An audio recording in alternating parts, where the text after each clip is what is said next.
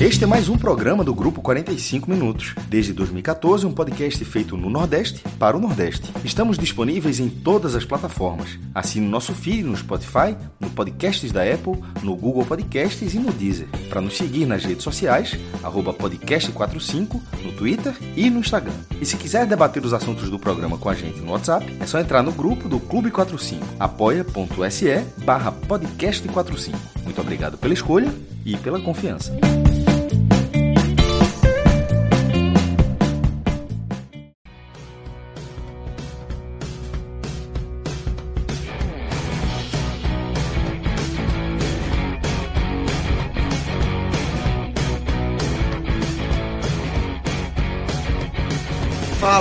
Ligada aqui no podcast 45 minutos. Estamos começando aqui mais uma live, nossa live raiz.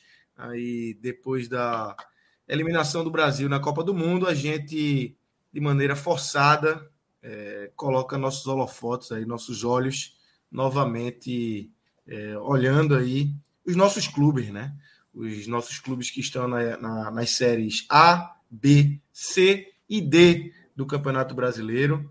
A gente há muito tempo que não fala de Bahia, de Fortaleza, de Esporte, de Vitória, é, de Ceará, de Santa Cruz, de Náutico, de CRB, ABC, Sampaio, de todos eles.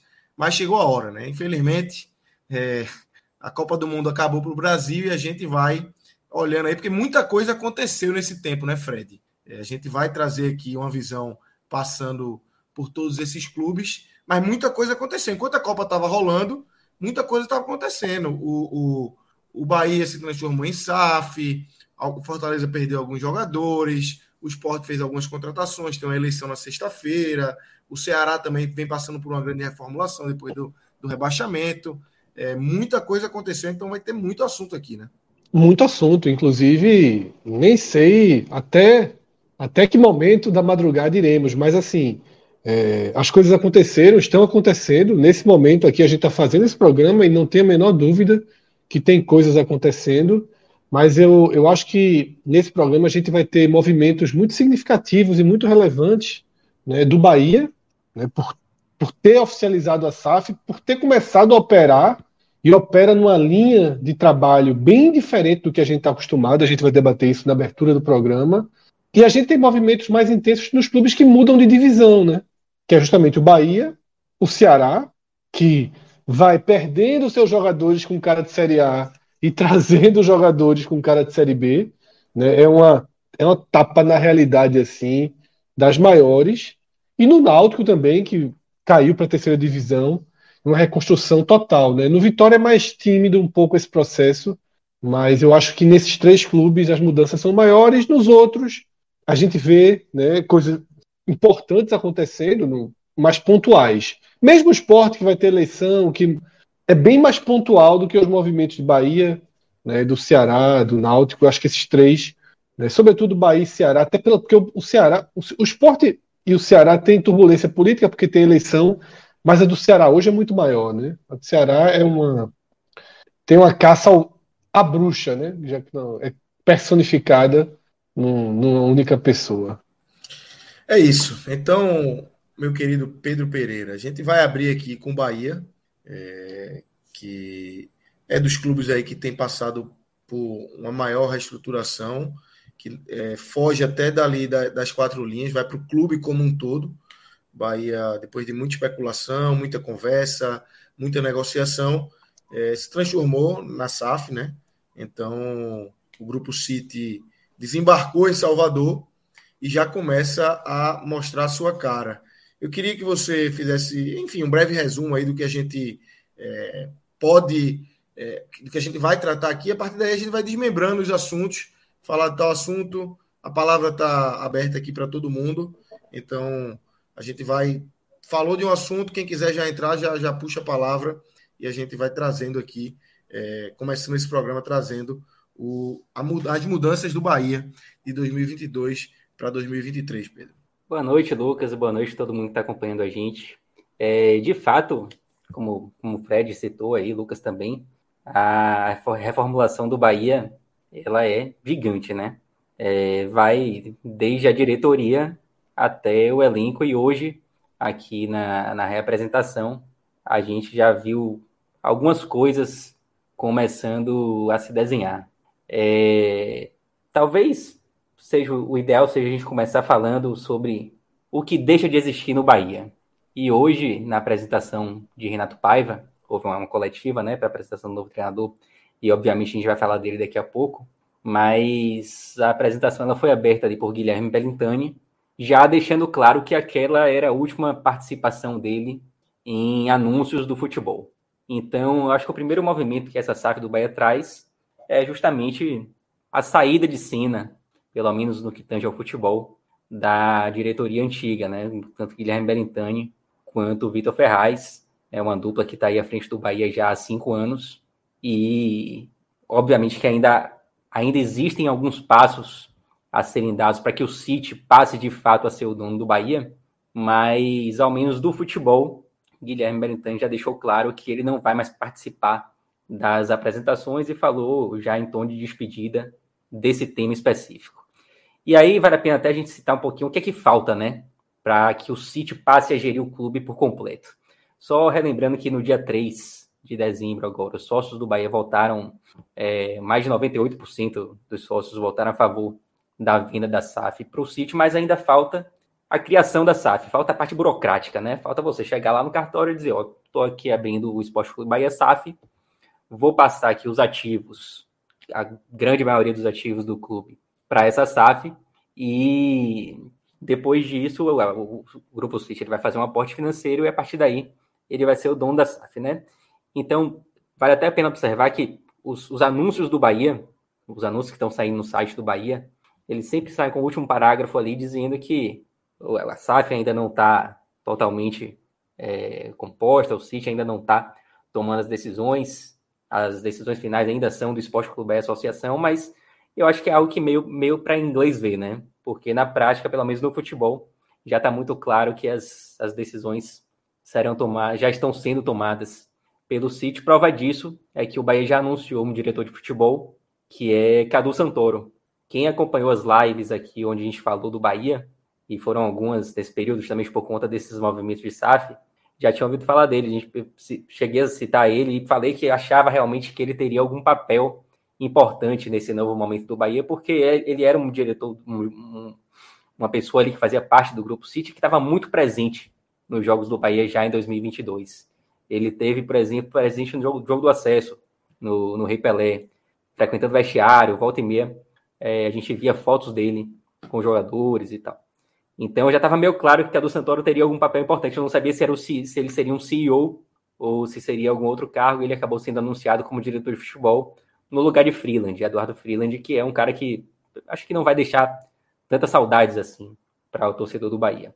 Então, esse é o primeiro nome assim que chega do grupo City para um cargo muito importante no Bahia. Esteve presente hoje também na apresentação, logo depois de Bellintani, foi ele que, que tomou a palavra e já apresentando ali um, um novo treinador. É, e já falando um pouquinho sobre Renato Paiva, esse treinador português que chega para comandar o Bahia em 2023 3. É, eu acho que é um cara que está muito, muito ligado assim à filosofia de trabalho do Grupo City. Eu acho que essa é a grande mudança que o Bahia vai ter a partir de agora, né? Uma filosofia de trabalho completamente diferente do que vinha acontecendo até então.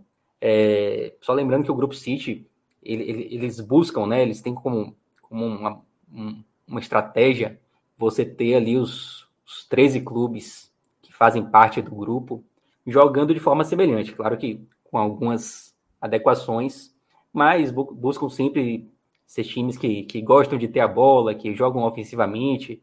Então, são diretrizes que tentam ali seguir um padrão. E isso é importante para a estratégia do grupo, né? Porque é dessa forma que ele consegue identificar se tem um lateral direito lá no Melbourne City que, que pode se, encaixar, se encaixar no Troá, enfim. É, e Renato Paiva, ele, ele costuma jogar dessas formas nos times onde passou. Além disso, ele também tem uma, um histórico lá no Benfica de trabalho muito forte com a base. Ele trabalhou durante anos nas categorias de base do Benfica. É, foi responsável também pelo scout da América do Sul, lá do Benfica ainda. Então conhece muito esse mercado aqui da América do Sul. É, trabalhou no Independente Del Valle, foi campeão sul-americano. Então também tem um respaldo técnico ali, né? Já conseguiu resultados positivos. Então, tudo isso acho que se encaixa muito bem na, na proposta do Grupo City, né? De revelar jogadores, de também buscar um resultado esportivo, é, de jogar com intensidade ofensivamente. Então, acho que essa escolha de Renato Paiva, ela está muito dentro, assim, segue muito a lógica do Grupo City, que é uma lógica que nós vamos ver daqui para frente, né? É, além disso, algumas outras mudanças de staff, um, um, novo gerente de base, Marcelo Teixeira, que trabalhou muito tempo no Fluminense, em Xerém, é, que estava no Atlético Paranaense agora, que já chegou, já foi anunciado. E por enquanto, nesse momento agora, acho que a ansiedade do torcedor do Bahia é muito relacionada a jogadores, né? Quais são os jogadores que vão chegar? Porque até agora não houve nenhum anúncio. É, alguns, na verdade, os jogadores que tinham contrato eles se reapresentaram hoje.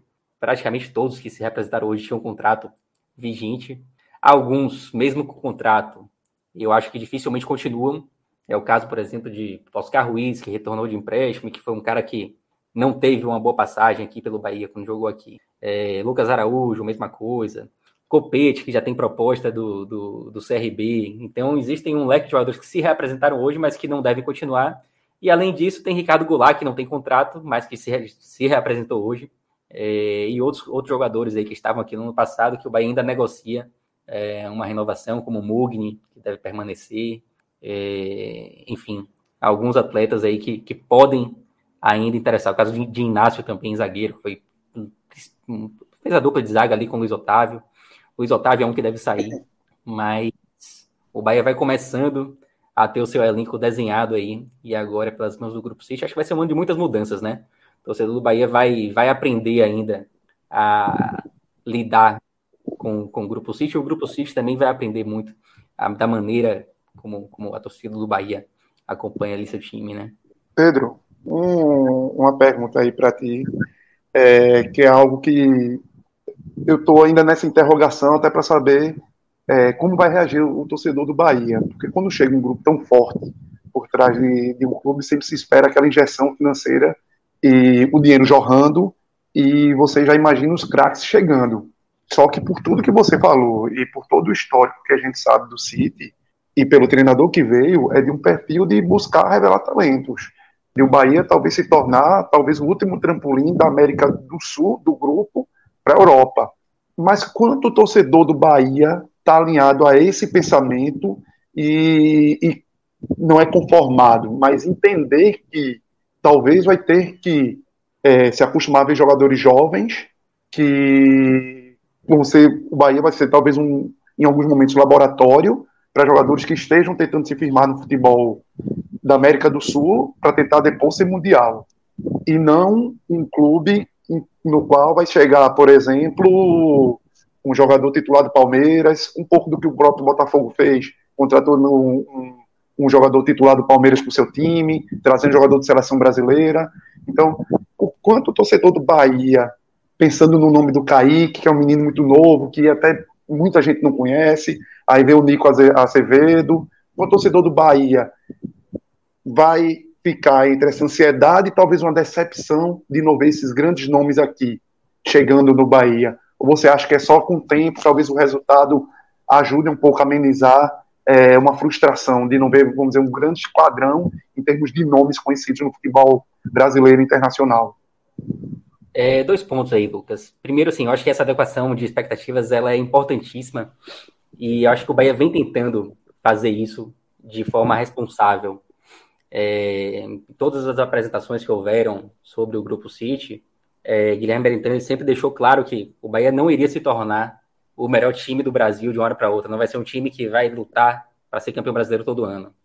É, e essa acho que é importante que a torcida do Bahia entenda isso.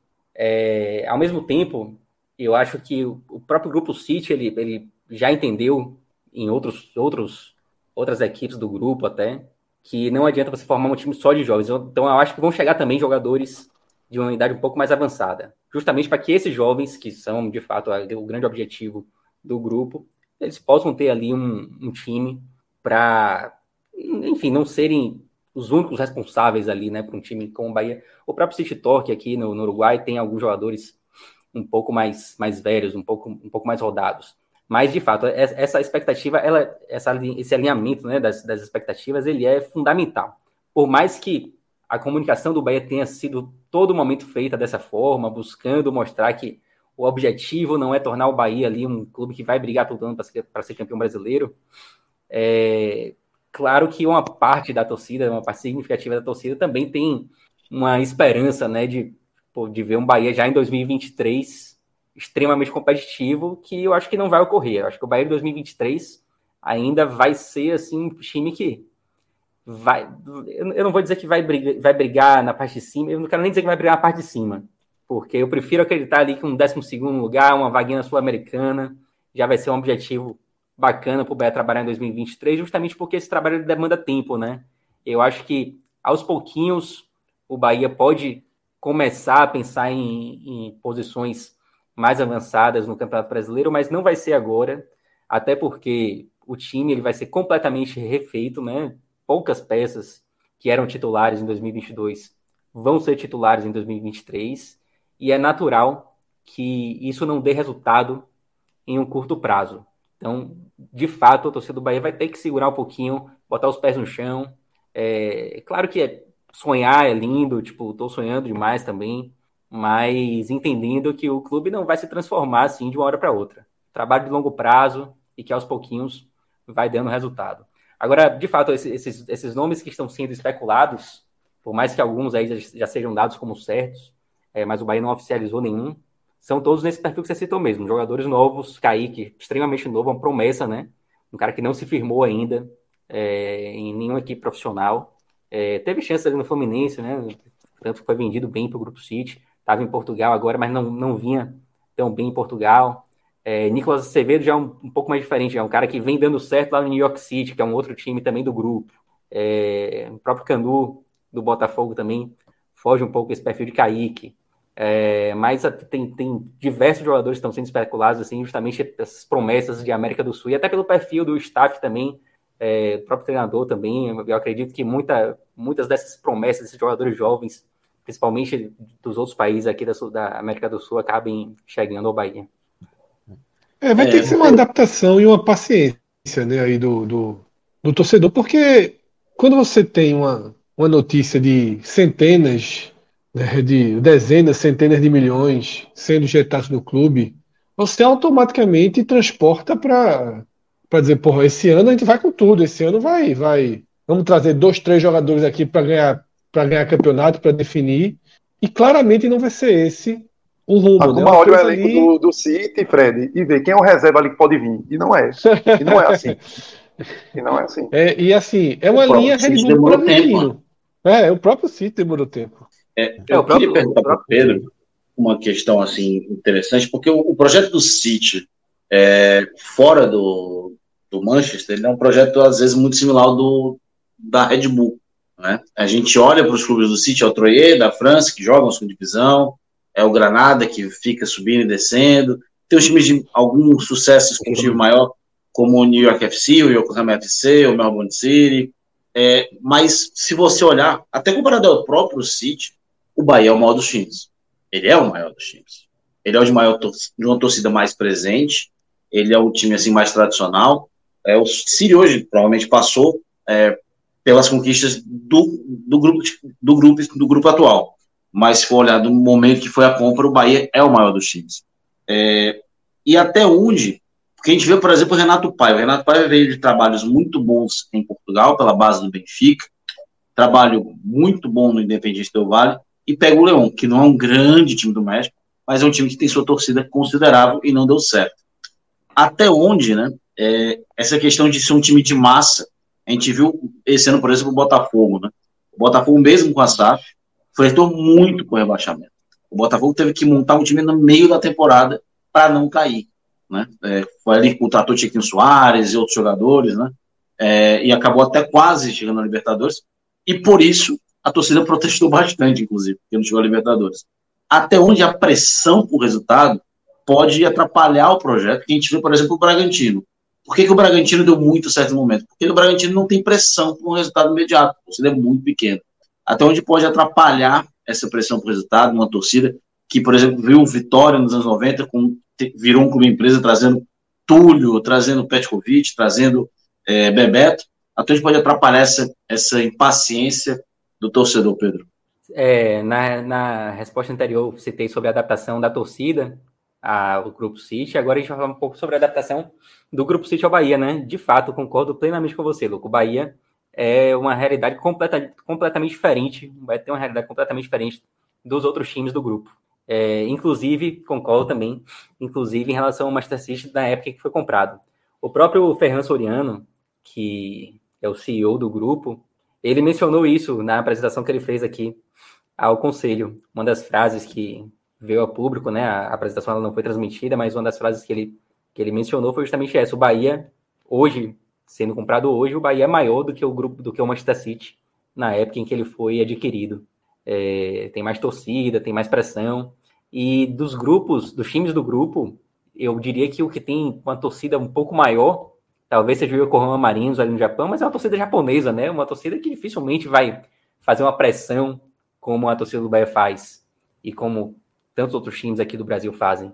É, então, eu acho que vai passar muito por uma adaptação do, do, do, clube, do grupo, em relação ao Bahia. E eu não tenho a resposta ainda. Eu não sei como será essa adaptação. Eu acho que ninguém sabe, na verdade. É algo que a gente vai ter que ver na prática. Muitas coisas, né, desse, desse novo momento do Bahia, embora a gente faça algumas previsões, eu acho que, enfim, eu, eu acho que vai ser um, um movimento, que é um movimento muito positivo, mas muitas coisas a gente vai aprender na prática. A gente vai começar a observar mudanças que algumas podem dar certo, outras nem tanto. E eu acho que aos pouquinhos, tanto o Bahia quanto o Grupo City, quanto a torcida também, é, vão, vão se adaptando a essa nova realidade. Eu vi uma entrevista também de Guilherme Belintani recentemente a Rodrigo Capello, onde ele falava que da relação do, do Bahia com a imprensa, por exemplo, que é uma relação também que vai passar por transformações é, significativas. Você não vai ter mais aquela coisa de ligar para um diretor. Pô, o diretor não vai estar mais aqui, vai estar em Manchester, né? Inclusive, uma das especulações, é, ainda não é uma notícia confirmada, mas é, Rádio Bara, que é um, um, cara que acompanha o Bahia aqui, muito competente, trouxe que o CEO do Bahia vai ser Diego Gigliani, é, que é um cara, um, um, cara que era diretor lá do grupo do grupo City e que vai assumir essa, esse novo papel dentro da organização de ser, de ser o CEO do Bahia. Então, são diversas situações que vão, vão passar por adaptações e que a gente vai aprender aos pouquinhos como lidar, né? Tanto torcida, quanto clube, quanto grupo. É, nessa, nessa questão de se adaptação dos dois lados, eu acho até interessante daqui a dois, três anos voltar para esse debate e olhar se o perfil de contratações, se a forma como o Grupo City vai estar tá olhando e lidando com o Bahia é similar à forma que a gente vai ver agora nesse início de, de período de, de gestão do Grupo City também. Porque a gente está vendo. Desce um pouquinho, por favor, relógio, a tela, para mostrar esses nomes que estão que chegando. Porque a gente vê o nome vindo, o nome que está bem em, no New York City vindo para cá, a gente vê um nome que é promessa na, no Manchester City vindo para o Bahia.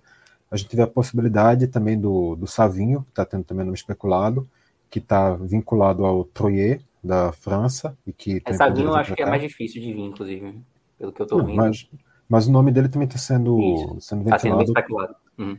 Então, assim, a gente vê nomes de um perfil jovem, apesar de cada um ter uma realidade um pouco diferente dentro do, do Grupo City hoje, mas a gente vê nomes de perfil jovem vindo para cá buscando evolução. A gente já vê o Canu, que a vinda do Canu já tem um perfil bastante diferente desses outros três, que seria um nome que estaria sendo pensado para o Bahia e que poderia evoluir junto ao projeto do Bahia. Mais na frente a gente pode ver nomes também que vão ser, por exemplo, o Kaique, ao invés de ele ser contratado para o City, ele poderia ser contratado para o Bahia, para fazer essa evolução do Bahia e depois ir para o City. Alguns nomes não seriam contratados pensando em uma, em uma projeção mais à frente em outra equipe do grupo, porque teria o Bahia também como um objetivo. O Grupo City não faz, claro, tudo pensando em alimentar o Manchester. Então são muitos perfis diferentes que vão ser trabalhados já desde o início e que eu acho interessante ver como é que vai evoluir. Se esses perfis que a gente vai sentir mais no início do, desse período com o Grupo City vão ser realmente perfis que vão continuar sendo contratados, sendo pensados pelo Grupo City, ou então se realmente vão para uma linha um pouco mais pensada no Bahia, quando perceberem a pressão da torcida, ou então um pouco mais pensada no desenvolvimento, ver como essa situação vai evoluir, porque realmente, como tu falou, Pedro, é uma descoberta para os dois lados, é um aprendizado agora de todo mundo, porque o Grupo City também nunca, entende, nunca viveu uma situação como essa que ele vai pegar agora o Bahia. É, isso que Mas, o falou é só é, um, um, comentário rapidinho, Lucas. É, dois, dois anos, que daqui a dois anos a gente vê a resposta.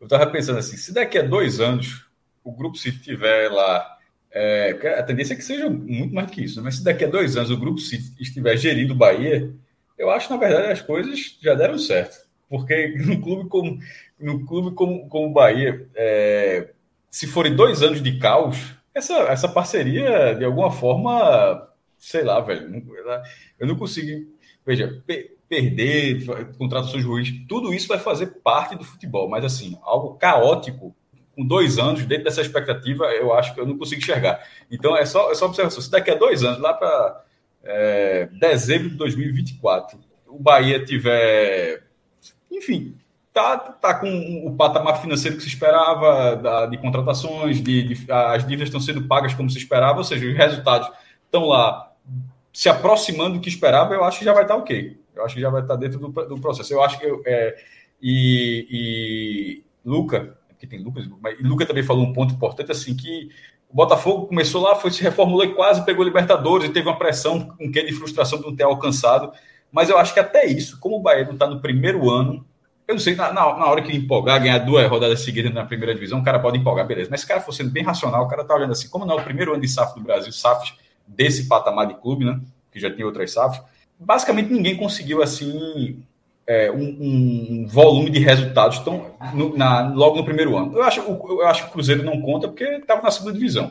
Então, o Cruzeiro sem SAF já era para subir, na verdade. Então, assim, o Cruzeiro subiu como campeão e tal, mas assim, o Cruzeiro é, sem SAF já era para ser o candidato natural. Mas assim, de primeira divisão, ninguém está conseguindo dessa forma. Então, assim, se, se, até isso mostra só, olha, tem um pouco de paciência, porque até isso já passou, já quebrou essa expectativa de quem veio primeiro para dizer, ó, os que vieram primeiro não conseguiram logo no primeiro ano tudo que se que se imaginava, desse volume, aquelas cifras muito milionárias. Então, no caso da torcida do Bahia, eu acho que realmente é, é segurar a expectativa, porque a expectativa não tem como não ser gigantesca. Mas, por outro lado, já teve um ano com outros clubes do país, de, outros clubes de massa do país, passando pelo mesmo processo para dar um, um, um aviso, ó, não é, pelo menos não vem sendo imediato. Isso, e isso, para a torcida do Bahia, acho que foi muito bom, pra, até para dizer, ó, vai melhorar, mas talvez não melhore imediatamente em 2023. E os próprios. E outra, quando eu falo melhorar, não é ficar na primeira divisão, não, tá? Isso aí é o, isso aí é o, isso é o básico do Bahia sem SAF. É assim, ficar na primeira divisão que o Bahia já faz sem SAF. Melhorar que a gente tá falando assim, é, é o Bahia é, ficar no G10, coisa que não fica há mais de 20 anos, brigar por uma, uma, uma Libertadores, tentar, enfim, ser mais protagonista. É, agora, eu acho que é, existe também, por mais que exista essa expectativa gigante por parte da torcida e até uma certa ilusão em alguns pontos, mas existe também uma lua de mel, né? O pessoal tá aceitando tudo que o, o CIS está fazendo. Então, pode ser que essa lua de mel também, se ela durar em um aninho, ela acabe, o torcedor acabe aceitando um pouco mais a frustração se ela ocorrer, né? É, não sei, eu estou bem, bem na dúvida ainda de como, como será essa, essa reação da torcida se algum resultado negativo vier. Pedro, deixa eu te fazer uma última pergunta antes da gente virar para o Fortaleza. Algo já incomodou? Nada. Nada incomodou. Nada, né? Assim, óbvio Isso que... na visão geral, né? não só sua, né? na essa, visão de percepções essa visão de. Uhum. Exato, essa, essa, essa visão geral. Claro que às vezes você vê alguém comentando, pô, não, não, não, não, anunciou ninguém ainda, né? Mas até na gastação ainda. Mas também foi, foi muito pouco tempo, tá, Fred? É, o, o City ele, ele mal chegou, então não teve tempo para que algo incomodasse muito. É, mas eu acho que essa lua de mel ainda vai durar um tempinho, tá? Eu, a impressão que eu tenho Também é que, acho. é que decisões, mesmo que ocorram algumas decisões equivocadas, essa lua de mel ainda. É, só o campo, só o campo pode atrapalhar. Né? O campo pode atrapalhar. Porque o campo castiga, né? A gente sabe disso. Não, existe, mas a tolerância eu acho que é maior, né? É maior, também acho, também acho, também acho. Também a acho. tolerância mas existem, vai ser muito maior. Existem tolerâncias que machucam mais e menos, né? Claro. O Vitória né? Clássicos com vitória, um desempenho, uma frustração muito grande, né? seja na Copa do Nordeste, na Copa do Brasil, um início ruim de brasileiro. Essa... Sozinho eu acho que nada afeta. Qualquer coisa dessa somada já começa a dar um. um... Mas assim, também não há tendência de, do Bahia ter, ter inferioridade ao Vitória em clássicos. É só o futebol castigando. É, isso é o né, natural por... de todo clube, né? Do Bahia é, com SAF ou sem SAF, com City ou sem City. Isso, é... mas é aquilo. Mas é saber o quanto a, a, a boa vontade, ela, o escudo vai seguir intransponível, né? E aquela, talvez essa pressão chegue muito antes para treinador, para jogador, e por ser, por ter o nome só o Grupo City, nem só o escudo da proteção em relação ao clube, mas a proteção em relação à diretoria mesmo. A pressão em cima do, do elenco, da, do treinador, da comissão vai continuar, mas daqui que chegue no, na diretoria mesmo, no, no grupo, nas cabeças, eu acho que realmente é um caminho já muito mais longo do que seria naturalmente. É, e ainda existem algumas dúvidas em relação à temporada 2023, né? Porque o Campeonato Baiano, por exemplo, antes da pandemia, o Bahia vinha atuando com um time sub-23. É, hoje, na, na coletiva, a impressão que deu é que o Bahia vai jogar com o time principal, o Campeonato Baiano, mas foi só uma impressão por enquanto.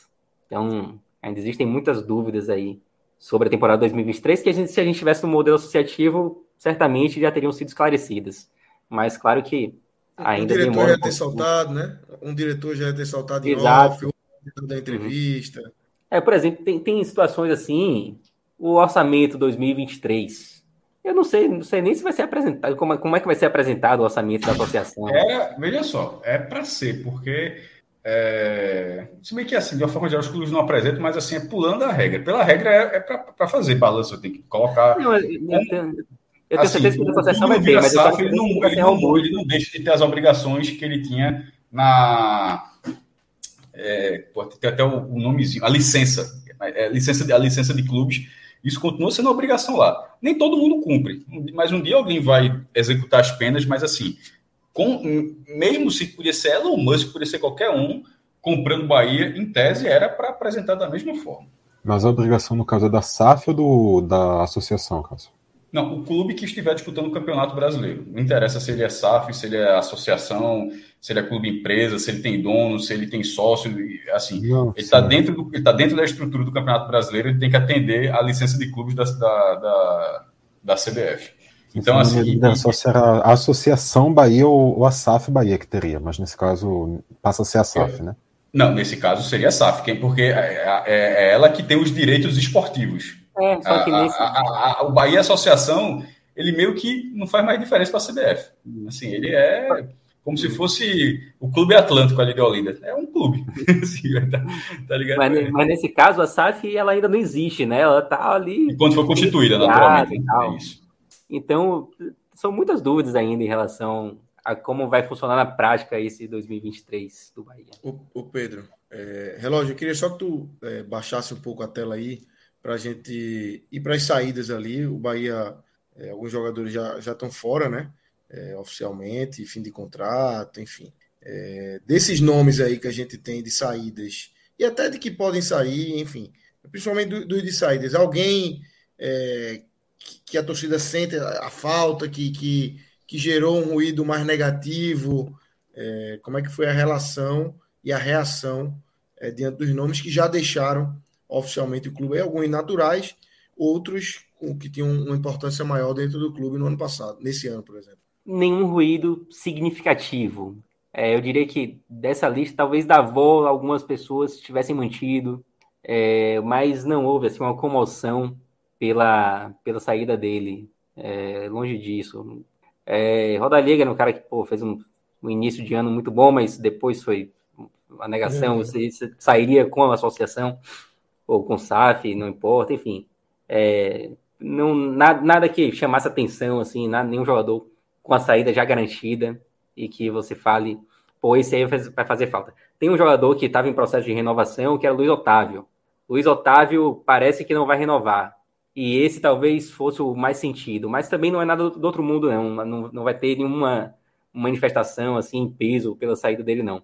É, mas eu acho que é o que mais, faz mais falta é, Luiz Otávio, eu renovaria, é, talvez para ser um reserva na Série A.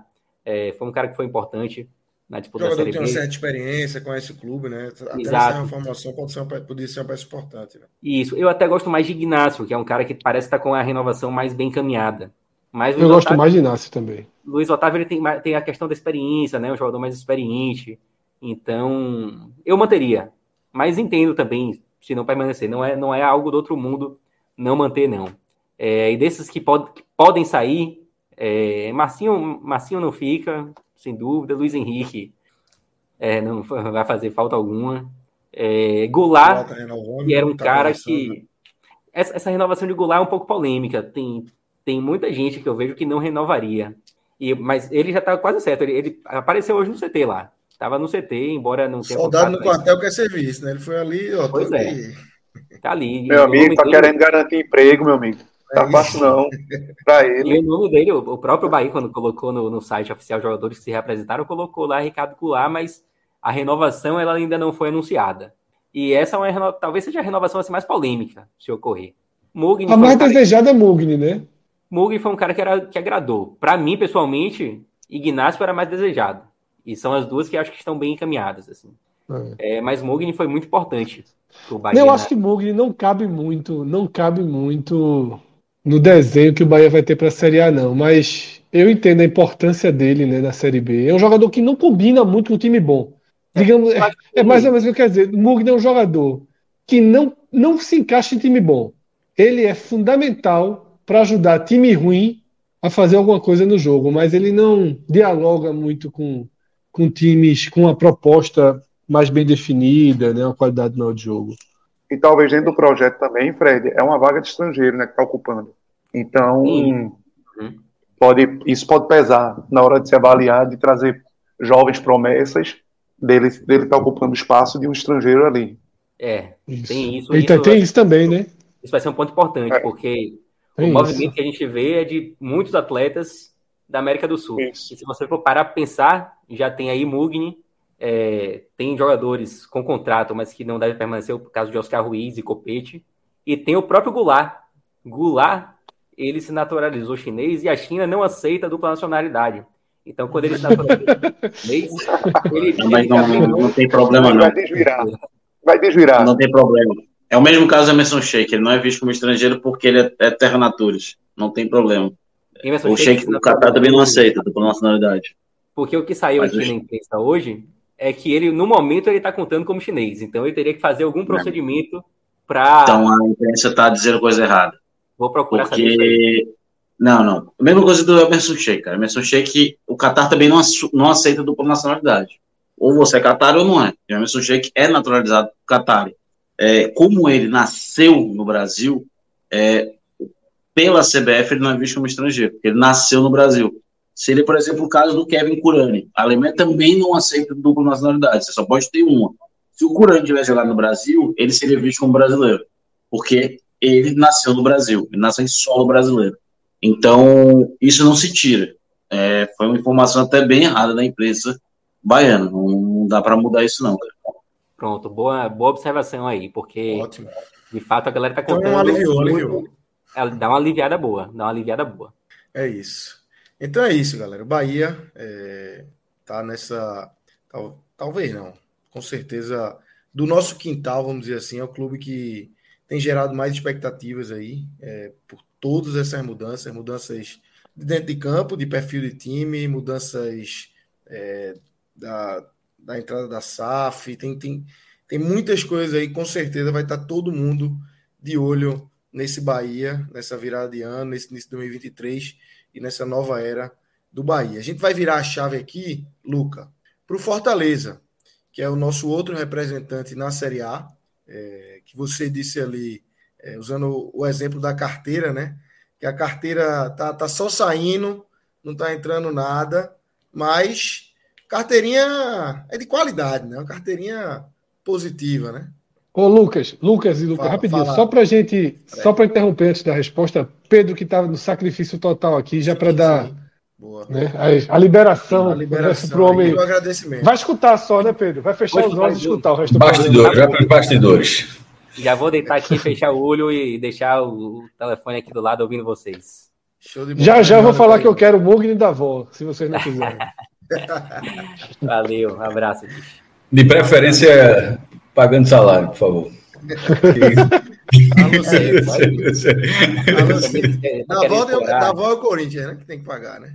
Valeu, galera. Qualquer um, meu irmão. Quem quiser pagar, que pague, pelo amor de Deus. Aí. Luca, queria que você trouxesse aí como é que tá esse Fortaleza, nos atualizasse aí é, de tudo que, que o Fortaleza passou nesses dias de Copa do Mundo aí, quando ninguém estava olhando. Fortaleza teve algumas movimentações aí. O que é que você nos traz aí? Como é que foram os, dias, os últimos dias do Fortaleza lá, meu querido Lucas? É, é, o Fortaleza nesse momento ele tem um mercado de saída, Lucas, muito mais movimentado que de chegadas, né? É, negocia nesse momento, né? Matheus Vargas está fechando com o esporte, quase certo, né? É, ele que teve aqui nas últimas duas já temporadas. Tá aqui, já está aqui. Já está aí, né?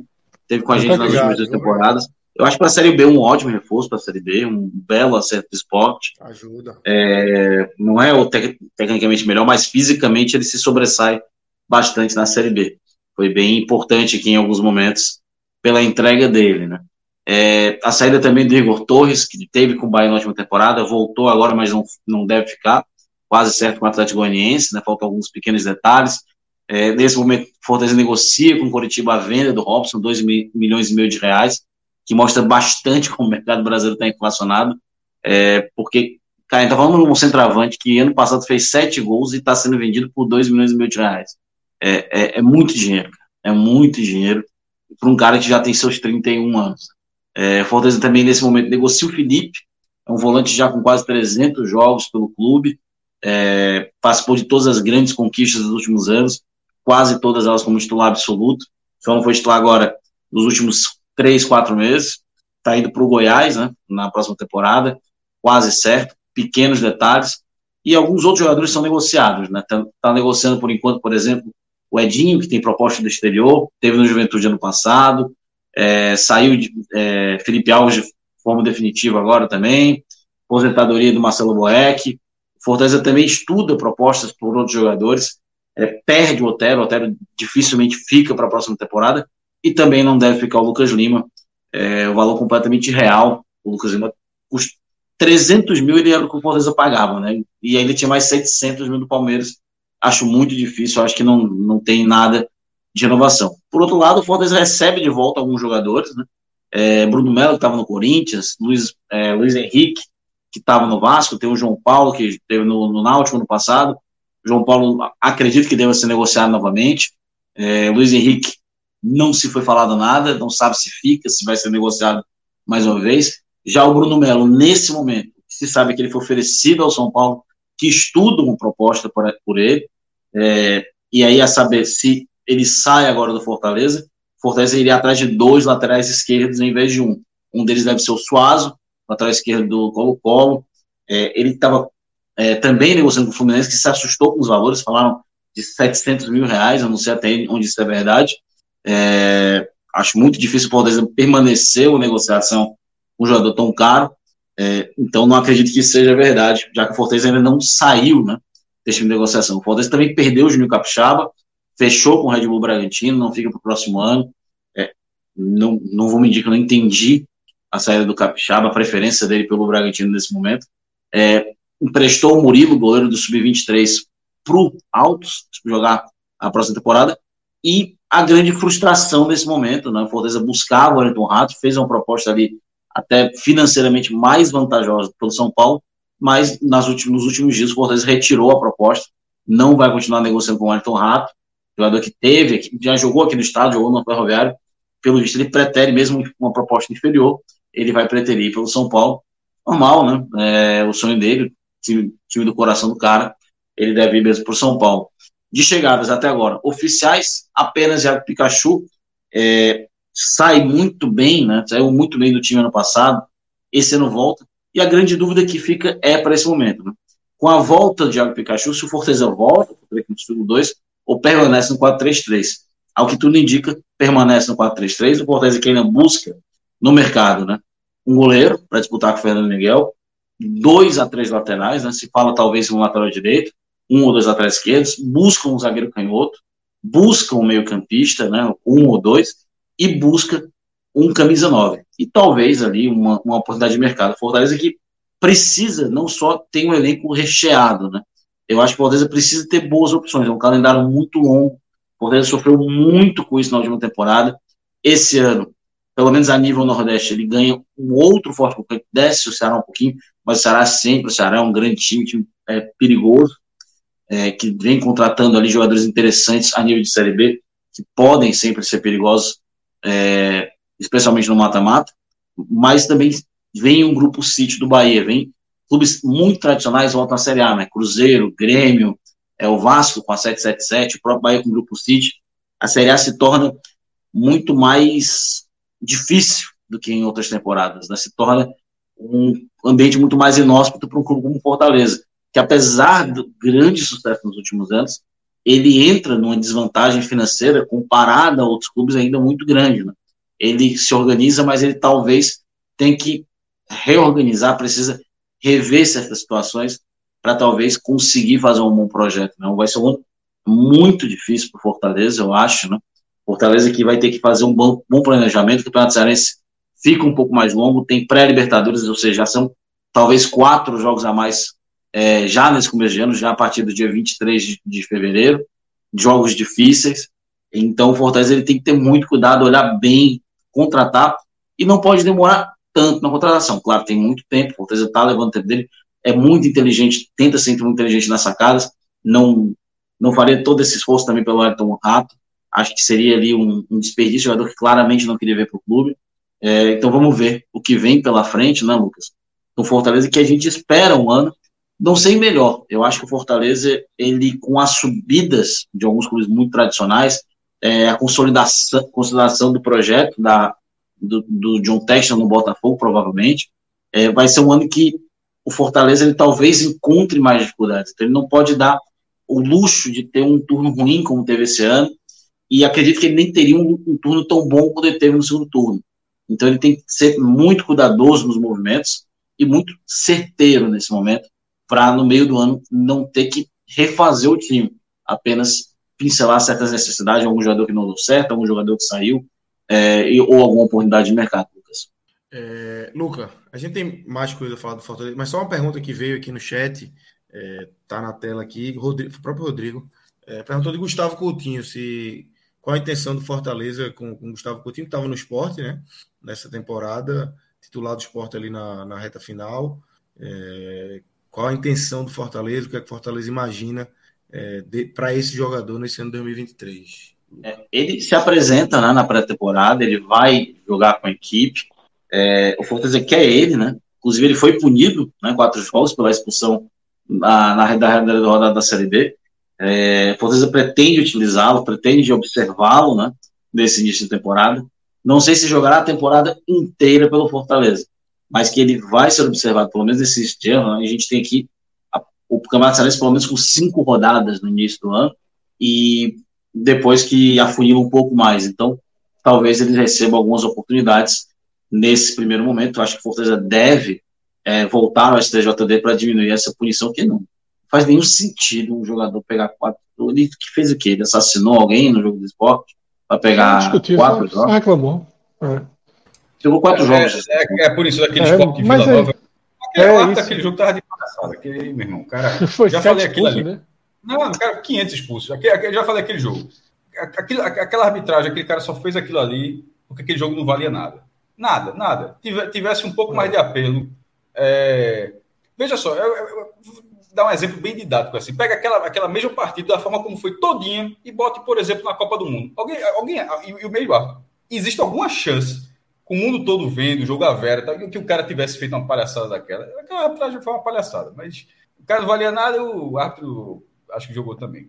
Falei da é, punição, como... falando, esse bicho falou do jogo, eu lembrei agora que, que foi o jogo. Não sabia nem que tinha tido essa punição, meu irmão. Foi, ainda sobre a reclamação de quatro jogos, aí, meu irmão, a galera botou um litro de, de, de, tinta, de tinta aí na. É. Essa informação de Luca bate até com o sentimento do esporte, né? Que o esporte espera tê-lo de volta. Vai esperar ele jogar no Fortaleza, o Fortaleza deve utilizá-lo, porque o início de ano, o próprio Lucas já falou, é bem tumultuado. Você percebeu Aí depende... qual é? O, Cearense, o Campeonato Cearense é muito curto, Fred. São cinco jogos. Eu sei, mas é Cearense, Copa do Nordeste. Jogos na primeira fase. Isso, é. isso se ele for utilizado em, isso. em jogo competição mais importante, né? Talvez não seja. É, mas aí tem, pô, tem Libertadores, tem Copa, é, do Nordeste, é, é muito mutuado. Os principais seriam... É, exatamente. Exatamente. É, é, então, é isso. em fevereiro para Fortaleza, né? É, isso. Então, por exemplo, Nunca a Copa do Nordeste talvez não tenha a mesma importância em 2023 que teve em 2022.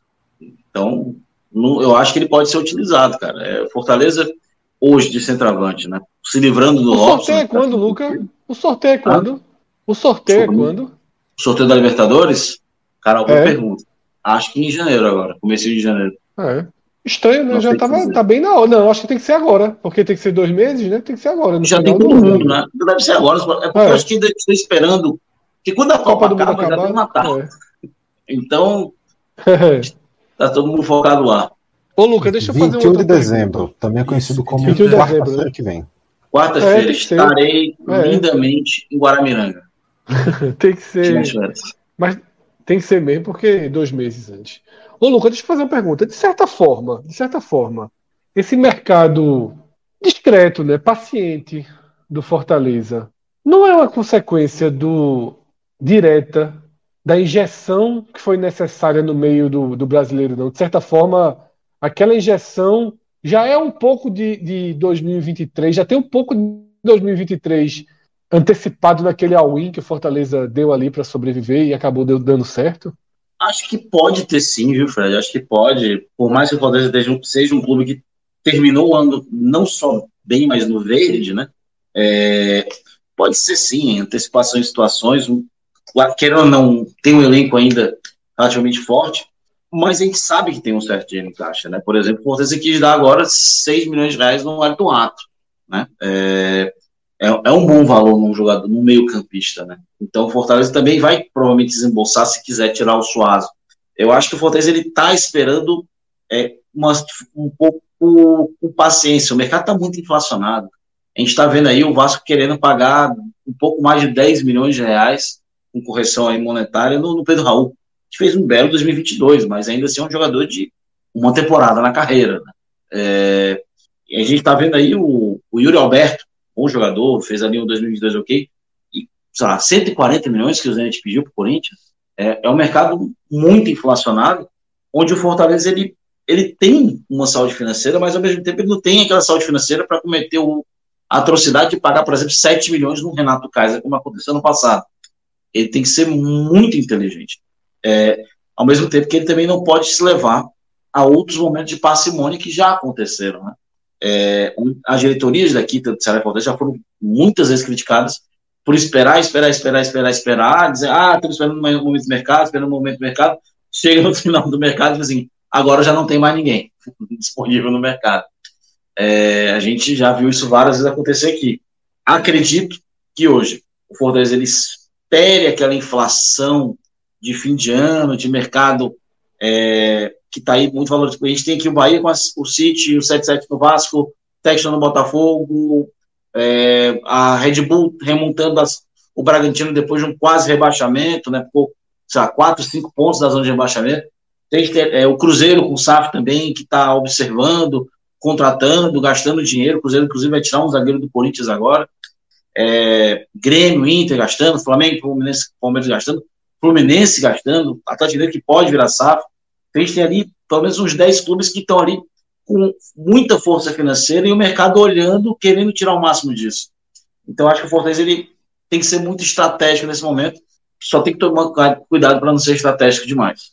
O Luca, também tem um pouco do, de que o, hoje o Fortaleza não precisa, até pelo movimento que o Fred lembrou do meio do ano, ser muito mais quali do que quantitativo. Talvez hoje o Fortaleza com quatro, cinco peças logicamente, quatro, cinco peças que, que reforcem o time titular realmente. Resolveriam, vamos dizer que esse início de temporada. Fortaleza, ele tem ainda um elenco relativamente enxuto, sabe? É... Hoje o Fortaleza tem o Fernando Miguel e o Lampoli, talvez a gente consiga levar bem com goleiros, né? Até então. Mas, em tese, a gente não sabe se o Kennedy fica ou não. O Kennedy provavelmente pode ser emprestado, já se fala do seu empréstimo. O Fortaleza provavelmente precisaria de um terceiro goleiro. Né? O Max está na, na, na, Ucrânia.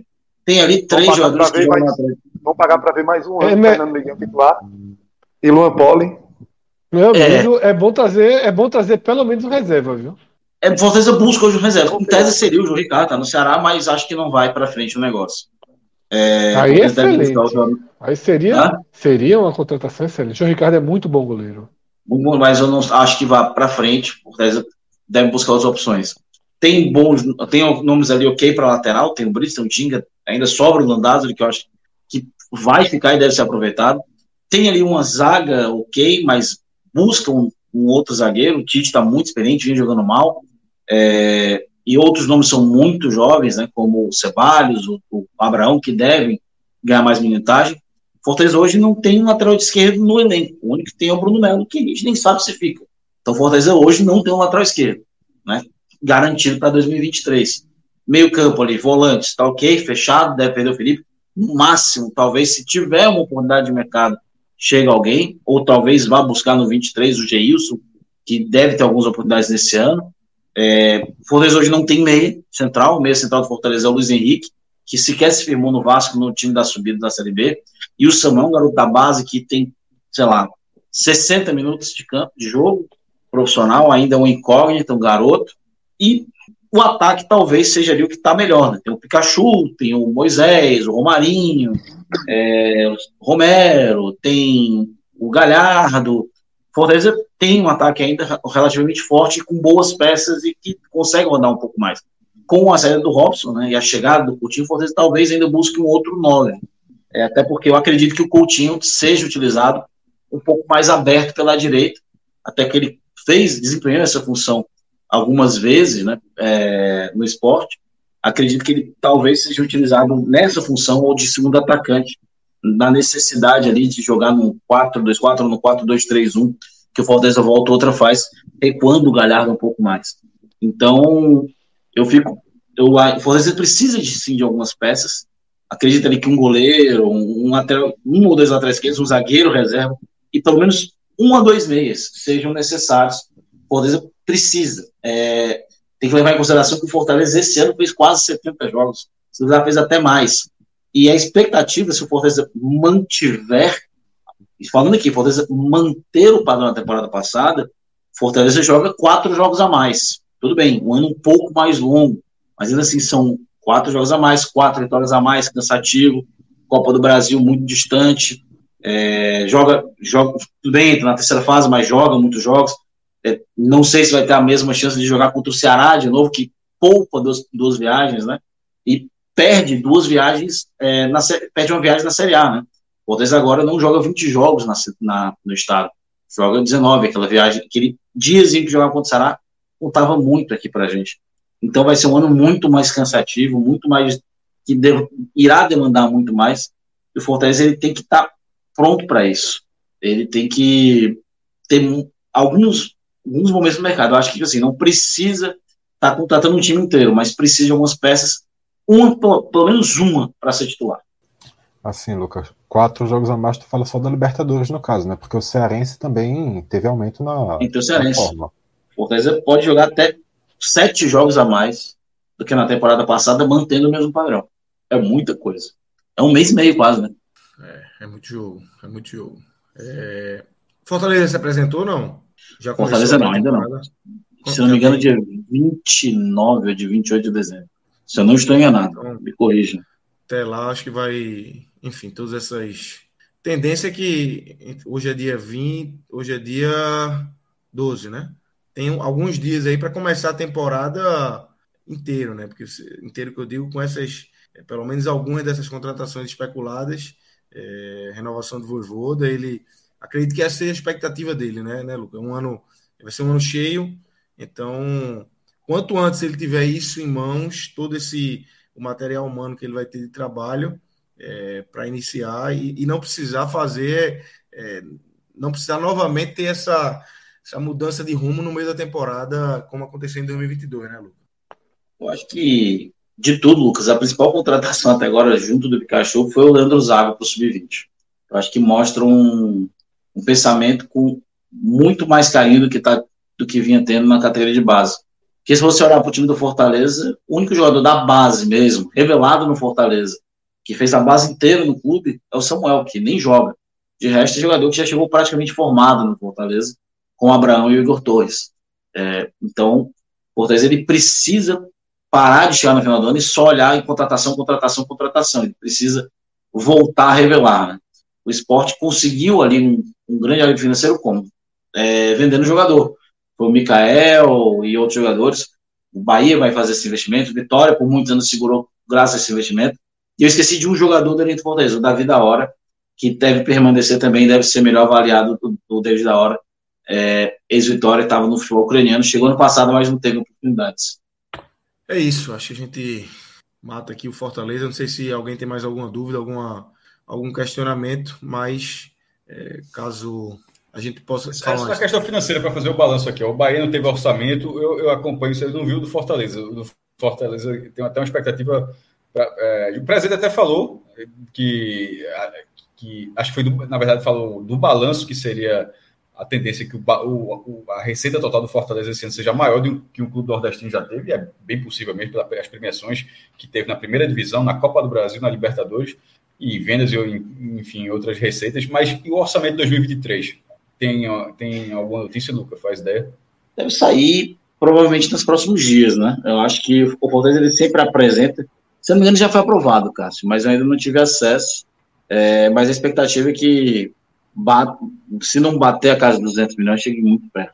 Eu acho que. Se isso acontecer, significa que é cinco, basicamente 50 milhões a mais do que o último orçamento, que já era o maior disparado do clube. Então, é um, é um crescimento. Assim, é, um, é, é muito dinheiro, né, cara? É muito dinheiro. Espero que faça justo. Exatamente. É muito dinheiro para você dizer, porra, que tem a gente. Vem entendo, né? Que tem a gente para cuidar direito, porque é muito dinheiro. Exatamente. É isso. Vamos girar aqui. É... Seguiremos na capital cearense, vamos mudar de clube. Mas já temos aqui, já, desde o começo, inclusive. Chegou caladinho aí, estava só acompanhando. Nosso querido Léo Fontinelli já está na área. Tá na baixa, falar, tá com a gente agora. Tá com a gente agora. É nosso. tamo junto, tamo junto. Tô, tô, tô perdido ainda. Tô nossa, perdido, é nossa. Conversa que tu é acostumado com isso. Que nada, pô, juro. Eu lembrava assim, ó. Eu, eu, quando, quando o time caiu, eu ia procurar um time para fazer piada. Enfrentar fulano, uma terça-feirazinha à noite. Quem disse que eu lembrava mais? Tu pesava eu quanto? Sabia, tu pesava assim, quanto na última vez? Na última vez? Ixi, era uns 80 quilos. Opa aí. Tá longe. Aumentou tá longe. Ele esqueceu na época que o volante era Mastrilho. E a, é isso, não, é, não, mas eu já tô. A minha, Ferdinando minha... Teixeira, pô. Já, tá aqui, aqui, aqui, não faz tanto tempo assim, não. Faz tanto tempo assim, não. é, Léo, vamos lá. Vamos trazer aqui como é que tá esse Ceará, como o Fred definiu muito bem ali no, no início do programa. Não sei se você tinha entrado ainda. Mas, assim, talvez seja o time que está mais levando tapa na cara, assim, a torcida que está mais levando tapa na cara, de mudança de patamar. É, você tinha um elenco aí com muitos nomes de qualidade, e agora o, o Ceará vai para um outro tipo de perfil de contratação, alguns nomes especulados, acho que já tem gente che chegando, né? Mas queria que você fizesse um resumo aí do que aconteceu com o Ceará desde o final da Série A, da, do rebaixamento decretado e nesse planejamento, como é que tá o Ceará aí para esse novo ano de volta à Série B? Fala, Lucas, é, todo mundo aí. É, série B é uma, é uma. Na verdade, a gente está em casa, mas meio desacostumado, assim. Parece que a gente foi morar um tempo na capital, na casa daquele tio que tem casa com piscina, assim.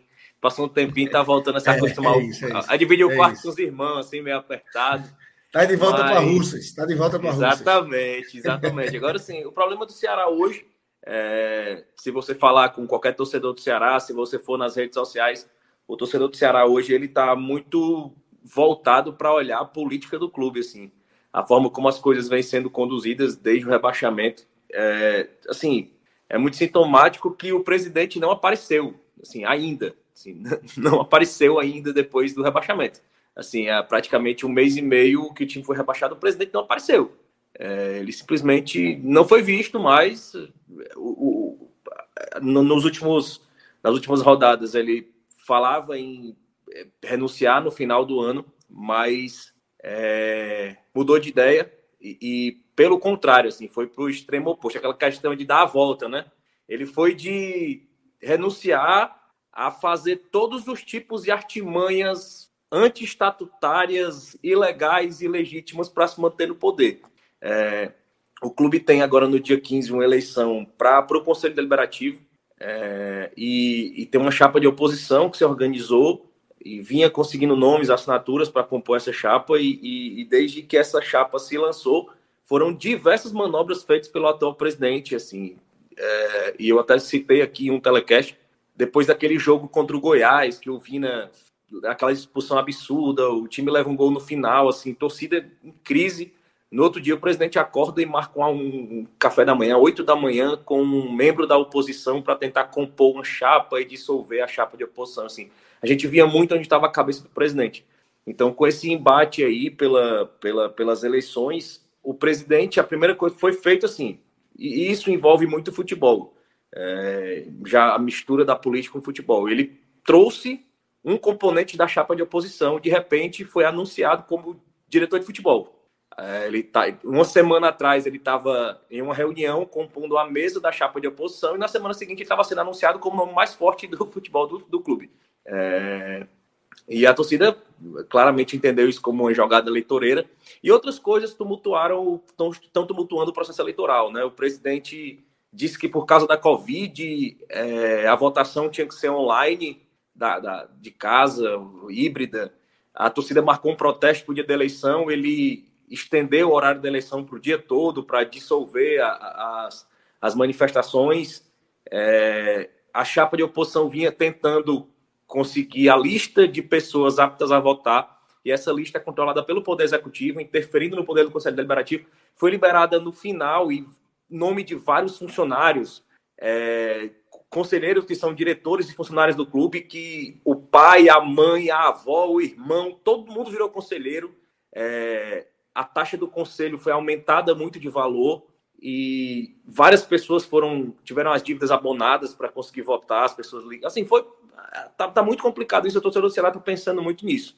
Mas em meio a isso, o presidente é, sumiu e na entrevista de apresentação do diretor de futebol, que é, que é um cargo estatutário aqui, o diretor de futebol, ele é um é um cargo sem remuneração estatutário, que vinha sendo é, ocupado pelo Eduardo Arruda, que é um, um conselheiro muito próximo ao presidente, e agora foi substituído pelo Albeci, que, que dessa vez, tipo assim, o cargo sempre foi um cargo é, figura, figurativo. Assim. Aqui no Ceará, o cargo de diretor de futebol geralmente foi ocupado por um conselheiro de confiança, porque é um cargo estatutário, sem remuneração, que ele não aparecia, não falava sobre futebol, e dessa vez é, o Albeci Júnior realmente virou o homem forte do futebol do Ceará. E, e bem característico dos últimos tempos do Ceará. Ele se auto-apresentou como diretor e apresentou o executivo de futebol, que é o Juliano Camargo, que vinha do, vinha do Criciúma. É, e eles se auto-apresentaram, assim, não foi apresentado pelo presidente. Já tinha acontecido isso com o Lúcio Gonçalves, com o PC Guzmão, assim, o profissional se auto-apresentou, abandonado, assim. E, e até o texto da, da nota oficial dizia assim, é, é Juliano Camargo e, e Albeci são apresentados, aí eu até comentei, apresentado por quê? Porque estão só eles dois na sala de imprensa. Um, um se apresentou, o outro apresentou o outro, e, e, e, nessa, nessa construção de um departamento de futebol que a gente não entende bem, o PC Guzmão foi mantido como coordenador técnico, e, e, antigamente a função de executivo de futebol, que é ocupado pelo Juliano Camargo, era a função mais forte do futebol do Ceará. E de repente essa função estatutária, que é o da UBC, virou a função principal do departamento de futebol, estando acima do Jean Camargo, é o executivo de futebol, e acima do PC Guzmão, que vai ser o responsável pela, pela gestão mais próxima dos atletas. É, e o, o, que incomodou muito a torcida é porque o Albeci ele tem zero experiência em futebol. Assim. Ele é o empresário do, do se eu não me engano, tem uma rede de casas lotéricas, é, usa como carteirada ter feito um curso na CBF Academy, mas nunca trabalhou efetivamente com futebol, teve uma participação na montagem do time de futsal, mas eu acho uma realidade muito diferente. E, e hoje é um, é um homem forte em futebol do Ceará e vem falando, e, inclusive na entrevista coletiva de apresentação dele, ele falou que o presidente não estava tendo qualquer ingerência sobre a montagem do elenco. E na pergunta seguinte, ele disse: perguntaram ele sobre as rescisões do, do elenco de 2022, e ele disse que as rescisões estavam sendo feitas pessoalmente pelo presidente e pelo diretor financeiro. Sendo que as decisões que são decididas sobre 2022, elas influem diretamente na montagem do elenco para 2023. Assim. Não, não, são coisas que têm como funcionarem separadas. É, mas a gente está vendo muito o dedo do Jean Camargo nessas contratações. É, vem muitos nomes. É, está sendo especulado o Igor, que vem, vem do Criciúma. Hoje é o, é o foi a última informação aí de boato, de possibilidade de chegada. Jogador de Cauê. Deve ser jogador de Cauê. Não, eu brinquei demais, pô. Brinquei. Tu é Cauê, doido, esse daí. jogador de Cauê. Lucas não sabe. Lucas não tá lembrando o nome da pessoa, não, pô. Ah, é, é, é o Igor. Ah, que foi do esporte. passou aqui, né? É, não é da base do Criciúma, não. Não, é, jogador, não, não. Não, é, não, não, não é da base, não. Não é da base, não. Não é da base, não. Meteu gol no Leãozinho, eu acho. Esse ano.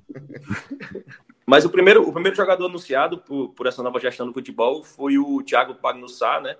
O velho conhecido aqui na, no futebol nordestino, e foi um nome que agradou a torcida, assim. A torcida do Ceará gosta muito do Thiago Pagnussá. E, assim, eu apanhei demais, demais, demais, demais, demais. Mas, é, a, assim, eu, eu, eu sempre reclamo que a diretoria do Ceará ela tem um problema muito grande, assim, quando ela vai buscar um nome para qualquer posição, ela primeiro procura alguém que passou por aqui ou que passou pelo rival. Assim, parece que a, a lente de, al, de alcance da, da visão do futebol do Ceará ela é muito, é muito limitada. Mas a, a condição de chegada do Thiago, ele foi, ele tinha acabado, estava encerrando seu contrato no Japão, saiu daqui para o Japão, assim, foi uma venda até interessante para o Ceará no momento, mas ele pediu para voltar. Ele, ele fez o pedido para voltar, então, assim, era um jogador que tinha identificado se identificado com o clube, a torcida gosta. Eu acho que para um contexto de Série B não foi uma contratação absurda, assim. Um, já, já perdemos o Messias, né? Negociado com o Santos. E, e o Luiz Otávio ainda tem uma condição incerta, tendendo a ficar. Mas eu acho que o, a, hoje a zaga do Ceará é formada por garotos, né? Assim, tem o Gabriel Lacerda, que apesar de ter mais duas temporadas de Série A, mas ainda é um garoto, ainda, ainda não está pronto, assim. Às vezes é, é, um jogador que depende muito de sequência, né? O Gabriel Lacerda, ele quando não tá com sequência, ele se atrapalha demais. Então, é um jogador que precisa ter um, um zagueiro experiente ao seu lado, é um zagueiro que precisa de sequência, ele precisa estar jogando com confiança. E, e nessas condições, ele é um, um, zagueiro que ajuda muito. Outro nome que vai ficar é o Marcos Vitor, também é outro garoto é, da base também, é muito jovem também, 20 anos. E o David Ricardo, né? Que o Ceará finalizou a aquisição dos direitos dele. É, junto à Fluminense do Piauí, que tem uns um garoto de 19 anos também. Então, assim, são três jovens jogadores é com bom. a. Daí, muito bom, muito bom. Cara, quem, quem falou do David Ricardo para mim, e até a gente rememorou essa conversa, foi o João Pedro. João Pedro falou assim: tá indo um moleque treinar no Ceará e esse garoto joga muito futebol. E, e agora, quando o Ceará oficializou a contratação dele, ele veio falar: oh, lembra quando eu falei do David Ricardo? Assim, gostei demais, assim, foi pouco acionado e entrou numa Série A do momento de, de caos, mas é um jogador de muito, muito promissor. Mas eu acho que assim o clube, mesmo assim, o clube ainda pro, procura algumas peças para a defesa. O João Ricardo encerrou seu contrato, ele tinha uma, uma cláusula de renovação, mas ela dependia da permanência na Série A. É, e com o rebaixamento ele ficou livre no mercado. É, houve, logo no, no, no, momento do rebaixamento, houve essa possibilidade de ter negociado com o Fortaleza, mas aparentemente por aqui os boatos dessa negociação eles esfriaram mais. O Richard, o, o clube optou E ele iria para e tem, tem algum sinal de para onde ele iria? Não, não tem. Assim, assim que ele que encerrou a temporada, o empresário dele se manifestou que ele tinha algumas propostas de Série A, mas eh, não houve mais qualquer notícia aqui sobre o possível destino do, do João Ricardo. A diretoria do Ceará falou muito, inclusive foi, foi um dos temas da apresentação do diretor de futebol, foi o Richard, que foi um jogador que assim que terminou a temporada ele pediu para ficar. Ele foi um jogador que disseram que foi um dos pontos positivos em um vestiário que era muito bagunçado, muito conturbado. E o Richard foi um jogador que por muitas vezes conseguiu dar uma, uma liga no vestiário. E assim, logo, logo com o rebaixamento, ele disse que queria ficar, disse que queria ajudar, que tinha essa vontade. É... E, inclusive, existe a possibilidade de uma redução de salário, mas é um jogador que, que vai ficar e assim, a tendência é que seja realmente uma peça importante aí de vestiário junto com o Thiago Pagnussá. Saída do Nino pela direita. Hoje a gente tem o famoso Buiu na lateral, mas também tem um contrato encerrando aí e a tendência é que não fique. Tem o Igor retornando, é, foi um lateral que foi contratado, é, chegou aqui numa Série A, é, naquele, naquela emergência, o Ceará não tinha lateral direito, foi e, e realmente foi um jogador que a torcida caiu nas desgraças da torcida muito rápido, assim, um lateral muito jovem, muito fraco e que também deu, deu sinais aí, se manifestou publicamente que tinha interesse de voltar para ajudar. mas é um nome que não agrada a torcida e que não, não goza muito de, de, confiança por aqui, não. É, a saída do Fernando Sobral é, para o Cuiabá era um jogador que o Ceará esperava muito fazer uma negociação com ele. É, o São Paulo, muito se falou que ano, no começo desse ano o São Paulo chegou a uma oferta de próximo de 10 milhões. É, o presidente teria batido o pé nos 15, por isso o Sobral não teria saído e hoje saiu a, por 4 milhões para o Cuiabá, né? Fez uma temporada com muita lesão, né? bem abaixo, mas é, é aquela coisa, você está no mercado negociando e, e o, o, seu negociador está sabendo que você está com fome, está com dinheiro, está precisando fechar caixa. Então, assim, você às vezes vai. A tendência é que você perca muito dinheiro em algumas, alguns valores interessantes. O Bruno Pacheco, é, a tendência é que saia. É, segundo o próprio diretor de futebol do Fortaleza, né, o Papelim, teve proposta para o Bruno Pacheco, mas ele não se sentiu confortável em trocar um rival pelo outro. E tem proposta do Cruzeiro, surgiu boatos de proposta do São Paulo. É, a semana passada até surgiu a possibilidade de, de, do Ceará fazer um esforço para manter o Pacheco, mas é, aparentemente não vai ser possível, não. Assim, a tendência é que realmente ele, ele saia. E para essa salário é alto. é alto, é alto. Mas era um esforço, não era. Era um patamar que para uma Série B valeria o risco, né? Valeria o risco. Mas é, é uma peça. É, é, bem, é bem acima de 100. Bem acima de 100. Ceará bem acima de 100. Bem acima de 100. E tem essa. Pelo amor de Deus. E, é, eu acho que é, um, é, eu acho que o Bruno Pacheco ganhava na, girava na. Com certeza acima de 100, pô. É, 200 mil do... é mais é. de 200 mil. Mais de 200 mil. Mais é muito mil. acima de 100, pô. Mais de 200 mil. Uma coisa é 100, Fred, outra é 200, pô. 200 Não, sim, é, Veja só, é, mais de 200 eu acho muito, mas eu, eu imaginava uns 180. Não, não. Sem alto, assim. Sem alto, pô. Jogador de Série A, muito tempo de Série A. Não tem mais isso, não, pô. Sander na Série B era mais de 100. É, o mercado tá, tá muito inflacionado. E o Ceará, para essa reposição do Bruno Pacheco, é, foi buscar, tá negociando com o Igor Carius, estava no Cuiabá, né? É, aqui da terra. E o. é primo do outro, como é que é isso? É primo do Edson Carius. Exatamente. Porque. Não, tem, pelo amor de Deus, aí. É verdade. Não, é eu tô dizendo, pela, tem que, não, tô dizendo, pelo amor de Deus, ainda bem que é ah, é isso, porque eu digo, ah, Mas o. E o William Formiga também, lateral do Vila Nova, esses nomes estão muito próximos. É, o Igor Carius. Mas Carius é uma cidade, né, Cássio? É uma cidade. Aí, é uma cidade. Assim, é. É a mesma coisa o cara ser. Juninho Pernambucano e. É. Pô, mas, pô, mas já, já, já, já, tá, já tá escancarada a diferença. Pernambucano, paulista. Mas já, já pensou se começa com todo respeito. Ah, é, Marquinhos Araçatuba, João Araçatuba, Luciano Araçatuba. Ninguém nunca pergunta, porra, assim. Pelo menos aqui foi o Daniel. Aqui era Daniel Sobralense e Fernando Sobral, né? Pelo menos um. Pronto. Colocaram é. ainda a diferença é Cariús. Cariús, disse, pô, não é muito comum, não, então, essa família Cariús, não. O, o Igor Cariús pediu um tempo para dar resposta e o Ceará foi mais forte no mercado no, no William Formiga.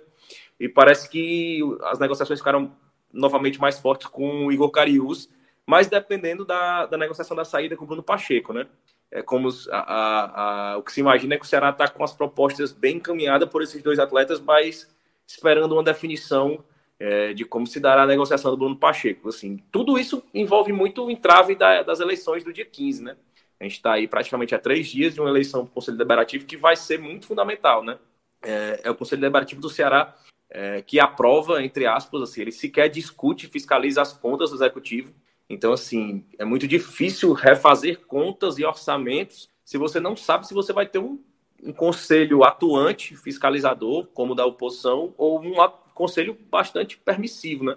É, inclusive, nessa, nesse debate sobre eleições, é, surgiu a informação que o presidente não abandonou o cargo porque ele tinha, inclusive, dívidas pessoais feitas em nome dele para colocar investir capital dentro do clube. Isso não permitiria que ele saísse até saldar essas dívidas.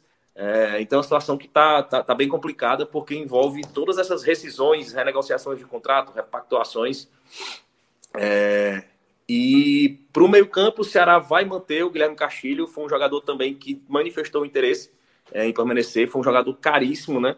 É, foi um investimento que o Ceará fez ainda na, na Série A, que teve pouca oportunidade é, e por, por clara preferência do, do, treinador, né? O Lúcio realmente não, não gostava do futebol do Castilho e é uma, uma demonstração de, de, da bagunça que era aí o futebol do Ceará é, naquele momento, aquela reta final de Série A. O Guilherme Castilho é uma tendência que ele fique. O Richardson vai ficar também, um jogador que, que a torcida tinha muito carinho, mas fez uma Série A muito ruim, assim, bem irregular. E é um nome que a torcida não queria que ficasse. Assim, a, a torcida não, não, não tinha interesse na permanência do, do Richardson, mas é um dos primeiros nomes anunciados que, que ficaria. É, ali formando ali uma base para o meio campo do Ceará, que deve perder o Vina. Né? A tendência hoje surgiu o rumor, inclusive confirmado pelo André Cury, é, do empre, empresário do Vina, que existe uma negociação em andamento com o Vasco, né? Que o Vasco fez uma, uma, uma sondagem pelo Vina e pelo Gabriel Lacerda também, é, zagueiro. E, e se espera aí que nesses próximos dias essas negociações elas desenvolvam, mas é muito difícil assim achar achar um clube que mantém o salário do Vina e desembolse um valor, né? Assim, a, a, a fala assim, pelo menos 6 milhões de reais, assim, que é um valor muito baixo ainda para o que se esperava, mas que nesse momento pela temporada do jogador e pela, pela volume do salário, né, que isso acaba influenciando no valor da liberação. É um salário muito alto que às vezes o, o clube, para se liberar desse ônus, ele acaba perdendo aí no valor do pagamento da liberação. Então, o Ceará foi ao mercado e trouxe o, o Thiago Pagnussá para a zaga e trouxe o Arthur Rezende ali para aquela posição e também para o Kaique Gonçalves, outra posição de meio campo. E, e Jean Carlos, né? E Jean Carlos, né, pra, que foi a contratação, que era uma contratação que a, torcida, que a torcida falava muito no Jean Carlos. O Jean Carlos ele é falado aqui pelo menos há dois anos. É, e foi uma contratação que a torcida recebeu muito bem. E, e, e, assim, eu gostei da contratação do Jean Carlos. Eu acho que para a Série B é um jogador que vai, vai fazer reeditar aquela dupla ali com o Eric, né? O Eric, a tendência é que fique. E o Eric, para mim, assim, eu já, já, já debatemos muito aqui sobre o Eric. E principalmente nos grupos do torcedor do Ceará, é tema recorrente que eu sempre falava do Eric. Mas o Eric vai estar disputando o campeonato da altura dele, né? Da prateleira dele. Assim, ele não vai estar deslocado de posição como ele era na Série A. Ele vai estar exatamente onde ele, no patamar que ele alcançou, assim. Então, o Eric, é, junto com o Jean Carlos ali, eu acho que são peças interessantes para uma Série B, assim, que não, não deixa o Ceará tão bagunçado para começar o ano.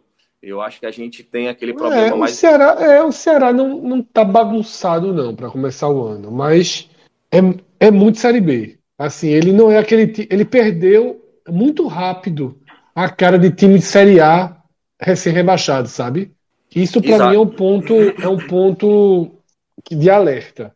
Porque você vê alguns times eles caem, mas vão tentando sustentar uma, uma, uma um DNA de Série A. Né? O Ceará, nesse elenco, não está tendo. É, o problema São... do Ceará é porque as peças que davam esse DNA de Ceará foram as peças que explodiram o vestiário do Ceará. Então, assim, é. quando. É, é o que eu falava sempre, assim, para você fazer um, um elenco de série para a Série B, fazer uma Série B sólida, você tem que ter uma espinha dorsal com uma, duas, três, quatro peças ali acima da média. E melhor do que você ir ao, ao mercado buscar uma peça desse patamar, com valor de investimento mais caro, é você tentar manter uma peça dessa que já vinha dando certo na Série A e caiu com você. O problema é que é. essas peças no Ceará foram as que explodiram o vestiário do Ceará. O Mendonça é, depois, depois do rebaixamento, as coisas vêm mais à tona pela imprensa. Mendonça era a pior peça do vestiário do Ceará. Assim, a pessoa dizia assim: o Vina fazia aquele movimento. Não, era o Mendonça. O Mendonça era o, era o que faz, não queria jogar, falava sobre contusões e departamento médico. Sim, mas fora do, fora do vestiário, porque de vez em quando, quando fala muito do vestiário, você consegue pescar ali no campo e tal. Assim, Mendonça eu não consigo achar que ele, que, que, que, o problema do vestiário dele talvez ficasse no vestiário. Né? acho que no campo ele até que. Do, do time do Ceará ele buscou. Tu acha que não, Léo? Não, não. Quando, o, quando o, problema, o grande problema dele no vestiário foi começou com o Marquinhos Santos. E foi notório em campo, assim. De ele olhar para o banco, reclamar, andar em campo, muitas vezes assim, mudar o jeito de jogar. E a torcida notou claramente, assim, foi muito rápida a mudança. E logo depois surgiram os boatos que ele tinha se desentendido com o Marquinhos Santos e, e realmente foi um ponto bem pesado do vestiário do Ceará. O Mendonça, o John Vasquez, é, que chegou na reta final a abandonar treino na metade, Então, assim, é uma peça que não valeu a pena o Ceará fazer esforço. O Messias teve desentendimento com o torcedor. É, então, assim, era uma peça que também não seria mantida. O Vina, uma peça que não seria mantida pelo alto valor. É, Matheus Peixoto nem se fala. É, Zé Roberto ainda era um jogador que tinha um desgaste né, o, com a torcida, mas essa semana resolveu dar uma entrevista é, comparando a estrutura do Ceará, falando que era melhor o Mirassol, que era melhor o Atlético Goianiense, e hoje o Ceará acertou o empréstimo dele para o Mirassol. É, outra peça de meio campo, que era um problema de vestiário, é, o Richard Coelho, hoje, ontem, falou num podcast também que não sabia para onde é ia, mas que não ia ficar no Ceará. Então, assim, as peças que poderiam dar a cara de Série A do elenco do ano passado foram todas peças que tiveram problemas internos ou tem um grande desgaste com a torcida. É, o que agrava essa necessidade do Ceará fazer essa remontagem, né? O que deve permanecer com, assim, inclusive que, que obriga a um reforço mais forte nas peças de ataque, né? Porque até, assim, hoje a peça que vai ficar de, de ataque é o, é o Kleber, né? Que até para uma Série B eu não acho tão absurdo você ter o Kleber no elenco, né? É, é um Ceará que promete aproveitar muitos garotos da base, né? É, alguns, algumas peças de destaque tendem a ser aproveitados. O, o lateral direito, Natan Mazieiro, que era da base, que estava no Figueirense, tende a voltar. Um jogador também que está em processo de evolução, é, tem algumas tomadas de decisões mais equivocadas, mas é um, um ala bem ofensivo, assim. É um jogador interessante para você ter na Série B. É, tem o Caio Rafael, meio-campo. É, Aí tem as, as, as peças também de, de, base que já estão mais agregadas ao elenco, que é uma dúvida que sejam. Que papel vão ter numa Série B, né? Se realmente eles estavam na Série A é, em um nível mais abaixo e na Série B eles podem realmente apresentar um futebol é, com um nível mais condizente do deles, que é o caso do Giovanni, é o Kelvin, é, o Léo Rafael, né? Que é um jogador que teve uma temporada com algumas lesões e que vinha até bem, vinha jogando bem, vinha um meia interessante, mas até a lesão, é... depois da lesão, não, não, conseguiu voltar, ter um bom ritmo. Então o Ceará que deve aproveitar mais a base, e inclusive foi um dos motivos alegados aí pelo, pela, da contratação do Morínigo, que é um, um, treinador que gosta de trabalhar com a base, que, que conhece o campeonato é que, da Série como B. Como é que ele foi recebido, Léo? Qual, é, qual é a tua expectativa? Como é que você é, avaliou a chegada dele e o sentimento da torcida também com esse nome? de Gustavo Mourinho. O, é um nome que a torcida também já queria na Série A, né? Foi especulado aqui é, naquela reta final. Ele disse que é, muito falado que ele tinha sido procurado depois da queda do Marquinhos Santos, é, e ele falou que não, que não chegou a ser procurado depois da queda do Marquinhos Santos, que ele foi procurado quando o Dorival saiu e que não aceitou, mas que conhecia o clube, que, que via potencial, que acreditava no projeto, aquela conversa de, de, de sempre, né? Mas é um treinador que que conhece a competição, é, que, que foi campeão da competição pelo, da, pelo, pelo Curitiba, é, e, e, e, tem esse reforço de trabalhar com a base, né? O que se fala muito aqui, assim, que é um time, o time cai para a Série B, ele tem que aproveitar muito a base, é, até para sentir o que vai, como vai ser o ano, a questão financeira. O Ceará foi um time que caiu com muitos contratos longos de alto valor, então assim, o time tem que ter a frieza de não olhar esse campeonato cearense com o viés histórico que ele vai ter. É um campeonato cearense para sentir, para sobreviver, tentar respirar, recuperar a torcida e, e que não comece como âncora para o ano. Assim, o, o grande problema é você conseguir estancar aquela velha sangria, trazer a torcida para perto, é, saber que vai ter que roer o osso, saber que é um, principalmente um primeiro semestre de adaptação, que é um mercado que o clube desconhecia. É, e, e a gente falava muito assim, o Ceará quando estava na Série A ele ia buscar um reforço da Série C e da Série D. Dificilmente ele ia buscar um reforço da Série B. Então assim, até esse mercado era um mercado mais desconhecido até para o clube, que não tinha esse padrão assim. O que se espera é que o que se fala muito no clube é que o clube vai estabelecer processos dentro do futebol que não existiam, né? Até mencionei aqui no telecast do rebaixamento que o PC Guzmão confidenciou a pessoas do clube que se assustou porque o, o futebol do Ceará não tinha qualquer processo não tinha qualquer metodologia de avaliação, de construção, de contratação, não tinha. É, análise de desempenho era completamente solto da parte médica, era deslocada da gestão de futebol, era assim, eram como se fossem vários departamentos soltos e sem qualquer correlação com o outro. E, então você vai começar praticamente do zero, de construir uma cultura de futebol, de construir uma ideia de futebol. E, e eu acho que não acho também, não, a torcida não achou um pouco muito absurda a manutenção do PC Guzmão. É, eu acho que essa necessidade de, de ter um, um liame do futebol com a diretoria, é, eu acho que é importante essa questão de construir essa metodologia, é, já que o diretor de futebol é uma pessoa bem, bem inexperiente nesse sentido, de ter o Juliano Camargo. E o Juliano Camargo vem mostrando assim, essas peças que estão sendo indicadas, assim, tem muita cara do Juliano Camargo. E o clube já se apresenta no dia 16, e eu acho que nesses últimos dias a gente pode ter mais umas duas ou três contratações que mostrem mais a cara do Ceará. É, só é uma correçãozinha pequena no que tu falou, Léo. O Murilo não foi campeão da Série B, não. Ele conseguiu acesso. Foi, foi, só subiu, só subiu. subiu. Que tá bom é demais, né? Ou o Ceará também quer ser não, campeão da Série quero, B? Quero nada, quero nada. Pra igualar o rival. Veja só, não, não. Tá bom, eu, eu falei lá esse podcast, essa confusão todinha, que tenho que ser coerente com o que eu disse, inclusive, que para o Ceará não, não era a carta para o Fortaleza. Na hora que o Ceará, eu, eu lembro exatamente da forma como eu dizer, enquanto o Ceará estivesse na primeira divisão, a carta do Fortaleza, para mim, não seria uma grande carta. Disputa, porque o Ceará foi o Fortaleza foi campeão da segunda divisão, enquanto o Ceará estava na primeira divisão. Então, assim, como é que o Fortaleza poderia querer causar inveja ao Ceará se o Ceará estava no lugar onde o Fortaleza queria ir? mas que se um dia o Ceará cair, demorou cinco anos, mas se um dia o Ceará caísse, voltasse para a segunda divisão, aí ele passaria a ter a obrigação que o rival dele conseguiu. Claro que o objetivo é só subir, estou falando só na questão da rivalidade. Se no final do, de 2023 for quarto lugar, o objetivo está conquistado, voltou para a primeira divisão. Mas para a rivalidade, aí eu acho que agora o torcedor do Fortaleza pode dizer, oh, meu irmão, agora tu não tem o que falar não, pô. Tu estava na primeira divisão, beleza e tal, mas tu foi lá, voltou e não foi campeão. Então, ah, assim, rapaz, aí a partir de agora, para mim, a partir de agora, aí o Ceará tem, tem não tem mais desculpa não em relação à Série B. Tinha, quero, até, eu, tinha até não cair. Eu quero subir. No dia, ó, no dia que ó, eu já não conheço nenhum campeonato no mundo que é importante que o campeão não quer jogar de novo o campeonato nunca mais, nem quer ser campeão no ano seguinte. Então, isso. assim, eu, eu, eu para mim não existe. Eu não conheço. Sim, mas isso você, isso você na primeira divisão, mas na segunda divisão. E outra, estou repetindo, se for quarto lugar, está conquistado. Só estou falando assim, que se for quarto lugar, o cara do Ceará, beleza, voltei para a primeira divisão. Mas ali no baralho, agora, no baralho, agora, para mim, a carta do Fortaleza na, é, na disputa com o Ceará é agora é uma carta que ela entra na mesa. Antes, eu, antes eu acho que para mim não entrava porque não fazia assim, eu não via sentido. Você querer querer causar uma inveja no rival, sendo que seu rival estava na divisão acima. Né?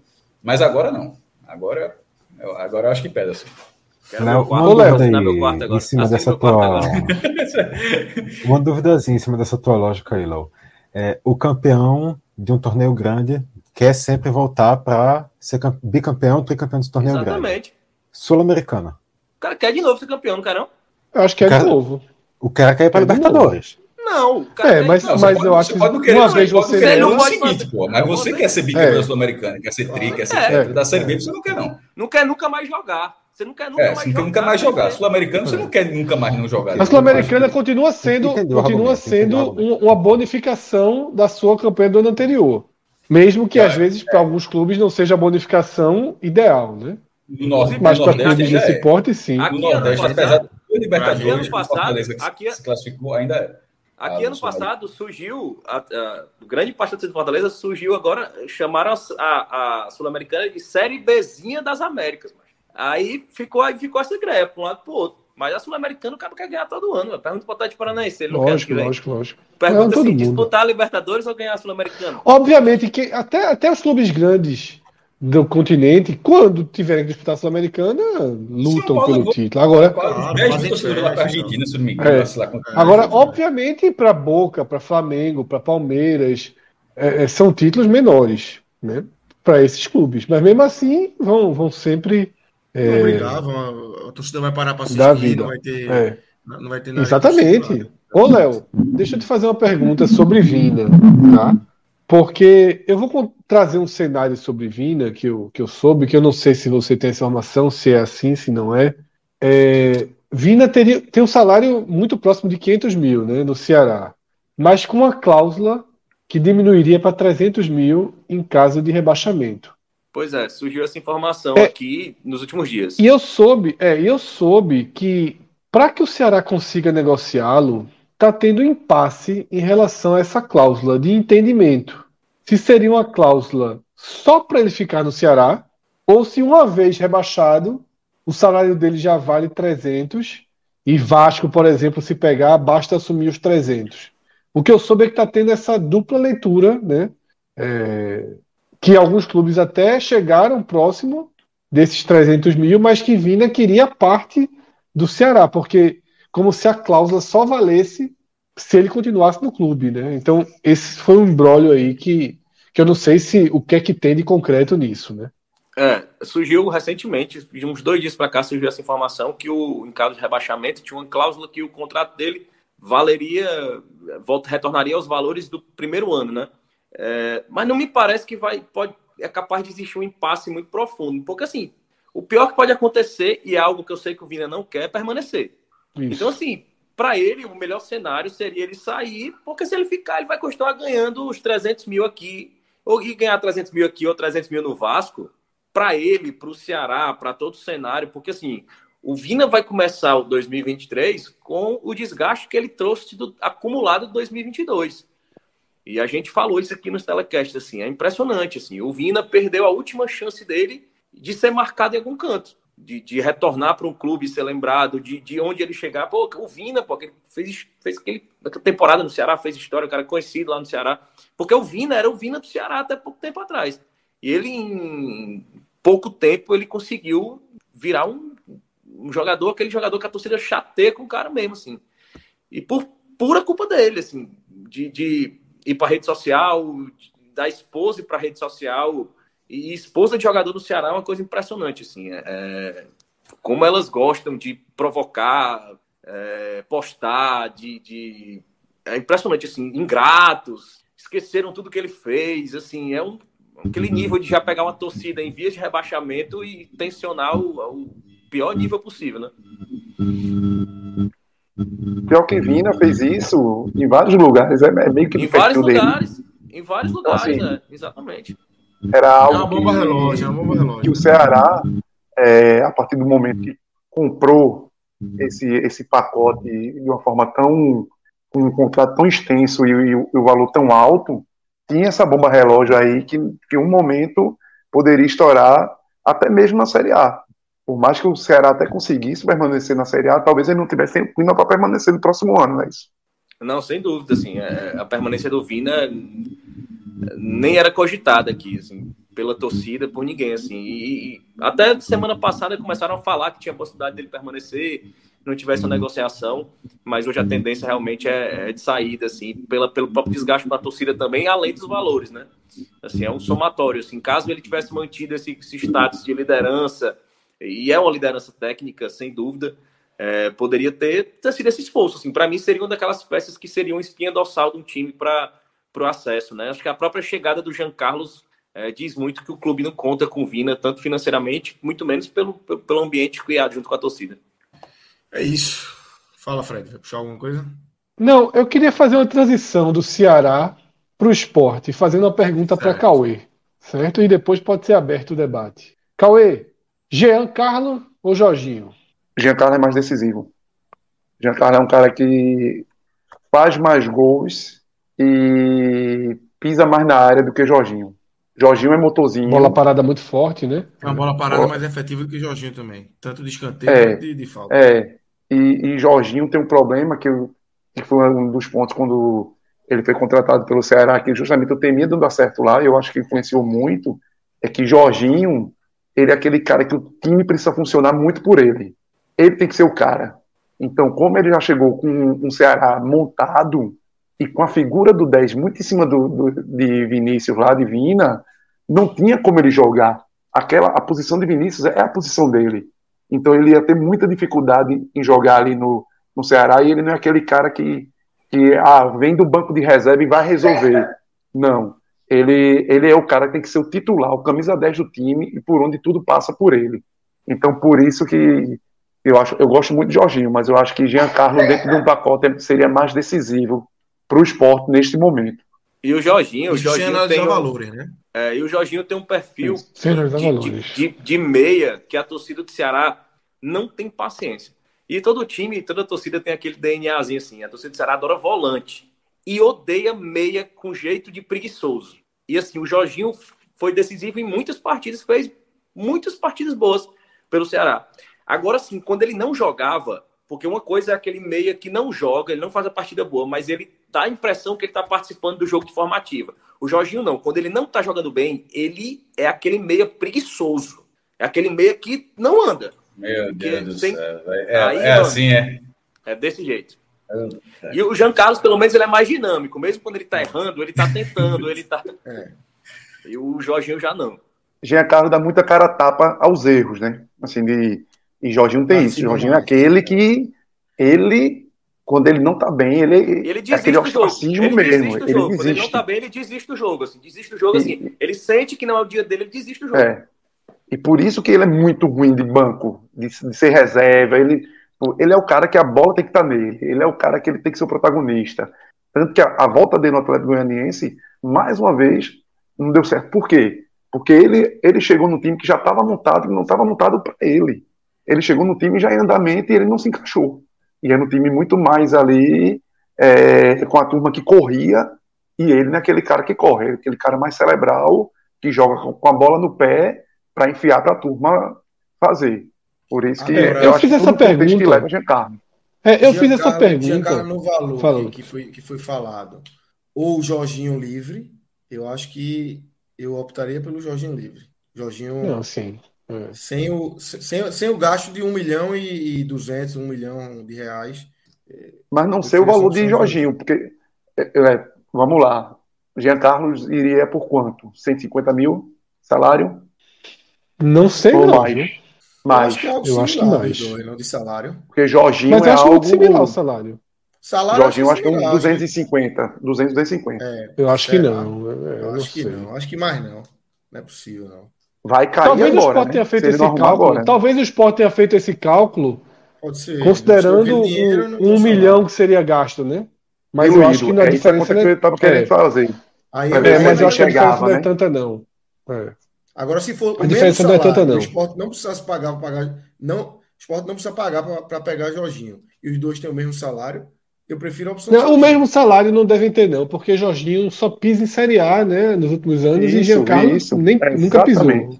Jorginho é, teve então, assim, Paranaense, Jorginho teve Grêmio, Ceará teve inflacionado, Coreia, né? Eu acho, que, eu acho que diluindo, eu acho que diluindo a diferença salarial, é eu acho que coisa. no fim das contas, não, eu acho que no fim das contas dá uns 400 mil de diferença esse investimento aí diluindo a diferença Para Jorginho abaixo, né? É, é, também acho que é por aí. por aí. Eu diria que é por aí. É por aí.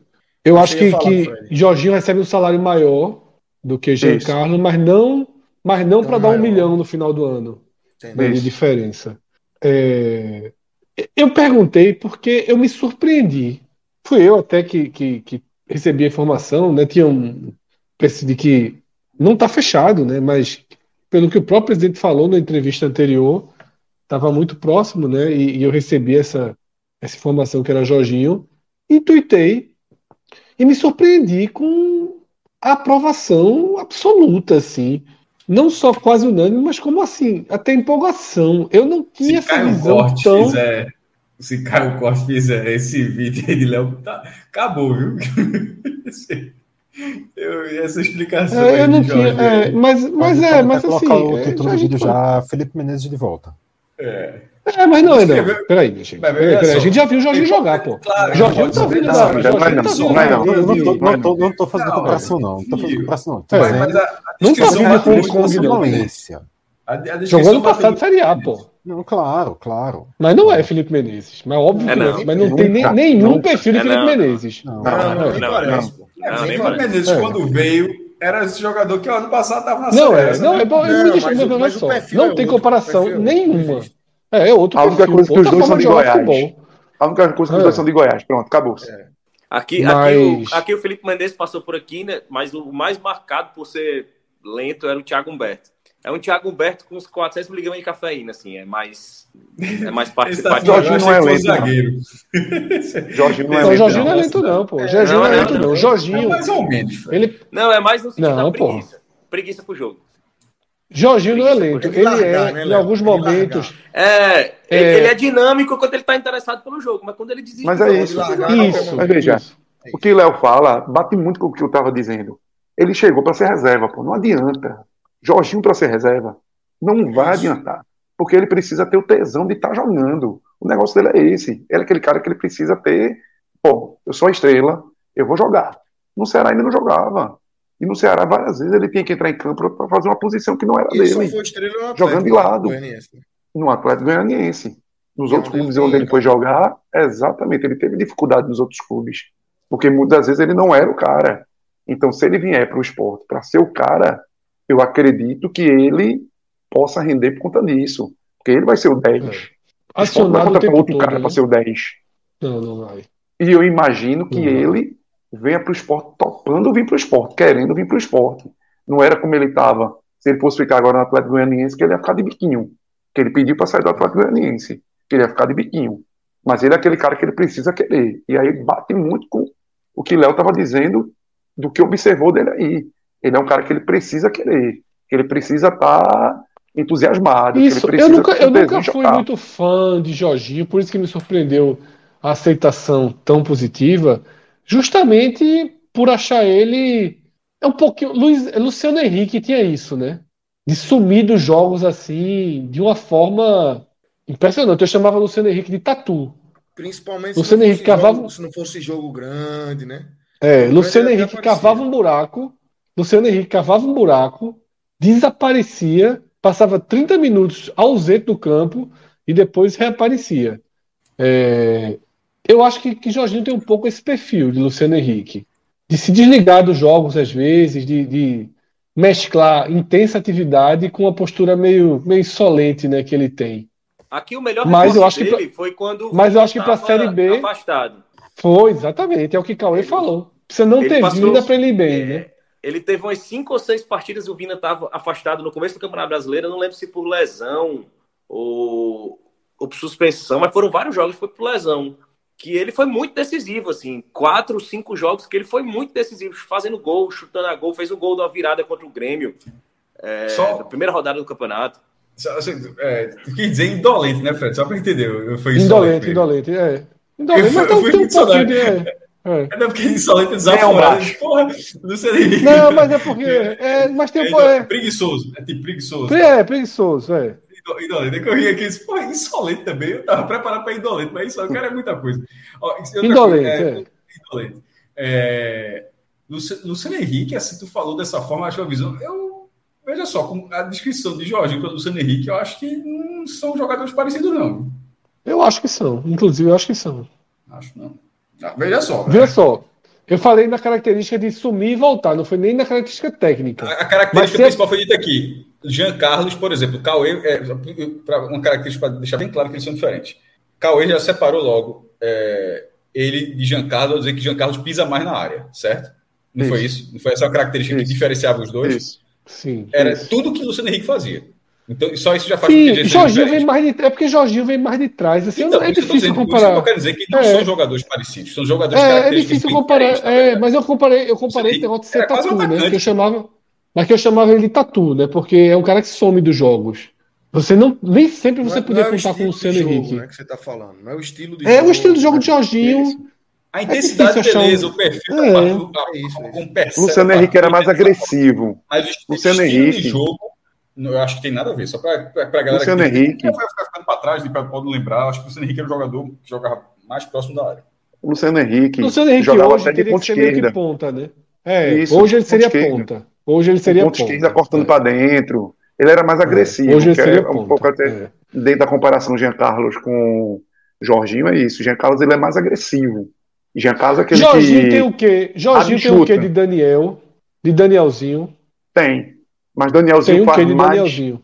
tem mais Danielzinho tem mais Danielzinho é, é- é muito híbrido. Bom, Heron, segundo Heron, volante na mesma hora que eu terceiro. falei, Heron, Heron lembrou aqui. É, Danielzinho é muito mais híbrido, segundo volante. Jorginho não faz tanto um segundo volante. Danielzinho, eu acho que talvez seja até mais segundo volante que um terceiro, que um, um, um sim, 10. hoje. Jorginho. Jorginho não. O Jorginho é aquele 10, só que ele é um 10 mais construtor. É, ele olha mais a, a turma. É, Giancarlo, eu acho que é aquele mais agressivo, que é aquele que pisa, já olha para chutar, já olha para bater. É Acho mais que Giancarlo ganha mais jogo. Eu acho que Giancarlo ganha Isso. mais jogo. É isso. O resumo de Giancarlo é jogo. isso. mas como é que ganha tá, mais jogo. Fred? O que é que tem de. de... O nome Não surgiu, sei. não, não sei, não sei, não sei, não sei. Veja só. O nome que eu, eu sei é o seguinte: o nome, o presidente falou na entrevista. Que tinha um meia. É, acho que foi o canal do Luna, né? Não sei exatamente, acho que foi. foi. foi. Que estava acertado. Foi. Pronto. O jogador que ele estava falando. burocrático. Pronto. O jogador que ele está falando é Jorginho. Então, tá acertado. Agora, o que tem e o que não tem, eu não sei. Eu sei que o jogador que ele estava falando era Jorginho. É isso. Que sempre e circulou, né? O esporte, o esporte, o esporte considerou Chay. O esporte considerou Chay, considerou Jorginho. A prioridade era Jean, tá? E sondou, foi ver qual é a divina. Foi ver qual é. Mas a divina é muito complicada, como a gente já foi falado aqui, né? É, tá distante. É, mas... Ou seja, ou seja, voltaria a ser Vinícius, né? se, se, se voltaria a ser Vinícius. Voltaria a ser Vinícius. Vini, Vina deve ir para o Vasco. A informação realmente é que Vina está basicamente acertado com o Vasco. É isso, é isso. E aí o esporte tem, Fred. É... Lucas, eu vou. Meu celular está aqui né? descarregando. Ah, é, eu vou, eu vou fazer uma troca aqui rapidinho, de, mas é dois minutinhos ou menos. Beleza, vamos seguir aqui. Relógio, desce aí para a gente dar uma, uma atualizada no que a gente tem do esporte já, né? É, acho que oficializado não teve nenhum reforço, né? Teve um goleiro. Tem, que, é, Renan, desculpa. Renan, Renan e, e Anderson foram oficializados. E aí tem Filipinho, Matheus Vargas e Gabriel Santos. Algumas especulações, como Jorginho, João Paulo já está descartado, Pablo Siles, Chay, a tendência que também é, acredito deu uma esfriada também. É, mas é, é, é, um mercado ainda lento, né, maestro? É, contratação apenas de um goleiro, uma posição. É, talvez a, a, Se você perguntar a todo torcedor do esporte que acompanha ali, vai dizer que o esporte perdeu acesso por conta do goleiro e naquele jogo contra o Vasco, farrapado de Carlos Eduardo, entre outros lances do, durante a, a, Série B também. É, então, assim, começou talvez resolvendo o primeiro problema. Não sei se resolvendo, mas tentando buscar uma solução para o problema que estava mais latente ali, nem que é a chegada de Renan, né, Márcio? É, e, e Denis tá, teve uma lesão muito séria, né? Ele lembra, pra, já ficou muito para trás, mas só relembrando. Ele veio quando o foi vendido, jogou uma partida e no treinamento seguinte rompe, é, teve uma lesão grave, foi submetido à cirurgia. E aí, com essa renovação automática, assim, é aquela que, enfim, que você tem que fazer em ponto final, mas não necessariamente ele vai, ele vai ser o segundo goleiro porque ele foi uma ele foi uma contratação ali muito pontual, a necessidade clara que havia, é, assim, não necessariamente ele vai ser o segundo goleiro para 2023. É, mas pelo menos nesse momento já tem um principal e a tendência é que tenha um goleiro profissional de um, algum gabarito como reserva também, porque o esporte é, faltou isso, de certa forma faltou isso na reta final da Série B. É, em relação a quando se fala mercado, é muito mais voltado essa, essa, essa leitura mais para chegadas e saídas, né? não para permanências. Porque, o, porque na, no mercado do esporte, por exemplo, algumas renovações é, eu achei ela, ela, elas bem interessantes. A de Fabinho, é, a dos pontas, que foi, foi, o primeiro, a calamidade do esporte no primeiro turno. No primeiro, no primeiro turno da Série B foi a falta de pontas e no segundo turno foi a falta de goleiro. Assim, tem outros problemas, mas assim, os problemas mais graves, assim, né? Treinador, o campeonato todo. É, enfim, a, acho que a renovação do esporte, até porque gente, eu tinha falado isso na reta final, o time do esporte, exceção feita ao goleiro, exceção feita ao goleiro, o time do esporte que terminou a Série B, aquele time titular seria um candidato forte ao acesso em 2023. Claro que aí é, algum, algum, jogador vai sair, outro vai querer renovar, outro clube não vai ter interesse, pensa que pode ter uma reposição melhor, como foi, por exemplo, o caso de Sander, não chegou a um entendimento, vai ter que precisar de um lateral esquerdo novo. Mas aquele time do esporte que terminou a Série B, na minha opinião, ele seria um candidato forte ao acesso, como foi, inclusive, na própria Série B de 2022, porque, mesmo com todos esses problemas, até a última rodada tinha uma chance é, 1%. Um lá, treinador que atrapalhe menos, né, Cássio? Um, um treinador, treinador, que atrapalhe menos. menos. Não sei se é. É, é depois que fala o treinador. Não sei, tomara, que seja, tomara que seja o caso, mas é, mais do que o, o antecessor, certamente. É, até, porque, até porque Claudinei acho que não vai, não vai haver, a gente não vai ver uma terceira passagem de Claudinei no esporte. Eu acho que isso aí dá para dizer, dá para dá falar com alguma segurança que Claudinei não será treinador do esporte por uma terceira vez. Porque se isso acontecer, não fará o menor sentido. Tipo, só se ligar o Mundial Interclubes e falar, ó, apesar de estar sendo campeão do mundo, eu quero dirigir o Esporte Recife. Aí, pronto, na situação dela, é assim, mas situação normal, tá no mercado, tá procurando, ok, isso aqui, ó, tá Claudinei que tava ali, então, não, não vai acontecer. Então, é, com o Anderson, substituto, acho que substituiu, fez uma boa substituição, e aquele time seria suficiente. Algumas peças foram saindo, mas assim, a, a, uma espinha dorsal ali, Wagner Love com pré-contrato deve ficar, não dá para ser um, um, ataque todo diferente, mas acho que Wagner Love se viabilizou, ele, ele se mostrou útil, ele, ele, ele, até inclusive fez a quantidade de gols, basicamente, que a gente falou. A gente, a gente achava assim, que se fosse oito, tava pago. Acho que o cara fez sete, porra. tá pago, né? Assim, basicamente, se fizer oito gols, tá, tá pago. O cara terminou terminou com um a menos, então acho que ele se viabilizou para permanecer na Série B, apesar de idade elevada, mas surpreendeu jogar 90 minutos algumas partidas. Pode ter uma queda física, vai ser natural, a cada ano vai, vai, isso vai acontecer na carreira de profissional dele, mas talvez seja suficiente ainda nessa segunda divisão. Então, para mim, é, eu estou nem falando antes de Jorge, né, porque essa é a, é a grande especulação, que seria um meio interessante para o esporte contratar, mas é, a, a, a exceção feita ao goleiro, porque o goleiro teria contratado de qualquer forma, não estava considerando a hipótese do esporte manter os goleiros que tinha na, no final da Série B, a manutenção da base daquele time, e nisso eu estou considerando que vai ficar, porque Rafael Thierry agora está meio que toda semana aparecendo assim, ó, Rafael Thierry tem proposta, Rafael Thierry tem proposta, Rafael Thierry vai ficar. Então, assim, não sei como é isso, mas considerando que, a, que, que fique a defesa, pelo menos os que permaneceram, o volante, é, os dois pontas, o atacante que está, eu acho que é um, é um time melhor do que o Sport vinha tendo nos últimos anos, tá? Assim, é melhor. Porque Mica, é, Micael e Gustavo, de quando eles começaram o Pernambucano, ele, eles estavam.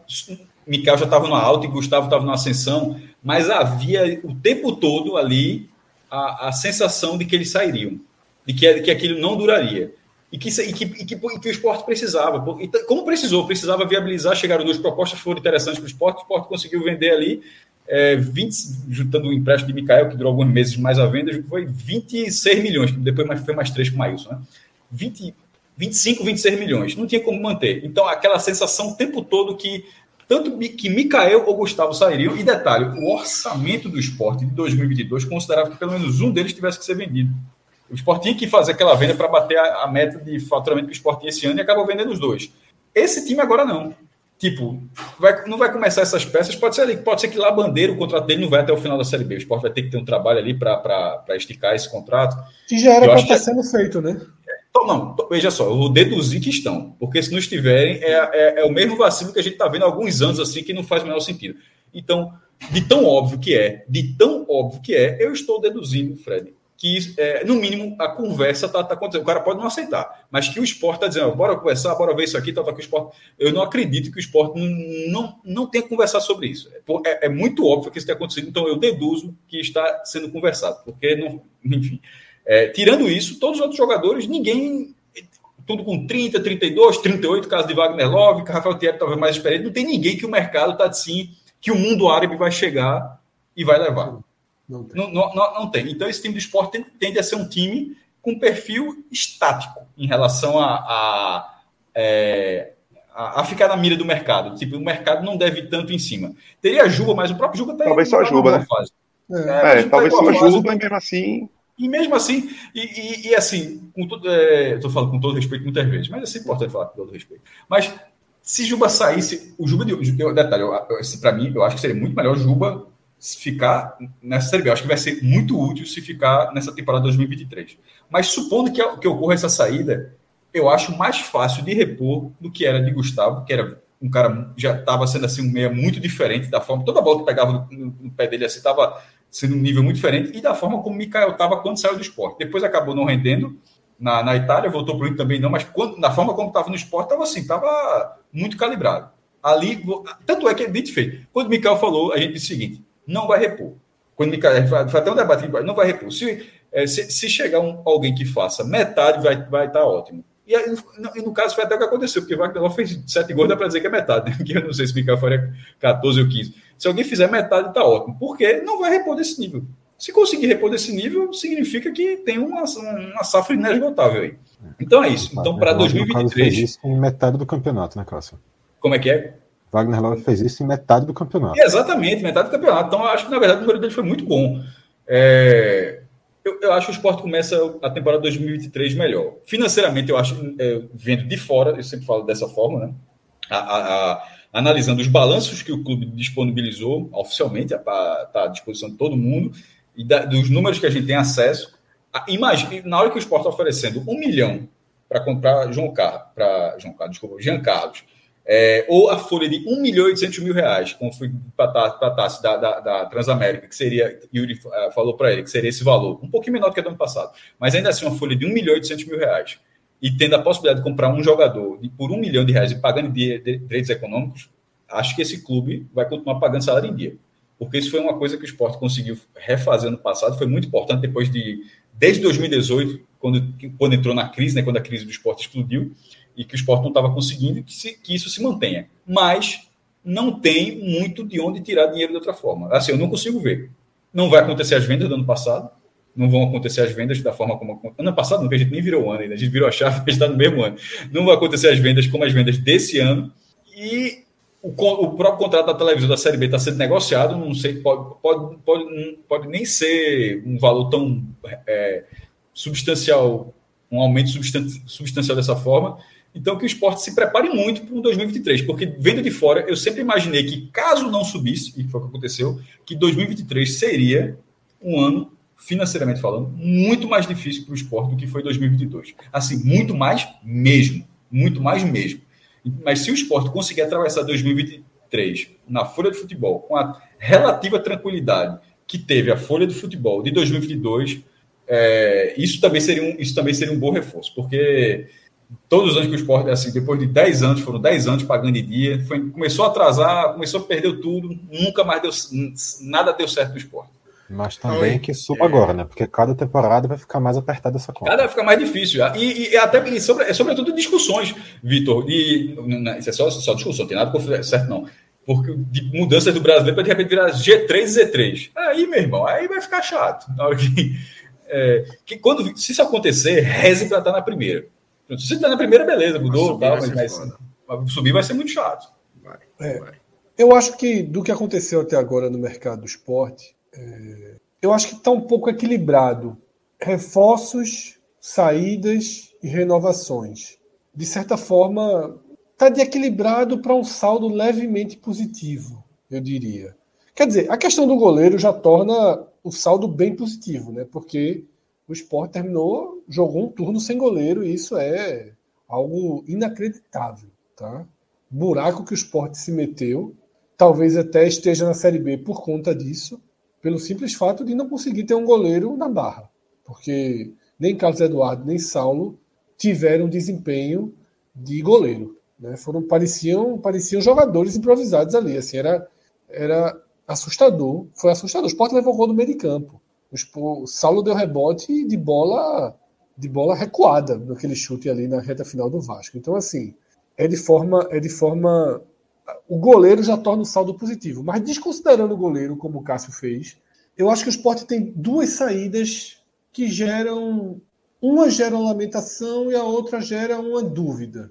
Gustavo Coutinho era um cara que, mesmo tendo ficado abaixo de Wagner Love, era um cara que eu acho que seria muito importante ter para a temporada 2023. E, como o Luca falou, e o próprio esporte já analisou, o jogador queria ficar até, né? então o esporte tem uma expectativa que Voivoda não dê continuidade né, desse retorno dele ao Fortaleza, não sei se agora, não sei se durante o estadual, se depois do estadual, mas o esporte ainda, ainda espera ter em algum momento da temporada Gustavo Coutinho.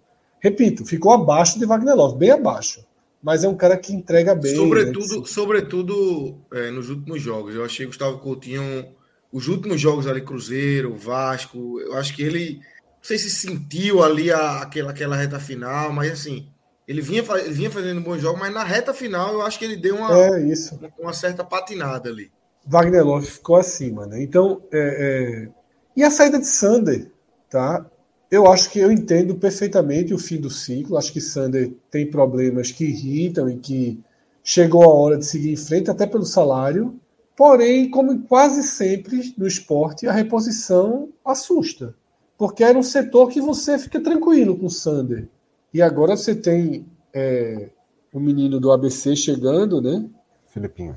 Filipinho, Filipinho mas Não imagino que seja para ser titular. É, pelo que o próprio esporte sinaliza, o esporte ainda tenta um lateral esquerdo, e aí eu não consigo pensar em nenhum. Né? Cauê tem suas listas aí, pode pensar em laterais esquerdos. Pode indicar. Mas já de cara, Fred, eu acho que Filipinho já dá um. O, o esporte estava tão. Com... É aquele negócio, é aquela acomodação. Sander dava uma acomodação no esporte. É, é uma acomodação. E chega um momento que. que e aí, sem avaliar, ué, salário, bom, ruim, precisava mudar. E aí vem um Filipinho, é uma aposta, é um cara, pelo que mostrou pelo, no ABC, vai trazer algo que Sander não tinha, de ofensividade, vai trazer provavelmente defeitos que Sander não, não deixava traduzir tanto na defesa. Isso. Já que Filipinho tem mais deficiências na defesa, mas vai trazer uma coisa nova, entendeu? Eu acho que Sander já estava. Já eram deficiências que Sander tinha, que o torcedor já não tinha mais paciência que o torcedor estava às vezes muito cansado com aquilo ali e que ficava muito pela doação de Sander, pelo cara que entrega raça, pelo cara que joga pela camisa. Boa, né? Fez a série B boa. Isso, honesta, aquela série B honesta. Mas é. chega uma hora que o esporte precisava de um, de um lateral mais Não, ofensivo. Eu entendo, Cauê, eu entendo perfeitamente o fim do ciclo. Eu só temo o que vem. Que seja pior, é, que seja pior. É, eu só Pronto, temo o que vem. Que nem que nem o plano B desse ano. Lucas Hernandes, que sabiamente era, ia dar foi errado. Pior do que Sander. Foi pior, exatamente. E sabiamente é ia dar errado. É, é, difícil você encontrar no mercado né, essa opção. Eu sei que tem Juba, você pode voltar a tratar Juba como lateral esquerdo, não sei se Eu acho que não é mais. Eu acho é, que não é também, mais opção, também não. não. vejo, também não vejo dessa forma.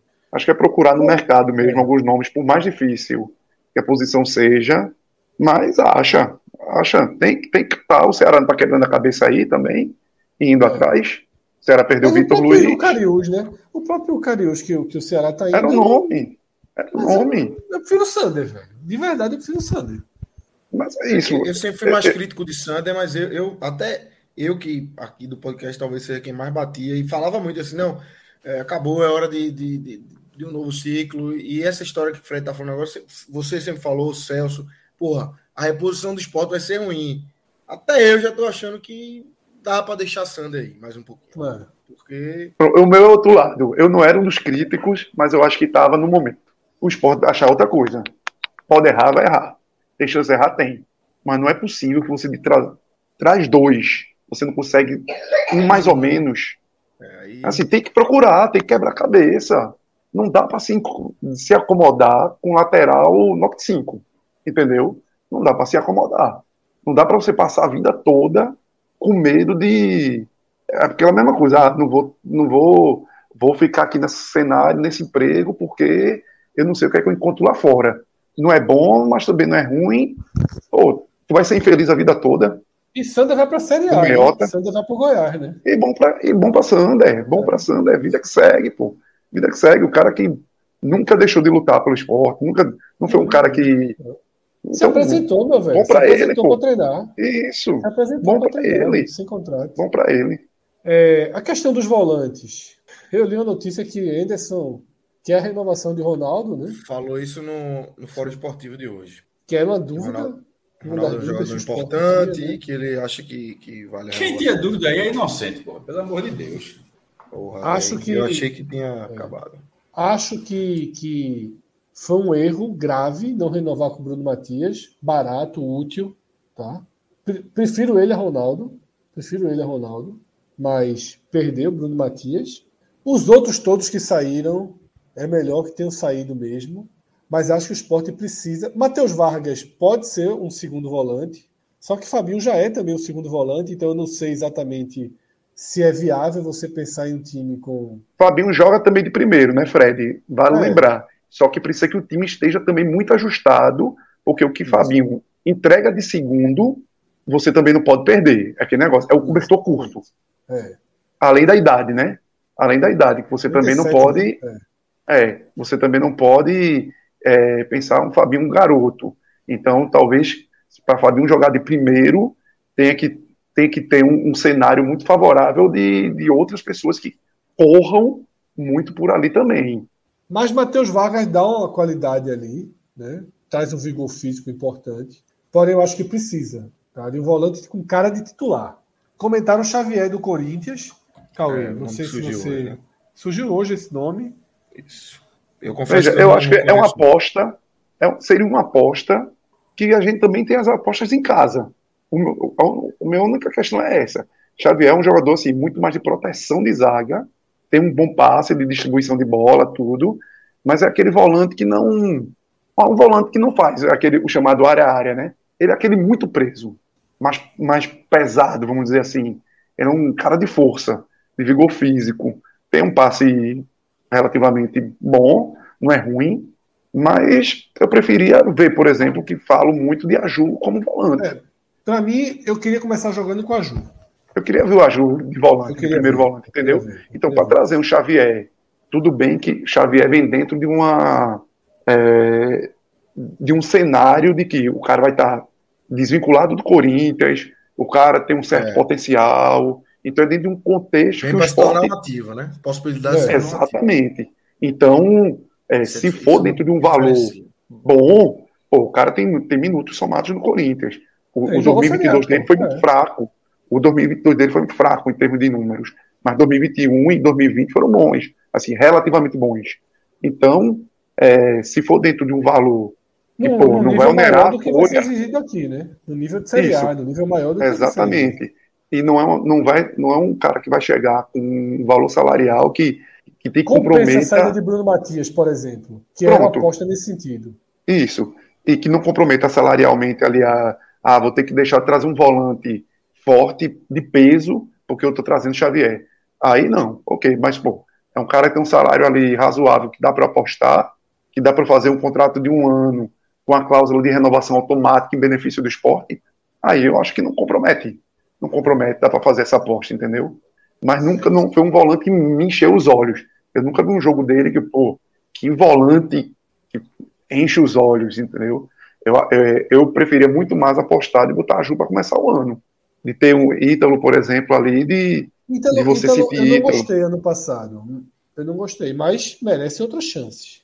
Tem a chance, entendeu? Pode começar com todos esquecidos no meio do dorsal, né? Como é, Vitor? Isso. Os jogadores da base no passado foram todos esquecidos no meio do Pernambucano. Terminou que Pedro, Exatamente. Ítalo, todos aqueles nomes não tiveram nenhuma é. o próprio Flávio. E a Ju. merecidamente, viu? Esses três aí, merecidamente. E a Ju é muito acima da média. A Ju é muito acima da média. Pronto. Xavier não faz o que a Ju faz. A Ju é aquele jogador que sai da cabeça da área do esporte e vai pisar na cabeça da área do outro time. A Ju eu gosto pra cacete. Então é um cara que tem mobilidade. É um cara que tem. É, pronto, lembra muito o Richelli, daquelas explosões de Richelli. Não estou dizendo que é um jogador semelhante, cadê mas assim. Hein? Ale Santos, cadê?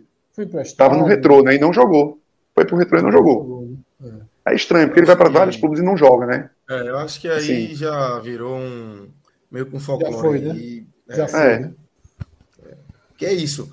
Não tem chance no esporte, jogou muito bem na base, não, não consegue ter chance no profissional, foi pro Figueirense, não joga. Não é, joga a história do futebol é essa. É, essa. É. é. a história do futebol. É isso. Quantos e quantos a gente não já viu, né? Dessa forma. Fabrício Bigode, até hoje, Fabrício Bigode. Fabrício Bigode. É. é, dá para citar diversos, diversos cara poderia Agora, ter estourado e não estourou porque não aproveitou as chances. O esporte meia precisa de mais. né? Como é? Meia, meia precisa, de mais. Precisa, de mais. precisa, né? Precisa. Com Jorginho precisa. e, e Matheus? Precisa. Pô. Porque Matheus, ele é um. Também você, você, traz um. É, você vai, vai em busca de outro perfil agora, né? Você é, precisa de um, né? de um meia quebrador de linha. É. Um meia.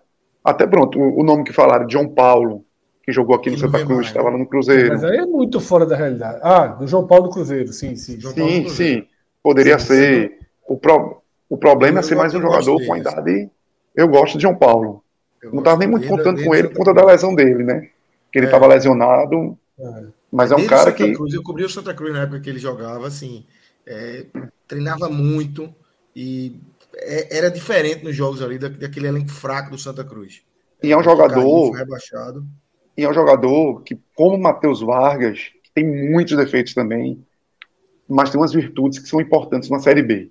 São caras que correm, são caras de, que se doam ali no meio, são caras que, que, vão, que vai ter combatividade. Pronto. É o que é, talvez o que talvez falte um pouco de Jorginho em alguns momentos, o esporte vai ter, vai ter essas peças. E que aí é aquela questão, são complementares para em alguns momentos você ter ou junto ou substituindo quando o jogo, quando o jogo pedir uma coisa diferente. Mas eu acho que precisa de um outro meia ali para para você ter para outros momentos, para outras ocasiões e, em lesões e, em terceiros cartões amarelos. Eu acho que Matheus Vargas não pode ser somente ele como essa opção. Ele pode ser essa, esse híbrido, sendo uma opção como segundo volante, sendo até a primeira opção como um substituto de Jorginho, por exemplo, em alguns momentos, mas eu acho que precisa de ter mais um ali. Mas acho que com a chegada de Jorginho a roda gira, né? Assim, é... se Jorginho chegar, já chegou Matheus Vargas, chega Jorginho, as prioridades vão mudando, existem. Vão mudando, vão mudando. É, a, a, lateral, por exemplo. É. Eu vi, eu vi aqui no a chat. A lateral né? esquerda hoje eu acho que é a prioridade. Não tem problema. É, eu, eu vi aqui no chat, né, uma, algo que também me incomoda muito, assim. É, eu acho que o esporte tem que dar um destino ao Thiago Lopes, sabe? Mais até Sim. do que a Kaique. Mais até do que a Sim. Kaique. Até porque, vê só, é quando eu acho que diretoria e comissão técnica permanente deveriam ser mais atuantes. Detalhe, César tá ficando, né? César Lucena tá ficando, né? Não sai, né? Detalhe, César Lucena tá ficando. Porque eu acho que, assim, eu não acho que um jogador como o Thiago Lopes tem que ser dada, tem que ser colocado à disposição para Anderson. Porque Thiago Lopes, por algum motivo, é um encantador de técnico. Por algum motivo, Thiago Lopes convence os treinadores que chegam. Joga de mais uma, joga de mais de uma posição, Fred. É a turma é, se anima. Valoriza. É. Só que assim, se você tem uma comissão, tec, uma comissão técnica permanente que vê, que atravessa temporadas, porra, que vê os mesmos jogos que a gente vê, não é possível que alguém entregue Thiago Lopes dizendo, esse cara aqui tem isso aqui de positivo.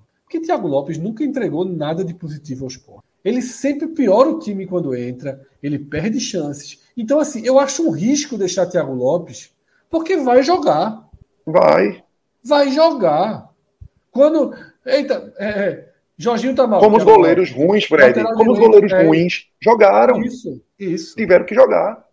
Então tem que saber nisso. E o incrível, por exemplo, que nenhum Vitória da Bahia se interessa em Thiago Lopes, que ele estava lá e fez algo mais ou menos lá para você é. ver então, que assim, não desperta interesse. Tem que se esforçar, tem que se esforçar para dar um destino a Thiago Lopes. E se for o caso, romper o contrato e pagar o que tem que ser pago. Eu não acho que dá para deixar à disposição. Eu acho que às vezes é um pouquinho de, de, de lavar as mãos, sabe? De falta de ação da comissão técnica permanente deixar um jogador como ele virar temporada. Não pode virar temporada, não pode estar à disposição, sabe? Ronaldo, volante, que a gente pô, tem muito mais crítica que elogios, eu acho que o Ronaldo recebe muito, porque ele tá renovando, vai ficando e tal, mas Ronaldo é mais útil do que Thiago Lopes, pô. Muito mais, pô.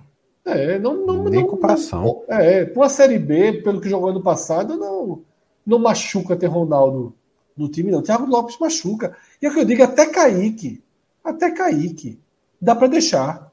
Até Kaique dá para deixar. Não queria, não. Por mim seria emprestado. Mas dá para deixar. Thiago Lopes não. Thiago Lopes é inacreditável, assim. É, é, não dá não, não dá não. É muito tempo já e, e nada, Isso, né? não faz pô, nada. Nada, pô. Prejudica, prejudica, pô. Quando entra, puxa para baixo. Exatamente. Veja só, aquele jogo contra o Londrina. Não, não existe. Esse, não podia ser, ele não podia estar no banco para entrar. Tá? Os gols que perdeu contra o Náutico. contra o Náutico, assim, nos aflitos. É. O jogo contra o Náutico. Ali, meu irmão, ali, isso é remoer, meu irmão. Ali, veja, ali não é Thiago Lopes, não, pô. Ali estava no banco, meu irmão. Eu ia dizer aqui, ó, eu não, professor, eu não. Ali é culpa de Claudinei Oliveira. Mas é isso que eu falo, cara. Mas, eu sei se você ia pode estar, mas, mas aí, é- mas, aí mas, vai fazer a havia um problema maior. Havia um problema maior, que você está falando assim. Thiago Lopes poderia não estar no banco. Claudinei Oliveira não era para estar na área técnica. Eu assim, sei, cara, mas aí não foi Claudinei, todo mundo usou ele. Todo mundo usou. Sim, Contra o Náutico não era Claudinei. Esse deu exemplo do jogo do Londrina. O jogo do Londrina, que é para mim muito Claudinei. muito específico. Contra o Náutico não era Claudinei. É, mas naquela altura já não era mas naquela altura o problema já não era mais Thiago Lopes, não. O problema ali já era o técnico. Agora, como o técnico trocou tudo, o problema é da direção de futebol. É aquele negócio, é, é, é como você falou, não era nem para dar o direito de Ederson postar. Exatamente. É, porque o, o, o, próprio clube tem que ter o entendimento. Infelizmente aqui não está dando certo. Tá, já Comissão assim. técnica permanente existe para isso, pô. É. Não, César explicar Lucena, o treinador, Fred. César Lucena não pode ser um poste, pô. E explicar o treinador, veja. Tem certos jogadores que o ciclo se encerrou e não tem como. A gente vai começar, olha, esse jogador, ah, mas eu, é, eu tive um trabalho com ele em tal clube, eu ver, aí você chegar pro cara e dizer, ele foi decisivo para você lá, ou você está esperando contar porque conhece. Ah, tô esperando contar porque conhece. Beleza. Ó, não dá não, sabe por quê? Porque o nível de tolerância da torcida com ele não existe. Ó, Cauê, aqui no chat lembraram, conversa, bem, aqui no chat lembraram, os três treinadores do ano passado usaram. Sim, os três. É. Lisca usou é. contra o Operário. Todos pelo bem de Ederson, ele não podia usar, ele não pode usar Thiago Lopes. Até, até pelo bem do emprego dele, ele usar, ele usar Thiago Lopes é um peso sobre a avaliação dele. É. Porque Thiago Lopes vai atrapalhar o trabalho dele. Isso é Porque é isso, o César tem que estar lá, pelo menos para dizer isso, ó. Ederson é o seguinte, o Thiago Lopes tá treinando bem, pô, tá, não, veja só. Todos os jogos que ele entrou, ele prejudicou diretamente o esporte. Se não tiver ninguém para dizer isso, meu amigo, aí é. é... Não tem. Tá? No esporte não tem quem diga isso, sendo muito direto. Tem um superchat aí. Joga aí, relógio. Vitinho, quais as chances do Vitor Gabriel e Riquelme terem chances de jogarem? Vão ter. 2023. Anderson falou que não quer usar base, né? No, não quer usar o time alternativo no estadual, né? Mas eu acho que. Detalhe, acho ruim a escolha, mas eu sempre digo que eu, eu sou radicalmente contra usar time titular estando na Série A. Na Série B eu mudo um pouquinho meu discurso, eu sou mais maleável a fazer o time pegar. Né? A você dar um. fazer seu time pegar. Agora, tem que usar a base. Tem que usar a base. Inevitavelmente no início de ano o Fred usa, porque não tem como, até pela preparação física, por tudo, senão estoura. É. Os caras não agora, vão jogar a partir do domingo. Agora, Os caras não vão jogar a partir do domingo. Então ele vai, ele vai ser obrigado a rodar. Talvez ele não diga Talvez ele não forme o time A e o time B, é, ele mas ele vai montando, ele é. vai montando aquilo ali e que muitas vezes é até melhor. Às vezes, às vezes porque pronto, um, um exemplo, é, às vezes você pega e bota todos os meninos num, num, num conjunto ali e termina que não dá certo, você queima um menino ou outro. Eu prefiro, às vezes, pegar um Riquelme da vida que tem um potencial e pegar e enxertar ele dentro do time principal, dentro do time titular ali do esporte, que talvez o menino tenha muito mais chances de poder realmente converter o, o talento dele do que estar é. tá ali com a, com a meninada que muitas vezes está todo muito na aí, todo aí o jogador do esporte contra Londrina é que atrapalha um pouco nesse caso, né? Porque é, é um cara que dificilmente vai fazer frente a Wagner Love. exatamente. E tira o espaço de Riquelme jogar, né? Aí esse cara não pode estar na frente de Riquelme. Não pode. Mas veio esse muito cara barato. tem que estar ali. Veio muito, muito barato. Mas enfim. O problema é que é um cara que tem muita deficiência de base, de assim, de técnica, de. É, não é horrível. Passou no Ceará. Passou no Ceará que disse que a turma do Ceará Gabriel que Santos, né? Pronto. lá. Léo, é. Léo, diga aí, Léo. Cara, é, assim, nos primeiros jogos ele teve uns lampejos assim, forte, assim, rápido, botava a bola na frente. Agora é aquele é, jogador exatamente. clássico mesmo de série D, assim, de deficiência de base. Assim, é um é cara isso. que é um cara que consegue às vezes não consegue dar um passe, assim. É um corredor, assim, é um pulmão. Se ele tiver espaço para correr e jogar, ele pode, na, na base da força, levar a bola à frente. Agora sim, é um jogador muito grosso. Mas muito grosso, mas extremamente grosso. Assim. É, é aquele cara que a bola nunca tá próxima ao pé dele. Sabe aquela bola? A bola sempre tá distante. Que não é aquele cara que puxa a bola, que segura a bola, que faz o pivô, por mais alto e forte que seja. Não é, é aquele cara que a bola sempre está escapando, dele, a bola que pega a bola tá na frente, no pé dele. Exatamente. exatamente. E bota a bola, a bola na tá frente para correr. Sempre. A bola tá viva sempre. Se ele tiver espaço, se ele tiver espaço para correr, ele carrega a bola que na base deve... da força. Agora, no é. final, é que não, na Série B não, não, não existe esse espaço. É. E quando ele, chega assim. Kaique, a, né? é, é, e a visão, e a visão é aquela visão mesmo do. Acaba carregando a carroça. Assim, é, o, é, é, isso aqui. Ele isso. não olha para o lado para dar um passe. Assim, ele olha para frente e corre. É porque o reserva eu... de, de Wagner Love hoje é Kaique. Isso. Isso. Aí você tem Se Gabriel não confere outro. É. E você tem Riquelme. E Flávio e foi assim, emprestado, né? Achei ótimo o empréstimo de Flávio, inclusive. É, foi ótimo. E a gente nem pode duvidar que daqui a dois meses Gustavo Coutinho também esteja aí voltando para aumentar ainda mais a fila. É. É, é, mas aí também assim, esporte seja assim, essa, né? O Gabriel, o salário é muito, muito, muito, muito, muito, muito baixo. Então, assim, aí também dá o destino. Se também se chegar tal, aí vai jogar Série C, Série D, arruma o time aí pra ele. É isso. Vamos pro Vitória. E, e detalhe, e no ah. chat, só para fechar, no chat, em todos os lugares, WhatsApp, saiu a notícia que Luca não fica na ponte, né? Tem muita gente falando. Aí, pois é. Aí, aí, Foi uma das coisas que eu até coloquei lá, Fred. Levar gol, né? É, já, pelo menos levar gol. Só gol contra. Veja, foi um dos pontos lá, quando eu saí entrando as listas, que eu botei Luca. Disse, ó, tá na ponte tem contrato, mas a ponte deve três meses de salário. Exatamente. Ou seja, era um nome que, que valeria a pena. No Ceará, vai bater no Ceará. Rapaz, vai. porque capaz, capaz. Tem cara que o povo é, gosta. É. Agora, sim, é, é, falando em Luca, é, o Pedro deu, fez a correção aí no, na, no grupo, né? Dessa informação do, do Ricardo Goulart. Ele disse que confirmou que realmente ele teve um problema Isso. no Santos, que parece que precisa reverter essa situação contratual. Foi inscrito como chinês mesmo, ele precisa abdicar dessa cidadania Continua, chinesa, ele precisa é. reverter isso, parece que não é tão simples como a situação lá do, do é. Catar, do Emerson Sheik. É isso. É, vamos para Vitória, relógio. Joga aí na tela. É... Vitor, eu queria que você. Sim. Vitor Vilar. Peraí, deixa eu rebobinar a fita aqui. Rapidamente, Fred, só para a gente. O relógio me lembrou aqui, não dá para passar. Na sexta-feira tem eleição do esporte, né? É, tem chapa de Yuri, é, é, uma das chapas, tem a chapa de Luciano Bivac, que foi impugnada, e hoje é, tem uma liminar favorável. Então, hoje, agora, temos duas chapas aí concorrendo à eleição do esporte no, na sexta-feira, Fred. Como é que tá? Como é que você.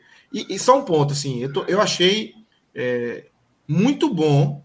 É, seria com qualquer, qualquer um que fosse começar o planejamento, tá? Porque assim, é absurdo Sim, tinha que ser, ser tinha que ser, tinha que ser. Tinha que começar. Yuri fez o certo de contratar Anderson, é. fez o certo de renovar com fulano, com Beltrano, mas aí agora sexta-feira tem eleição e tá aí a, a expectativa pela, pela eleição do esporte, Fred. Lucas, perfeito. Você já trouxe aí um, talvez o que seja o ponto mais importante, que era assim, não podia esperar. Não podia esperar. Imagina agora se a gente só tivesse eleição, não tivesse jogador, não tivesse treinador, assim. Não, era você ia partir muito atrás. Né? É, é uma eleição que eu acho que ninguém está muito feliz. Tá? Eu acho que ninguém está muito feliz nessa eleição. Isso é bem, isso é bem triste, de certa forma quando você vai para um processo eleitoral que talvez nem os candidatos estejam realmente felizes de estarem ali. Tá? Luciano Bivar, obviamente, sequer passa pela cabeça dele ser presidente do esporte.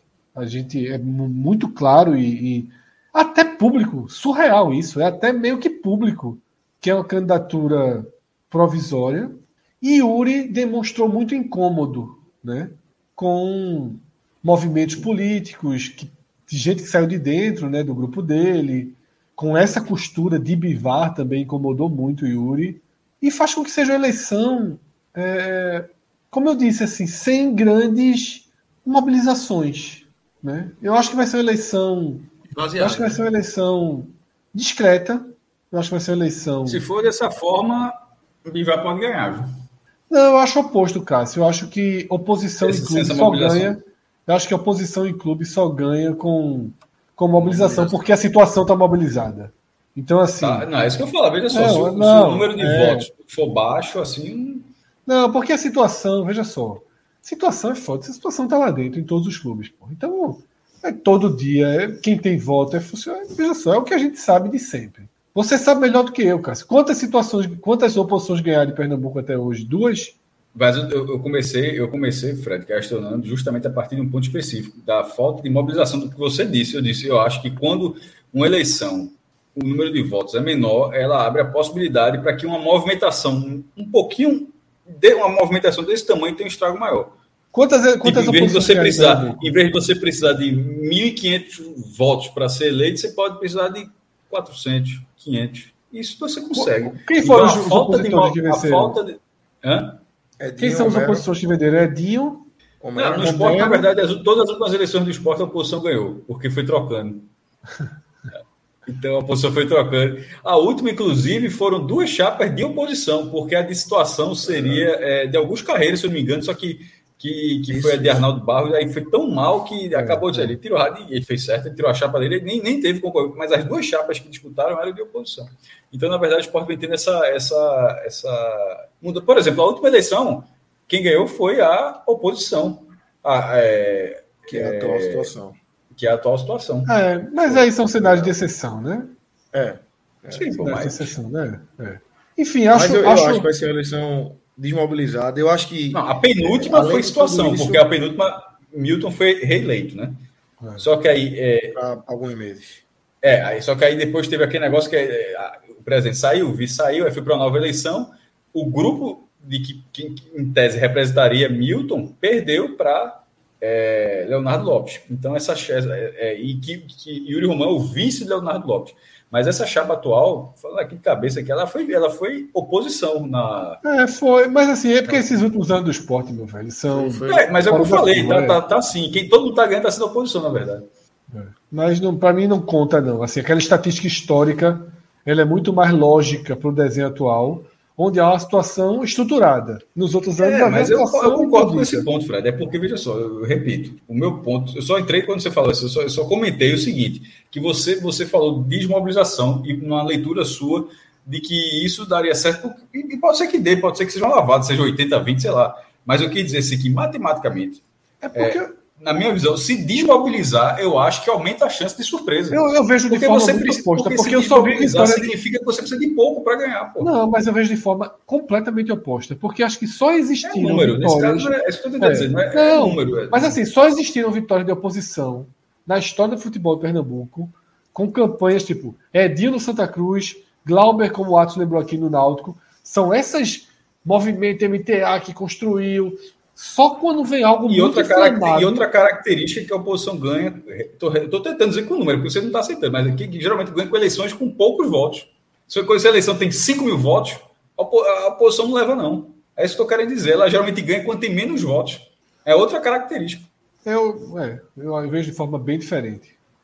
Eu acho que é uma eleição morna e acho que assim, que o maior. A única coisa Acho que até o fator Copa do Mundo influencia aí. Ninguém tá é, se tiver, veja só, se o Brasil tivesse vivo, era completamente deslocado. já está deslocado, né? É, como o Brasil perdeu, tal, né? Tem essa, essa semana história. o cara volta, né?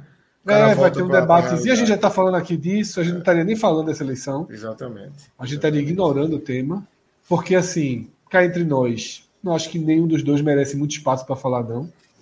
Enfim, acho que é um momento ruim do esporte politicamente. E acho que algo pode acontecer nessa eleição. Talvez o mais emblemático que possa acontecer seria uma eventual derrota do Luciano Bivar. Porque Luciano Bivar, ele comprou uma briga estranhíssima, estranhíssima para o momento dele. E pode acontecer com ele um pouco do que já aconteceu com Homero, com Vandesson, que é assim, pô, Romero, Homero na eleição. Era, era Você tinha assim, ó, vai ganhar a eleição. Vanderson, que apoio, né? Você tem apoio do Era o apoio que faltava para o cara cravar, né? É, Vanderson. E Luciano turma tem medo de concorrer, meu amigo. São Você derrotas que acabam com os mitos, Fred. São derrotas Exatamente. que acabam com os mitos. Eu acho que Luciano Bivar se expôs a um risco assim, não calculado. Estranhamente. Ou ele realmente não quer mais nada com o esporte e fez esse último sacrifício, ou ele não calculou o risco. Porque assim, eu acho que é meio consenso aqui que que o favoritismo pende para o atual presidente, né? Sim, sim. Você vê nas redes sociais, quem faz pesquisa. É, é claro que o recorde é diferente, mas é, você tem uma, um, uma luz ali do que pode acontecer, é. né? E eu acho que então, assim, é dependendo do tamanho da vitória, mais ainda, sabe? É uma coisa que eu estou muito curioso para ver. Apesar de estar com empolgação zero para essa eleição, não, não devo nem votar, não sei se eu vou votar. Posso ir votar? É o que eu tô falando, tá vendo? Você não vai votar. É. É, Mas eu também não fui das últimas, não, Cássio. Então, assim, eu não conto então, muito, não. E as outras foram todas, elas foram baixas. É. Aí tu não vai, Mas, outro cara não vai, o cara acha Mas é o que eu digo, Cássio. Mas a situação está mobilizada. É a lógica do jogo, de um jogo. Aí daqui a pouco tem 1.200 votos. Eu sei, Cássio, mas a situação está mobilizada. A situação, mas a situação tá. A situação tá aí, ó. Construiu é, apoio com a jovem hoje, pô. Com a jovem. Pronto. Tem que, é, ter, tem tido evento. Que é muito estranho, né? Porque geralmente. É muito estranho. Que é estranho eu achei muito curioso é. isso. Mas, é, já, é, mim, a organizar aquele negócio, né? tem a organizada de tal bairro, tal bairro, é. fechou com todos os bairros, porque. Não, fechou oficialmente com a jovem. Com todas não, mas de todos os bairros, porque sim, me surpreendeu sim. muito.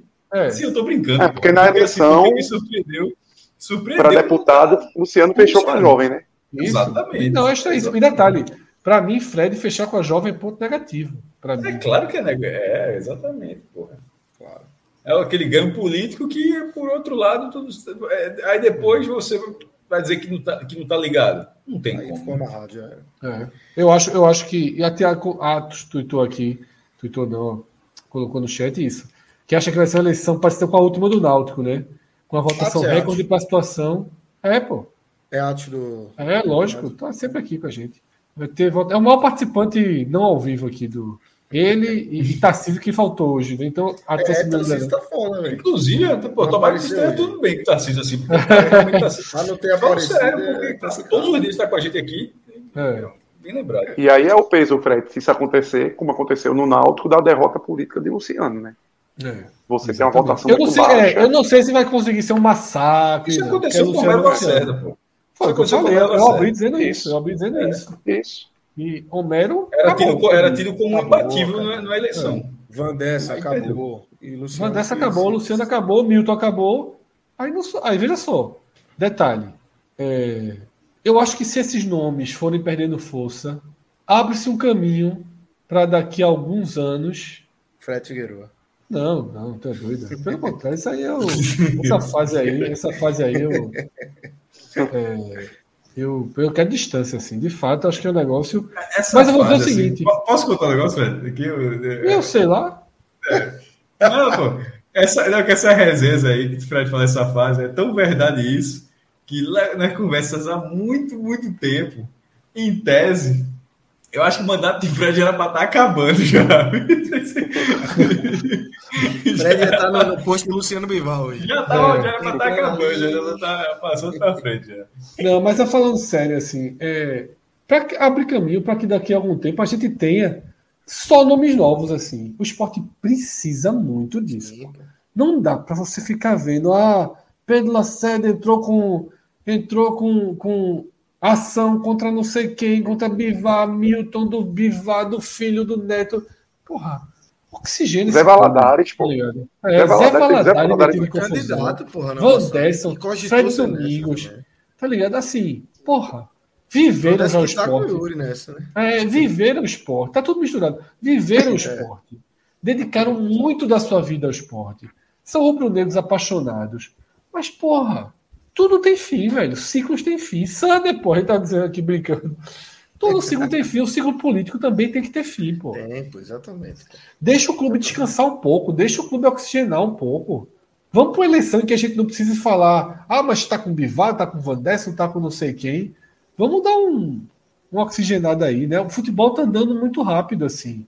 É, e o esporte perdeu muito nesses últimos 10 anos, né? Muito. A, é gente, a gente viu, a gente viu o esporte na Série A em 2021 sendo retirado de matérias sobre o futebol do Nordeste, pô, tá?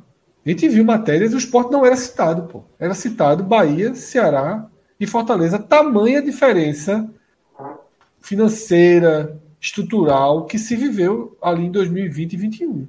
Porra, isso é muito grave. Isso é muito grave, tá? Eu acho que as coisas melhoraram um pouco eu acho que as coisas melhoraram um pouco, né? Desde então. O Sport, só, o Sport fez a sua pior campanha matematicamente na história da Série B e não terminou ano com sentimento, com esse sentimento, né? Foi um pouco estranho isso. É isso. Vamos embora. Vamos seguir aqui. É, do esporte. Vamos trazer o Vitória é, para fechar a Série B. É, que a gente ainda Vitor Vilar, né? Vitor... Vitor Aguilar. Aguilar. Vitor Vilar tá em outro lugar agora. Eu vi no aeroporto. Para onde é, eu não sei. Tá, tá pro Portugal, tá pro Portugal. É, Veja, é, é, a, a, a, foto, a foto de Juliana, a foto de Juliana Lisboa, lá. Lisboa, pô. Se você aumentasse a foto lá, na telinha do banco da frente, tinha lá Salvador barra Lisboa, meu irmão. É, é, é, é muita água para voar, meu amigo. Professor, professor, professor tá, vai encontrá-los. É, é, isso. Então, Vitor Aguilar. Que é que a gente tem do Vitória aí? É, novidades. É, nos traga aí, no, nos faça um, um, panorama aí do, do que aconteceu no Vitória. Gramado chegou hoje. Exatamente. A principal novidade é o Ajaí. É, exatamente. Puxa dele. Desembarcou né? hoje já. Já disseram lá no Twitter do Vitória que passando nos exames tudo certinho, acerta até o fim de 2023. Reforço que pode ajudar aí o Vitória. Me ajuda. Acho que ajuda. ajuda. Apesar da greia que a gente falou aqui, mas eu sempre, eu sempre falei na greia, mas também sempre falei, só mesmo, era o AGI e tal, mas que foi que o cara fez 32 gols no Santa Cruz, foi quando, quando teve essa piada, meu irmão. 32 gols. Assim, curiosamente, é, de, eu, isso foi em 2014, se não me engano. Nem outro Pernambuco, ninguém em Pernambuco fez 32 gols. Essa nenhum outro atacante fez 32 gols. Acho Rapaz, que não. A bola bate no fone e entra, porra. Quem? Marcos Aurélio não fez, não? Não, por isso que eu falei que é 2014, mas por 2003, por isso que eu falei que Gamalho ah, foi em 2014. por isso que eu disse. É, é perfeito. Eu tava ninguém fez, Gamalho. A gente a ninguém fez 32 gols. Foi, esse, esse é um número que sempre me chamou muita atenção, foi uma cavalice. É, mas assim, a idade avançou um pouco mais para a segunda divisão. Primeiro, eu gostei das duas situações dessa contratação do Vitória. Para achar logo ter, ter esse jogador, para é um jogador que vem entregando. É, dentro do que é possível, na última, na, até na primeira divisão, ajudou mais na segunda, mas na primeira divisão. Você começa a montar seu time com ele como Exatamente. Né? Exato. Veja, se ele não der certo. Você vai jogar de um jeito, velho. É bola na área para ele. Se ele não der certo, ele não vai dar certo, Lucas. Depois de alguns anos dando certo. Então, assim, o Vitória está trazendo um jogador que, na verdade, vem dando certo nesse perfil e o contrato até o fim de 2023. Ou seja, é um contrato. O Vitória estava na terceira divisão, está em crise, está tudo, mas o Vitória, vai, o, o Vitória joga a segunda divisão para subir. Não subir é outra coisa, mas o, o Vitória não é meio de tabela. O Vitória é. Se o, em 2023, se o Vitória ficar em quinto lugar, o, o, o ano não foi bom. Porque tem alguns times da segunda divisão que ficam em quinto lugar e falam, porra, quinto lugar, do cara, melhor campanha. O Vitória, se ficar em quinto lugar, isso não vai acontecer. E esse jogador tende a ajudar o Vitória na segunda divisão, numa temporada de segunda divisão. Então, é, dentro do que, do que vem sendo Vitória nos últimos anos, tanto de, de, de, de elenco quanto de, situação financeira muito grave, essa contratação acho que foi assertiva para esse momento, uma largada. Essa é aquela contratação que já que poderia ser em algum momento, apareceu a oportunidade, Vitória trouxe ali no início do, da Série B, ou já no segundo turno, não, já se trazer já para a largada da temporada, eu acho que na verdade é, um, é uma, foi uma boa movimentação. E não só ela, e não só ela, Cássio, eu acho que as outras contratações não. não tá ruim não, viu? Não tá, lógico, não é um. Não é um. Não são contratações que você diga, o é o favorito. O é, é assim, é, meu, é, é, tipo é meio cansado esse, esse ataque. É um pouquinho. Um pouco o, o, problema é justamente o peso que ele vai ter. Diego Torres nos reforços. Vamos dizer que esse reforço no nome seja o, seja o titular na frente. Diego Torres, Oswaldo e Laugamalha. Aí realmente é muito cansado. Então talvez o perfil. Vai ter que arrumar aí, né? vai ter que arrumar. E tem não dá para três para pesar. Trellis é, é, banco, né? De Gamalho. Isso, provavelmente joga um ou outro, né? É, eu não sei se não colocam o Trellis aí numa ponta também, não. Cara, é verdade. Trellis ainda Acho tenta não. jogar de ponta ali, né? Finge que joga de ponta. Ele tenta tudo, né? Tenta é. tudo. Tenta ser novo também. Mas eles fizeram algumas contratações. Voltou o João Vitor, aquele zagueiro que foi da base do Santa Cruz. Sim, fez uma sim. excelente Série B pelo Guarani voltou, então tem uma. Aí no mínimo tem uma zaga João Vitor e Camutanga. Ou seja, você é. tem uma zaga relativamente tranquila, vamos dizer assim, tem Dunkler, que eles estão para repatriar. Esse GG é aquele GG GG do Londrina. Ex-Botafogo. Estava no Londrina. Foi titular do Londrina agora na Série B.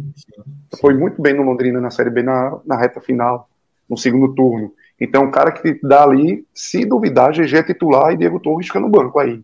Eu acho que GG é muito mais, Verdade. inclusive, é, participativo, assim, dá mais, dá mais desempenho, mais é. intensidade do que Diego Torres aí. Perfeito. Railan, lateral direito, bom lateral, destruiu com o Santa Cruz aqui na Série D ano passado. Acho que foi pela Jacuipense e estava no Vila Nova de Goiás. É um bom lateral. João Lucas estava no Náutico, aquele lateral meiota, mas dá pra, veja, para o cenário gasto, do Vitória, dá para o gasto. Dá para o gasto. Então, assim, o Vitória é, manteve Rafinha, que foi a grande estrela do time na Série C, é, manteve Dionísio, volante, que foi muito bem do Atlético de Alagoinhas, que eles pegaram para a série, C, série C e foi muito bem, Dionísio. Léo Gomes, que foi do Atlético Paranaense, muito tempo, um volante seguro. Tem outro zagueiro, Marco Antônio, que é da base, que é bom zagueiro. Então, assim, o Vitória conseguiu manter algumas coisas interessantes. Eduardo Meia, da base deles, que é um bom jogador, conseguiu manter o que foi interessante do ano passado e está conseguindo trazer algumas peças que que pelo menos não entra aquele time cego, você não olha o Vitória de início de ano e olha, pô, esse time vai ser aquele time que vai sofrer lá atrás. Lógico que a gente sabe que tudo muda, né? Ninguém olhou o Náutico do, de janeiro de 2022 e disse que o Náutico ia cair. Mas, ao menos, está iniciando um planejamento para 2023 que te coloca uma certa segurança de, no mínimo, meio de tabela.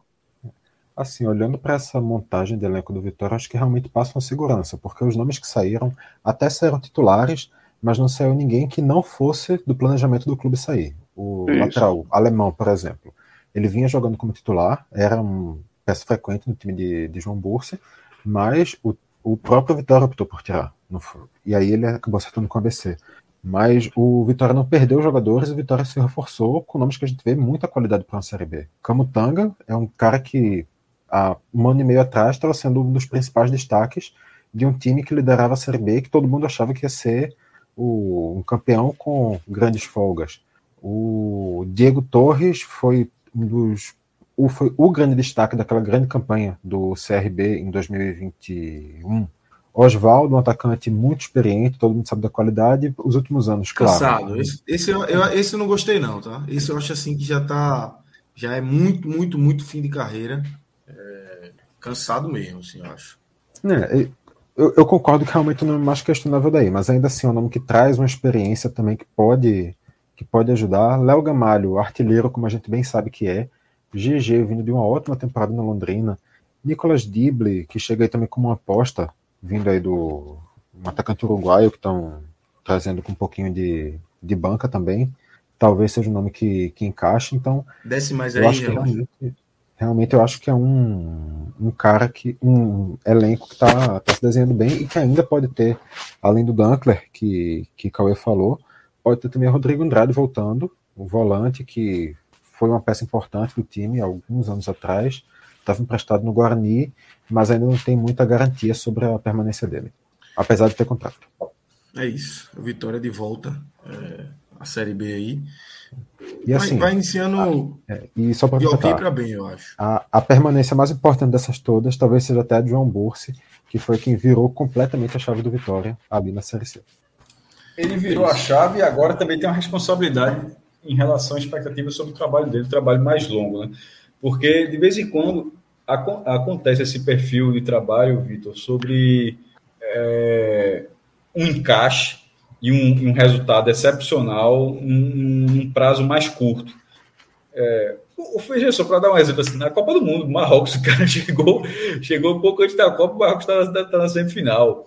É, Mazola, que, o caso aqui de Pernambuco, a gente já tem uma lembrança. Roberto Fernandes, do Pernambucano desse ano, assim, que já, já é um treinador com, com história do Náutico, mas chegou na reta final ali, encaixou o Náutico, fez, fez dois jogos.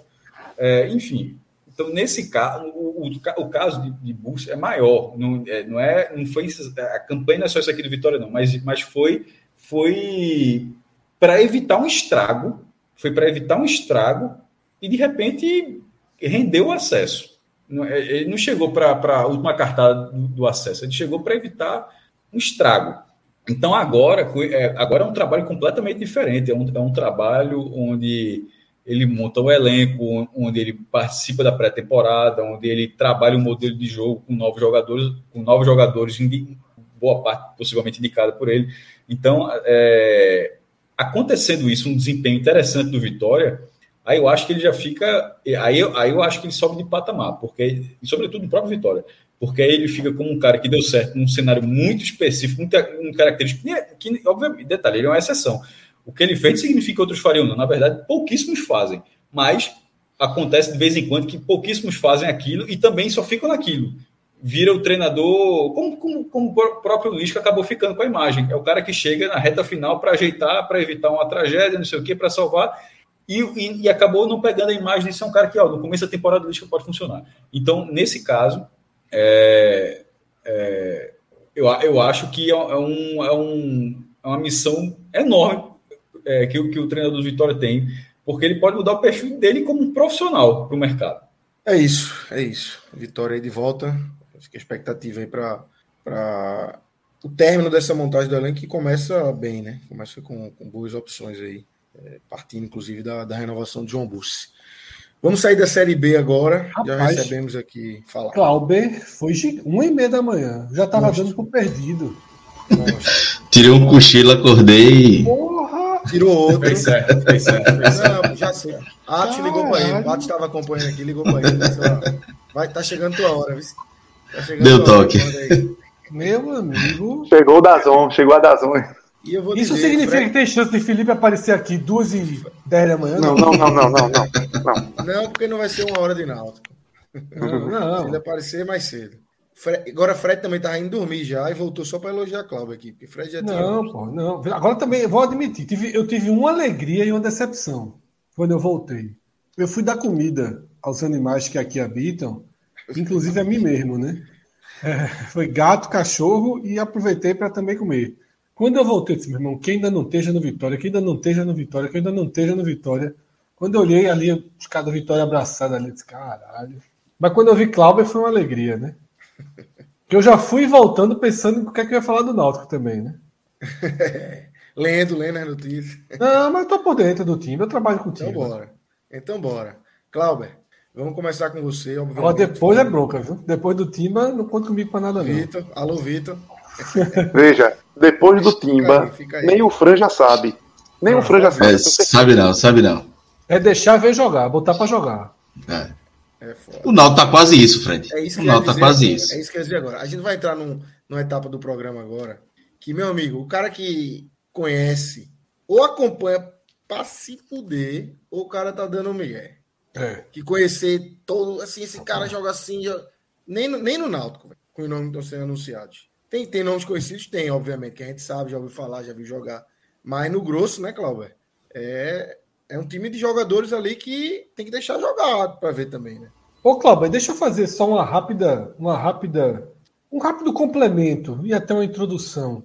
Porque há uma grande e relevante mudança do Náutico no perfil de gerir o futebol do clube na hora que tem Rodolfo né, Rodolfo, que aqui está, que aqui habitava entre nós, né, umas olheiras desse tamanho aqui, uma hora dessa, tudo no escuro, e ele hoje, e ele hoje é, é nome, é nome importante. Né? Cláudio pode até tentar escalonar, não sei se já existe escalonamento, mas é nome importante. A proposta do Náutico chegou para o esporte, quando eu vi a assinatura era do homem. Quem pediu Kaique estava lá. Rodolfo assinado. Se era ele, eu não sei, mas assinou. E tu acha que pediu Paulinho que quem ia pedir Paulinho? É, pra, pra lutar em cima. Só tem o besta, né? O besta. do Gabriel. Ligar demais. A turma queria pegar um milhão. Era um milhão. O Náutico, se o esporte tá, entra nessa.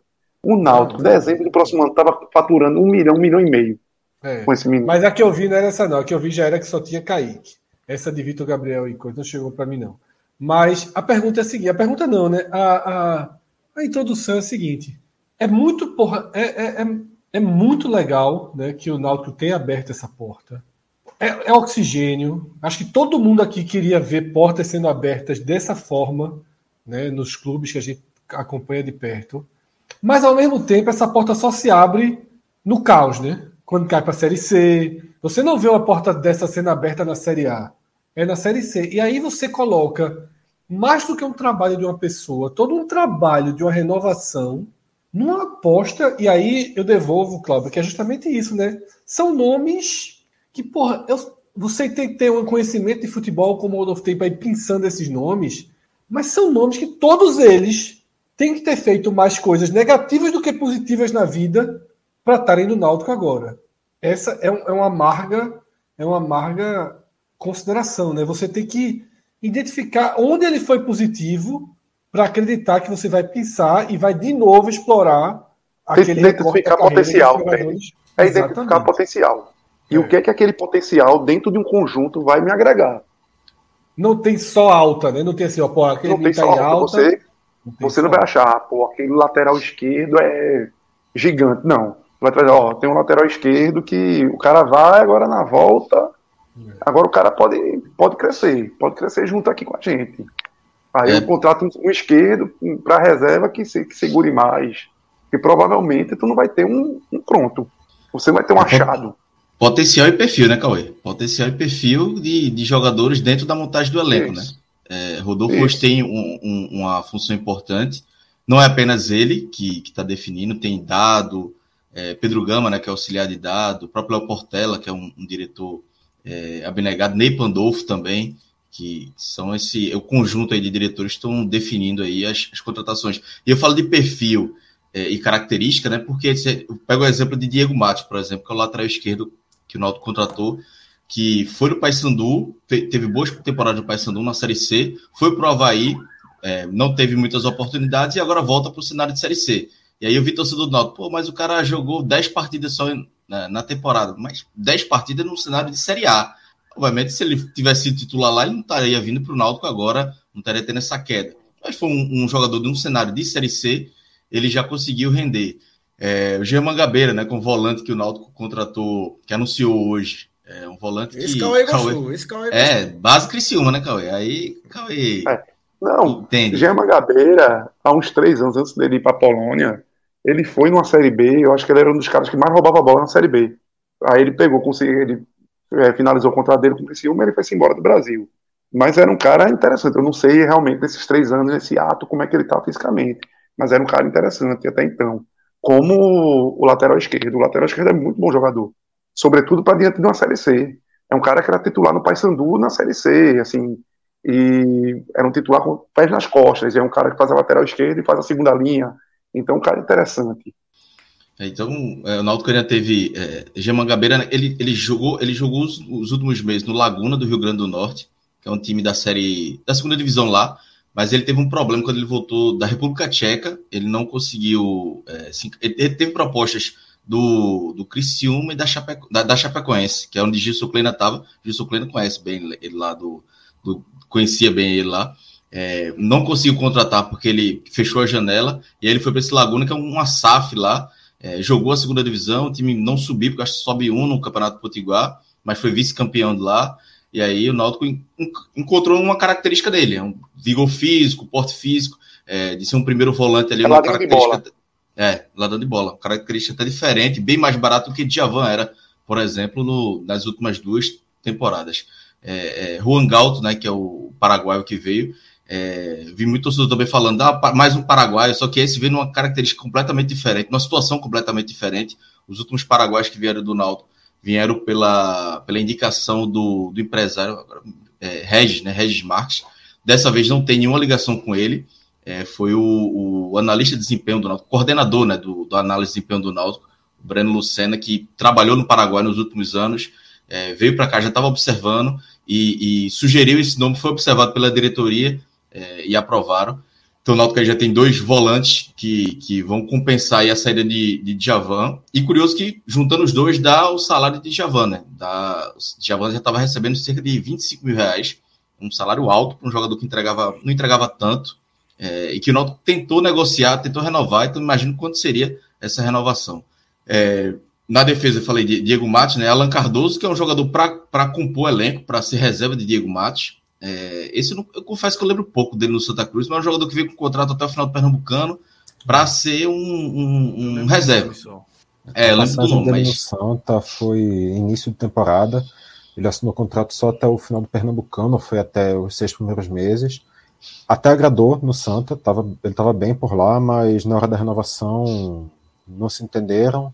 Acabou saindo e também, desde que saiu do Santa, não conseguiu fazer mais nada. Foi com o Paysandu, não jogou e aí descambou. Ele tem Brian, né, que pode voltar voltando lesão, deve voltar para março, abril, então o Náutico talvez esteja é, segurando Alan Cardoso aí para Brian também não precisar voltar numa, sendo muito exigido, né. É, Denilson, zagueiro, que, que, jogou no Londrina, jogou no Paysandu, esse tem um pouco mais de rodagem, é um zagueiro mais, acho que se não me engano tem 27, 28 anos. Jogou no Santinha é, a... também, viu? Passou no Santinha no Santa também, também, é verdade, é verdade. É. Passou no Santa também. É assim, jogar no Santos ele não jogou, não. Ele passou, no caso. Passou, né? Também passou. Número, número baixíssimo de jogos. É. é. O, o, Wagner, a, a, contratação que mais me preocupou foi Wagner, que eu não, nunca vi muito potencial em Wagner. Teve alguns bons momentos, mas não, nunca me encheu os olhos. Vem com contrato de risco, é bem verdade. Mas nos últimos três anos ele teve cinco cirurgias no joelho, né? Uma contratação aí bem perigosa, mas esse contrato de risco aí pode é, aliviar um titular, pouco. Vem para ser o dono da posição. É, o que eu soube, Lucas, o que eu soube é que o Náutico vai trazer mais um no perfil de Perry, que é um jogador novo de um clube aí médio ou grande é. para disputar a posição. E a ideia é começar ele, Wagner, esse jogador, que ainda não foi contratado, e Bruno Lopes, que terminou a temporada, né?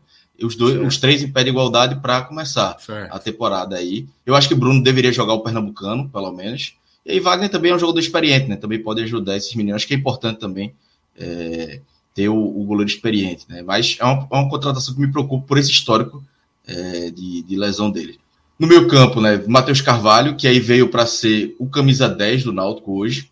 É, ele vem ser para. É, diferente da, da, última passagem dele, que ele jogou mais como ponta, jogou até como meia em algum momento no meu campo, mas hoje ele, ele tanto que ele foi anunciado como meia, é uma situação que o Náutico quis, é, foi oferecido como ponta, o Náutico não se interessou, e aí depois foi analisado até pelo próprio Dado Cavalcante, ele no Botafogo de Ribeirão jogou como camisa 10, e aí o Náutico achou interessante fazer, tra trazer esse, esse jogador novamente. Acho que como meia, talvez ele, ele renda mais do que como ponta.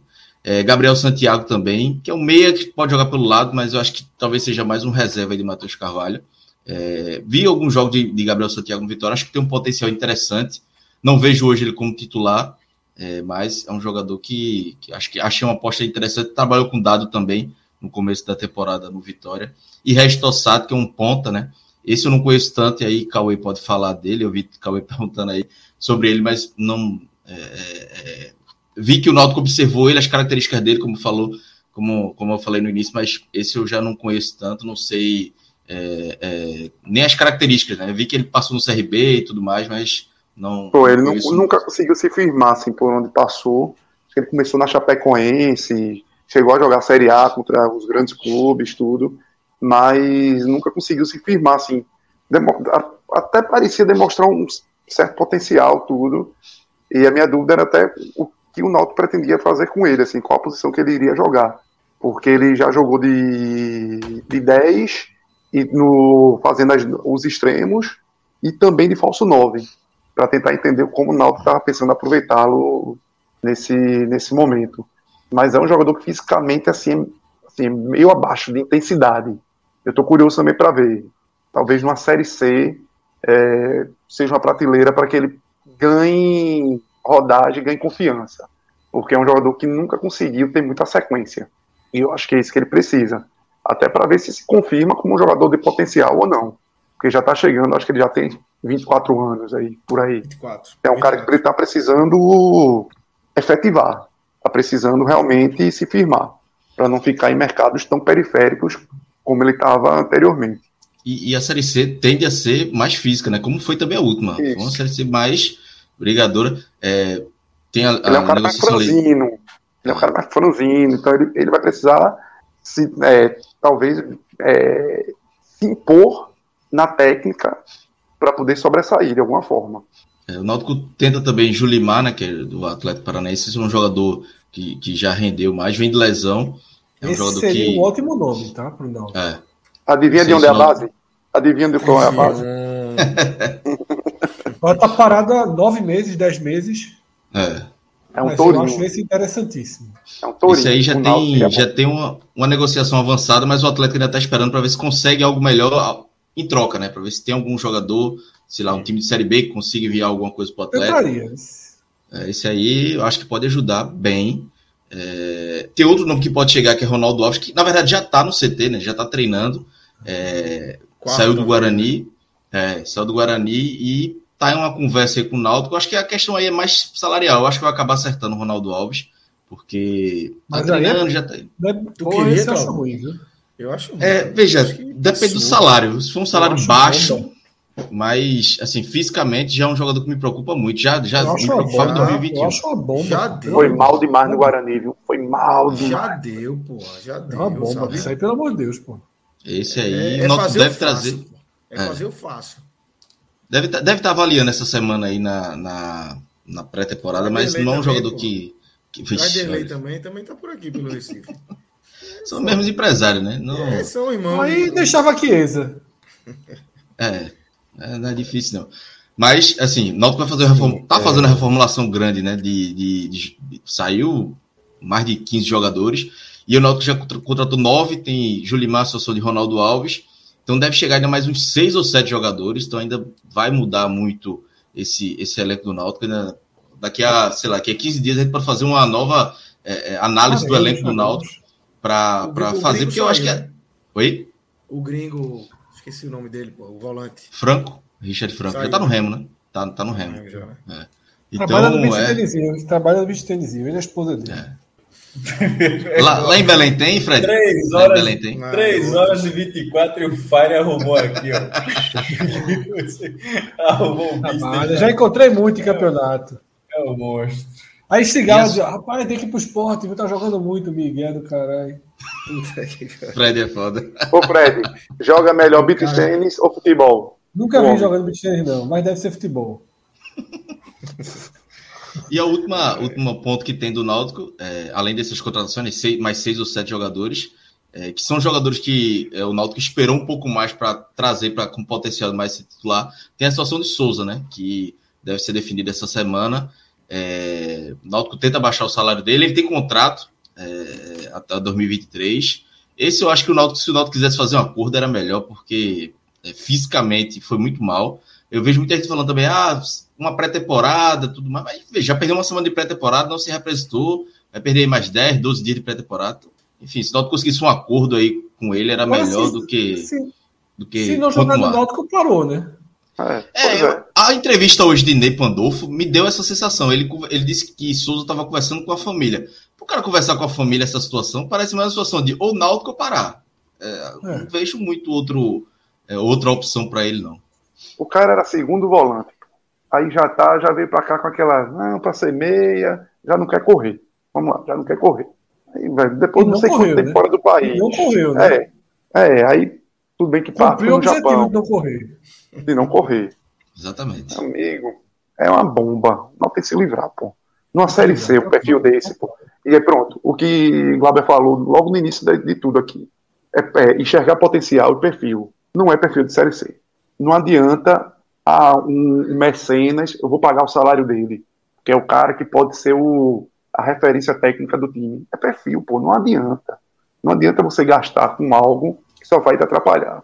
E bola parada tem mais, né, Cauê? Assim, no Náutico, eu vejo também muito torcedor. Ah, não, mas bola parada. Qual foi a bola parada que ele. assistência que ele deu? Ele fez um gol de pênalti e só. Sim. Não deu assistência, não Sim. fez gol de falta. Não tem isso mais tá força. Não tem mais força. Não aguenta mais, não, pô. É, pensando nisso, Clauber, olhando possibilidade de permanência de Souza, possibilidade de retorno de Ronaldo Alves, o retorno já confirmado do Matheus Carvalho, tu acha que tem algum risco do Náutico cair de novo naquela história de repatriar e ficar confiando só no que já deu certo no passado? Matheus Carvalho. É, é sim, é, essa questão de Ronaldo Alves pe- pega muito nisso, né? De- dessa repatriação de tá aqui, vai treinar e vai ficando. É, o de Matheus Carvalho talvez seja uma característica um pouco diferente, porque ele mudou de posição da função que ele fazia no Náutico, né? Então, daquele, daquele teve na última passagem, acho que até 2021, né? Acho que ele não ficou para 2022. É, mas é, que parei Matheus Carvalho. Ronaldo Alves eu também já tenho um, um receio muito grande. Souza já descartaria. Acho que já tá bom, já deu esses, dessas repatriações, por mais que tenha essa, essa mudança de perfil e do cenário do de Série C, de um futebol mais físico. Então vai ter que ser um jogador. Embora o Matheus Carvalho também tenha, é, tenha ainda velocidade, ainda consiga é, chuta mais fora da área, é um jogador de, de que numa Série C ele consegue é, é, performar, né? É, Ronaldo Alves eu já não vejo tanto. Souza também não vejo. Vitor Ferraz já vai ser um jogador para Não, Vitor foi ver como é que vai encaixar. cara. É, É, pela Vitor- liderança É. e pode Mas jogar é tanto na lateral pô. quanto no meio campo. E Mas ele é ele, é a cota. É cota. É a cota. É, É, a cota. É a cota, é a cota. Ele é a eu cota também da seguinte, liderança, é, pô. Não precisa de Souza e Ronaldo Alves, não. pô. Exatamente. Matheus Carvalho. Ferraz. É, Matheus Carvalho também é cota da liderança. eu também é um acho. cara Exatamente. Matheus Carvalho. eu conhece o é. clube. Eu vou dizer a sensação que eu fiquei. Pô, a gente só vai ver reforços no perfil dos que estão chegando, certo? Matheus Carvalho dá um norte, sabe? Dá um. um- um- um- Tem Matheus, tipo, tem Matheus Carvalho. Equilibra um pouco a balança, até para o torcedor digerir. Conhecido, conhecido. Conhecido, pô. Até para o torcedor digerir. importante. Ajuda, Matheus Carvalho ajuda a trazer os outros catados ali, né? O, o volante que quase deu certo, o lateral que jogou bem há três anos. Você tem um Matheus Carvalho na lista, protege dois, três, quatro. Tanto que agora já está ficando muito, já precisa de um outro nome ali para proteger mais dois, três. É meio que você vai empacotando os reforços, né? com a chance enorme de dar errado o Matheus Carvalho, enorme. Mas eu, eu, eu, eu entendo a, a, a, opção. E o que falta ainda é ataque, né? Atacante, não só trouxe Regis, é, tem Júlio, mas que é um, um, um, jogador muito novo que subiu esse ano. É, espero que o Náutico não faça essa aposta de camisa 9 nele, que seria uma aposta muito arriscada, que o Náutico ainda traga um 9 de, de, de, mais rodagem e pontas, né? Porque aí pontas você precisa de mais jogadores. É, e aí Regis encaixa nesse perfil. O próprio Gabriel Santiago também pode fazer a função. É, então o Náutico ainda no ataque, talvez pela dificuldade do mercado, o Náutico esteja esperando mais para contratar. E talvez desses 6, 7, a maioria agora seja para o setor ofensivo. Ainda deve vir pelo menos mais um zagueiro também. Acho que além de Ronaldo Alves, deve vir mais um zagueiro. É, talvez no perfil de, de Denilson para fechar o sistema defensivo. O Náutico ainda tem Diego, que é da base também, é, que subiu esse ano. Então o Náutico vai fechar a esse... A ponta que o Sport fez caberia no Náutico, do centroavante. Gabriel Santos. Caberia no Náutico. É, Teria um perfil mais náutico, né? inclusive. É. Isso. Totalmente. Sabe, não, não para numa Série C aqui, né? Até o salário, veja só. Eu não vou é, revelar, exatamente. mas até o salário é totalmente exatamente. compatível com o Náutico. Exatamente, porque é um cara que estava no, no Londrina, ele chegou a jogar titular no Londrina, em parte do campeonato, até que ficou difícil, tecnicamente, ele se manter como titular. Ou seja, se o cara estava titular no Londrina, que é um time que, em momentos que estava ali disputando, ele caberia no AC, num time protagonista na C, como, é, como deve ser o Náutico, como pretende ser o Náutico. É isso. Acho que a gente fecha aí o Náutico. Não sei se alguém quer pontuar mais alguma coisa do Náutico. Fica essa lacuna aí que Cláudia já trouxe de devem chegar mais reforços. A gente, obviamente, vai fazer mais análises aí até as estreias dos clubes. E, obviamente, vamos falar aí do, dos próximos que vão chegar do Náutico nesse mercado aí é, de Série C, realmente. É, Lucas, é só, só um. Só um, é só para acrescentar um pontinho mesmo, para a gente passar para o outro. Porque quanto mais você contrata, que é o caso do Náutico, a sua chance de errar aumenta. Porque uma coisa é você, vamos dizer, lá no esporte, por mais que o esporte se contratar até um, uma certa quantidade, mas terminam sendo mais pontuais. O Náutico não, o Náutico está precisando trazer meio que do zero todo mundo. Então, quase praticamente dois times ele vai ter que trazer. Aí, então, assim, a chance de você errar é muito maior na quantidade. É a maior reformulação aí dos últimos anos, tranquilamente. É isso. E, e quem está contratando. Já tem um ganchinho para o Santa, né? Exatamente, é isso que eu ia puxar agora. É. Quem está contratando assim, enfim, tem que ser mesmo, né? O Santa ficou. Quem, quem liga para Felipe agora? Liga, liga, liga. Tipo, liga ao vivo, tipo liga moção, ao vivo. Tipo moção, liga ao vivo. Se duvidar. Eu vou dar uma de Fred. Fred. Vou dar uma de Fred. Se duvidar. Tá descarregado, não ligava. A reformulação do Santa é menor que a do Náutico. Eu acho que é. O Santa conseguiu manter, manter uma espinha dorsal, o que o Náutico não conseguiu. Então tá o que o Náutico conseguiu, não. O que o Náutico não se permite até que fazer, né? Tinha que, tinha que se livrar mesmo. Não, a, a, situação do Náutico realmente era, era muito mais difícil para manter por uma questão de rebaixamento. Até pela readequação salarial fica difícil manter. O Santa Cruz Pelos problemas que teve, né? Nível. Os problemas. aconteceram, não tinha como continuar com aquele elenco. É, claro. É. claro. O problema é que talvez o Náutico pudesse ter se preparado, por mais é que a queda acontecesse, mais uma transição com a própria base. O Náutico era para ter caído com mais opções de base jogando. Para não ter que contratar 12, 13, 14 jogadores. Mas para você, no mínimo, ter cinco jogadores da base, menininhos da base, meninos da base, que você pudesse estar hoje contando de alguma forma. É o que eu falei na abertura do programa, veja só. Os que mudaram de divisão são os que têm mais mudanças. Que é o Ceará, Náutico e Bahia. Os que mudam de divisão acabam tendo mais. É, e o Vitória também. E o Vitória, que mudou de divisão, exato. É. É. Então, vamos pro Santa aí. Acabou já o Santinha ou vai ter mais? Vai ter. Ninguém ligou para Felipe, mas. Vitor, é, é contigo, o... É Santa começa também pela troca de treinador, né? Sai o Marcelo Martelotti dessa. Já não sei se era quarta ou quinta passagem dele no Santa, mas finalizada agora no fim da Série D. Um trabalho muito conturbado. E aí eles vão atrás do Raniel Ribeiro. Que foi me parece conseguiu... de longe, assim, mas me parece ter sido uma boa opção do Santa. Eu acho que é um também treinador que, que, que o Santa conseguiu buscar ali um perfil, trouxe cedo também, começou a trabalhar cedo, né? E monta o time dele, né? Pois é, uma coisa que assim, o planejamento e uma pessoa da região está sendo bem feito. O Santa contratou o treinador logo no início, o Santa foi atrás dos seus reforços logo no início. Esse time do Santa está basicamente definido já desde novembro, quando a temporada vai começar só em janeiro.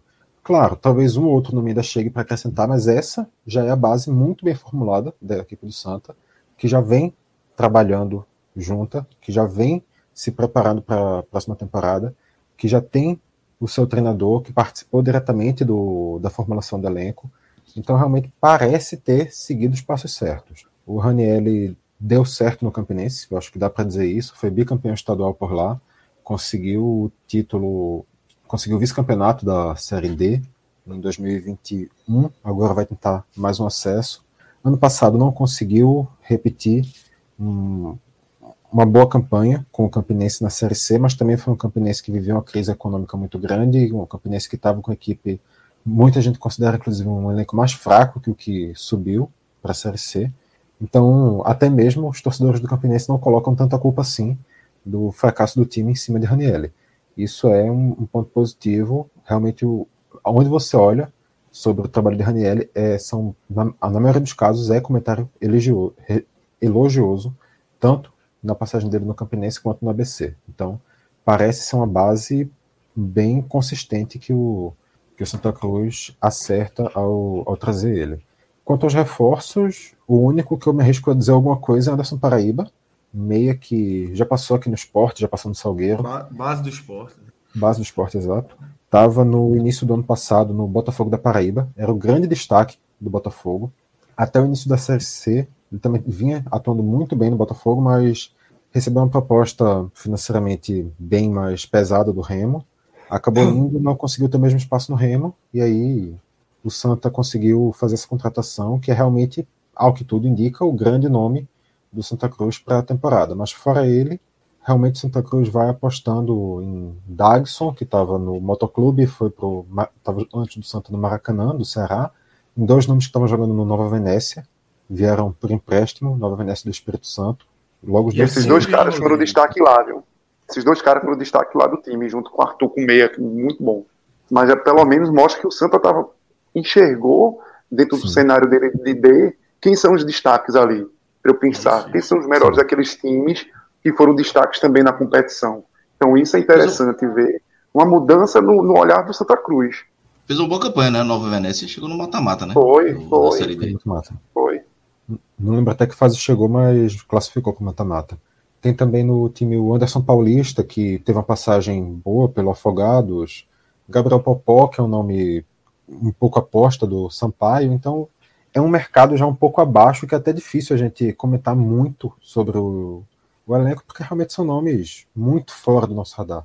E isso talvez possa mudar em breve, porque tá, tem aí uma possibilidade de contratação do Alisson, que deixou o ABC fez uma temporada, começou a temporada muito bem no ABC, ídolo lá, já tem uma passagem no Santa. Começou a temporada bem, acabou perdendo espaço no ABC ao longo da Série C, optaram, acredito que ainda nessa semana, isso, nessa semana ainda, optaram pela, pela não renovação dele, ele acabou deixando o, o ABC e com isso Santa Cruz já fez ali o primeiro contato, pode ser que a negociação avance e seja aí mais um, um reforço um pouquinho mais conhecido, talvez o nome que vai ser referência do ataque caso o negócio ande. Quanto às saídas, o Santa Cruz também conseguiu manter uma, como usando até o termo que Cauê citou, o Santa Cruz manteve a espinha dorsal do time.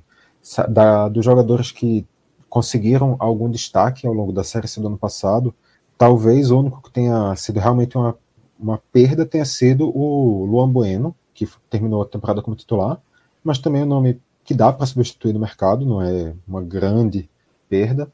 Outros nomes saíram foram nomes que tiveram sua passagem completamente cercadas de questionamentos, como Furtado, que acertou com o Sampaio Correa, como o volante Gilberto, como o zagueiro Alex Alves. Então, são nomes que. A, a maior parte dos nomes que saíram foram nomes que realmente não vinham agradando. Então, pelo menos, Santa Cruz não se desfez de peças muito importantes para o seu elenco isso quer dizer que pelo menos a, a tendência é que o time consiga melhorar, ainda que, claro, como são muitas contratações a nível de aposta, muitas contratações que vêm de um nível abaixo, muitos até que nunca vestiram a camisa com o peso da camisa do Santa Cruz, às vezes é um pouco difícil saber, é um pouco difícil acertar nessas contratações, apesar de, como o Cauê também bem apontou, parecer que eles estão seguindo por um caminho um pouquinho melhor do que o histórico do Santa.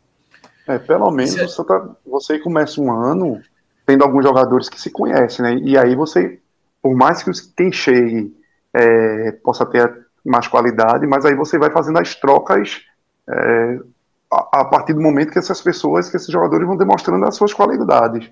E não você, do nada, ter que achar de 22 que chegam, quem são os 11 aqui. Então, pelo menos o Santa começa com, com a identidade, uma, uma identidade mínima. E foi muito importante é, Arthur, Arthur Santos, o volante, continuar. Foi um volante, foi muito bem, muito bem não, mas foi bem no Remo daqui, há dois anos atrás, mas num, num patamar de Série B, e que no Santa foi, foi eu acho que foi o melhor jogador do, do Santa Cruz na Série D o ano passado. Anderson Ceará, que é um cara que tem uma qualidade técnica melhor, vamos dizer que um pouco mais acima da média do time, é o menino da base do Santos, e aí você consegue pensar alguma coisa ou outra ali que, que possa, de, desses reforços, ver o que é que, que, é que pode agregar. Agora, um, um, só um ponto aí dos reforços que eu, eu acreditava que até o próprio Raniel pudesse dar uma cara mais, por mais perfil que esses caras do Nova Venécia que me animaram, era ter mais gente do Nordeste, mais jogadores nordestinos. Porque por mais que você depois vá para o mata-mata, mas naquele início você joga muito regionalmente. É muito com os clubes daqui, com Alagoas, Paraíba, Bahia. Então você, se, se o Santa conseguisse fazer uma base com jogadores que, vamos dizer que 70% fosse da região e de qualidade, você consegue enxergar, você consegue buscar isso daí. Olhando até pelos times do ano passado, você consegue puxar um Marcelo Raia, atacante, consegue puxar outros jogadores que se destacaram na, na Série D, que tem uma certa qualidade. Santa Cruz, pelo menos, em vez de arriscar e trazer um cara lá do Glória de, Vacaria, do Rio Grande do Sul, poderia ter trazido um cara do, de uma Jacuipense da vida. Então, a, a minha crítica é, talvez seja um, nesse ponto daí ao Santa Cruz, de tentar ter trazido mais jogadores mais da região que fosse acostumada a jogar contra esses times que o Santa Cruz vai enfrentar. E que eu pensava que o próprio perfil do Ranielli fosse um pouco também apostar nisso, já que ele é um treinador que estava acostumado a trabalhar com os clubes daqui. Olhando aqui, assim, por cima, eu diria que está mais ou menos 50-50, né? Tem é. o Thales, que vem emprestado do Queimadense, da, da Paraíba, o Anderson Paulista, e passagem de casa no Afogados, Anderson Paraíba, muito rodado na região, Gabriel Popó, que tem a carreira toda no Maranhão, Michel Douglas, que já passou pelo menos no CSA, e o Dagson, que também. É, Michel Douglas já teve essa. É, de alguma forma. E o Daxo, que é uma grande incógnita, que é um cara que há dois anos estava sem jogar futebol. Ele passou uns três anos sem jogar futebol profissionalmente, voltou. E pelo visto caiu. Mas assim, só para completar enquanto voltou, voltou? Volta, Voltou, pronto. E aí, Luca, meu filho acordou tá aqui, petelendo. um alvo de figurinha, um alvo, um alvo do Campeonato Brasileiro do ano passado. Perguntando de jogador do Campeonato Brasileiro do ano passado. Veja. Ih, rapaz. Ih, renovação. É renovação. Renovação. Esse jogador aqui, papai. Sai, Cauê. Ele acordou ouvindo o programa e fez assim: meu irmão, esse que o papai tá falando eu nunca ouvi na vida, não. É foi olhar no álbum. É, exatamente. Esses aí estão então, ouvindo de onde, esses aí? Tem álbum, tem não, meu velho. É desenho. Esses aí é só desenho. Tem só para não dizer que não é mentira. Traz o álbum Felipe. Assis desenha eles, desenha eles. Só para não dizer que é mentira. Bota, cá em, tela cheia aí. Aí, aí. ó. Aí, ó. Vem aqui, ó, só para te dar uma, te dar uma chance para aparecer, isso. Aí, vai. Tá grande essa porra. Vai embora. Isso é hora, vai lá. Tá acordado, velho. Amanhã vai ser uma dificuldade para acordar danada. Aí, só terminando lá de Dax, é um cara que estava uns. Ele, antes de, dessa fase artilheira, ele passou dois, três anos sem jogar futebol profissionalmente. Estava tomando conta de oficina mecânica que ele abriu no, no interior do Ceará. E aí deram uma chance para ele no, na segunda divisão do Ceará, na terceira divisão do Ceará. Marcou gol e a turma, vem aqui. E aí fez, fez gol lá no, no motoclube, deu certo no motoclube. E o Santa está fazendo uma, uma grande aposta aí, mas vamos ver. Só para acrescentar também, uma, eu acho que hoje, olhando para esse elenco do Santa, talvez a minha maior preocupação seja com o goleiro. A gente não tem nenhum dos goleiros do ano passado continuando, até porque também nenhum dos dois convenceu. Jefferson e, e Clever foram muito mal, cada vez revezando para ver quem conseguia menos pior ao longo da temporada. O Gease renovou, mas é um nome muito pouco rodado, muito pouca experiência, só tem, salvo engano, dois jogos pelo Santa Cruz. É um nome realmente para ser terceiro goleiro, nada além disso. Matheus Inácio é um cara que também está com pouca rodagem, não atuou no. Não atuou, não, se não me engano, ele fez um jogo na Série B no Sampaio Corrêa, mas eu acho que é uma prioridade do Santa Cruz, não deveria ser goleiro. Não, acho que não dá para confiar muito só em Matheus Inácio aí, não. Então é isso. Fechamos aqui o Santa Cruz, é o que não vou lembrar aqui quem falou, mas é muito bota para jogar, né? Já joga daqui a pouco, né? Dia 5 de, de, janeiro já tem Santos estreando na temporada aí, abrindo. E é bronca, viu? Calcaia. Calcaiazinho. É bronca. Fred, é, tu no lugar do Franja, tu tava preocupado? Tu no lugar do Franja, tu estaria dormindo? Bem tranquilo. Vamos ver como é que o Franja volta para 2023. Ó, a gente aqui pela hora, aqui, quase quatro horas, não vai rolar uma pauta, mas eu acho que, que virando essa chave vai vir muito em breve, até porque foi até uma sugestão aqui, deixa eu ver. É, canal do Barreiras. É, o que é que vocês acham do Sampaio ter ido para a Libra, a Liga de Futebol Brasileiro? São duas ligas. O Sampaio era, só dando essa pergunta, porque o Sampaio era da Futebol Forte, da Forte Futebol, que é L LFF, Liga Forte Futebol, que é onde estava todos os outros nordestinos. Aí o Sampaio Correia é o primeiro a mudar de liga, do, não é do Nordeste, não é do Brasil, a mudar de liga. Um nordestino já estava na Libra, que era o Vitória, mas tinha acabado de entrar. O Vitória foi convidado, depois que subiu para a Série B, foi convidado e acabou de entrar. Mas todas, quando as ligas surgiram, essas duas ligas foram criadas no primeiro semestre desse ano, tanto a Libra como, como a LFF, e todos os nordestinos foram para a LFF e o Sampaio Correia primeiro. Então, assim, essa é uma pauta que acho que vale no próximo programa, porque será que vai ser um, um, um movimento mais forte? A, a, troco de que o Sampaio fez isso, se foi correto, como é que ficam os outros clubes? É, e, se é um, é um movimento que vai discutir muito o Campeonato Brasileiro, como a própria Série B, o contrato da Série B, o Sampaio Correia está na Série B, o contrato de 2023 já é um novo contrato, já tem, já tem até um debate se o contrato de 23 vai ser um contrato tampão até 20, de 23 e 24. Por quê? Porque o Campeonato Brasileiro de 24 da primeira divisão é o último com o contrato atual. Aí por que seria tampão? Porque em 25, quando valerá o primeiro o próximo contrato da primeira divisão, aí seria conjunto com o da segunda, né? Para ser uma coisa só. Então, há essa possibilidade de ser um tampão, mas ou já firmar o contrato de vez agora. Só estou é, mostrando o cenário e, e, essa discussão é uma discussão que vai afetar o Sampaio, o CRB, o Esporte, o Ceará, é, o próprio Vitória, que está na Libra também, e enfim. Mas é, só, só fiz o misancênio aqui, mas acho que na, na é, um, é um, uma boa pauta assim, para um próximo raiz aí. E essa movimentação do Sampaio Correia foi o primeiro do Brasil a mudar de liga. E isso é que é muito curioso, ou seja, será que existe já é o início de uma movimentação mais forte de a, da Libra fagocitar a, a LFF. Aí a gente vai ver na, na, nas, nos próximos meses aí, porque acho que vai ser algo que vai ser bem recorrente. Não a mudança de, de liga, mas a movimentação nelas. É isso. É isso. É, vamos trazer o Bet Nacional aqui, que amanhã tem Copa do Mundo, né? Todo mundo tá lembrado. Puta não, que pariu, Bet Nacional. É. Meu irmão. Amanhã tem Bota Copa aí, do fiquei, Mundo. Coloca aí, fiquei curioso. Maestro, achei que ia mandar um puta que pariu, tem Copa do Mundo.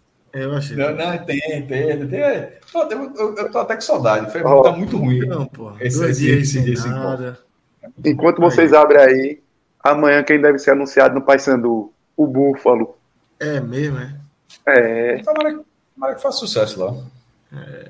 Já foi Eu acho que dá certo, viu? Eu acho que dá certo lá. É, se, se você parar pra pensar, né, Búfalo, Marajó, também, né? tem, tem o histórico de Búfalo lá no Pará, né, com a ilha de Marajó, então talvez por lá ele, ele se dê bem. Eu, eu acho que dá Búfalo certo. não é de uma desgraça não, pô. Mas pra uma, veja, para uma Série C, ah, é. no perfil daqueles jogos, campo pesado, Mangueirão, Tacuruzu ali, bola área, ajudazinha corpo. Torcida grande. É o jogo dele. Vai, é o jogo dele. Vai, Eu acho que pode ajudar. Não vai subir o Paysandu, ele. Sim, não é o cara que vai ser o cara do Paysandu, eu acho, mas pode dar uma, uma ajudada. E aí, Fred, o que, é que a gente faz aí nesse Beto Nacional? Aviator, né? Aviator. Que não pode. Vem, A turma tá na secura do Aviator. Pode, porra. A turma tá. Tu, aí tu vai Eu vou no Aviator. aqui vai começar. Eu vou no. Aviator. Eu vou no. Chat Mas a turma aí.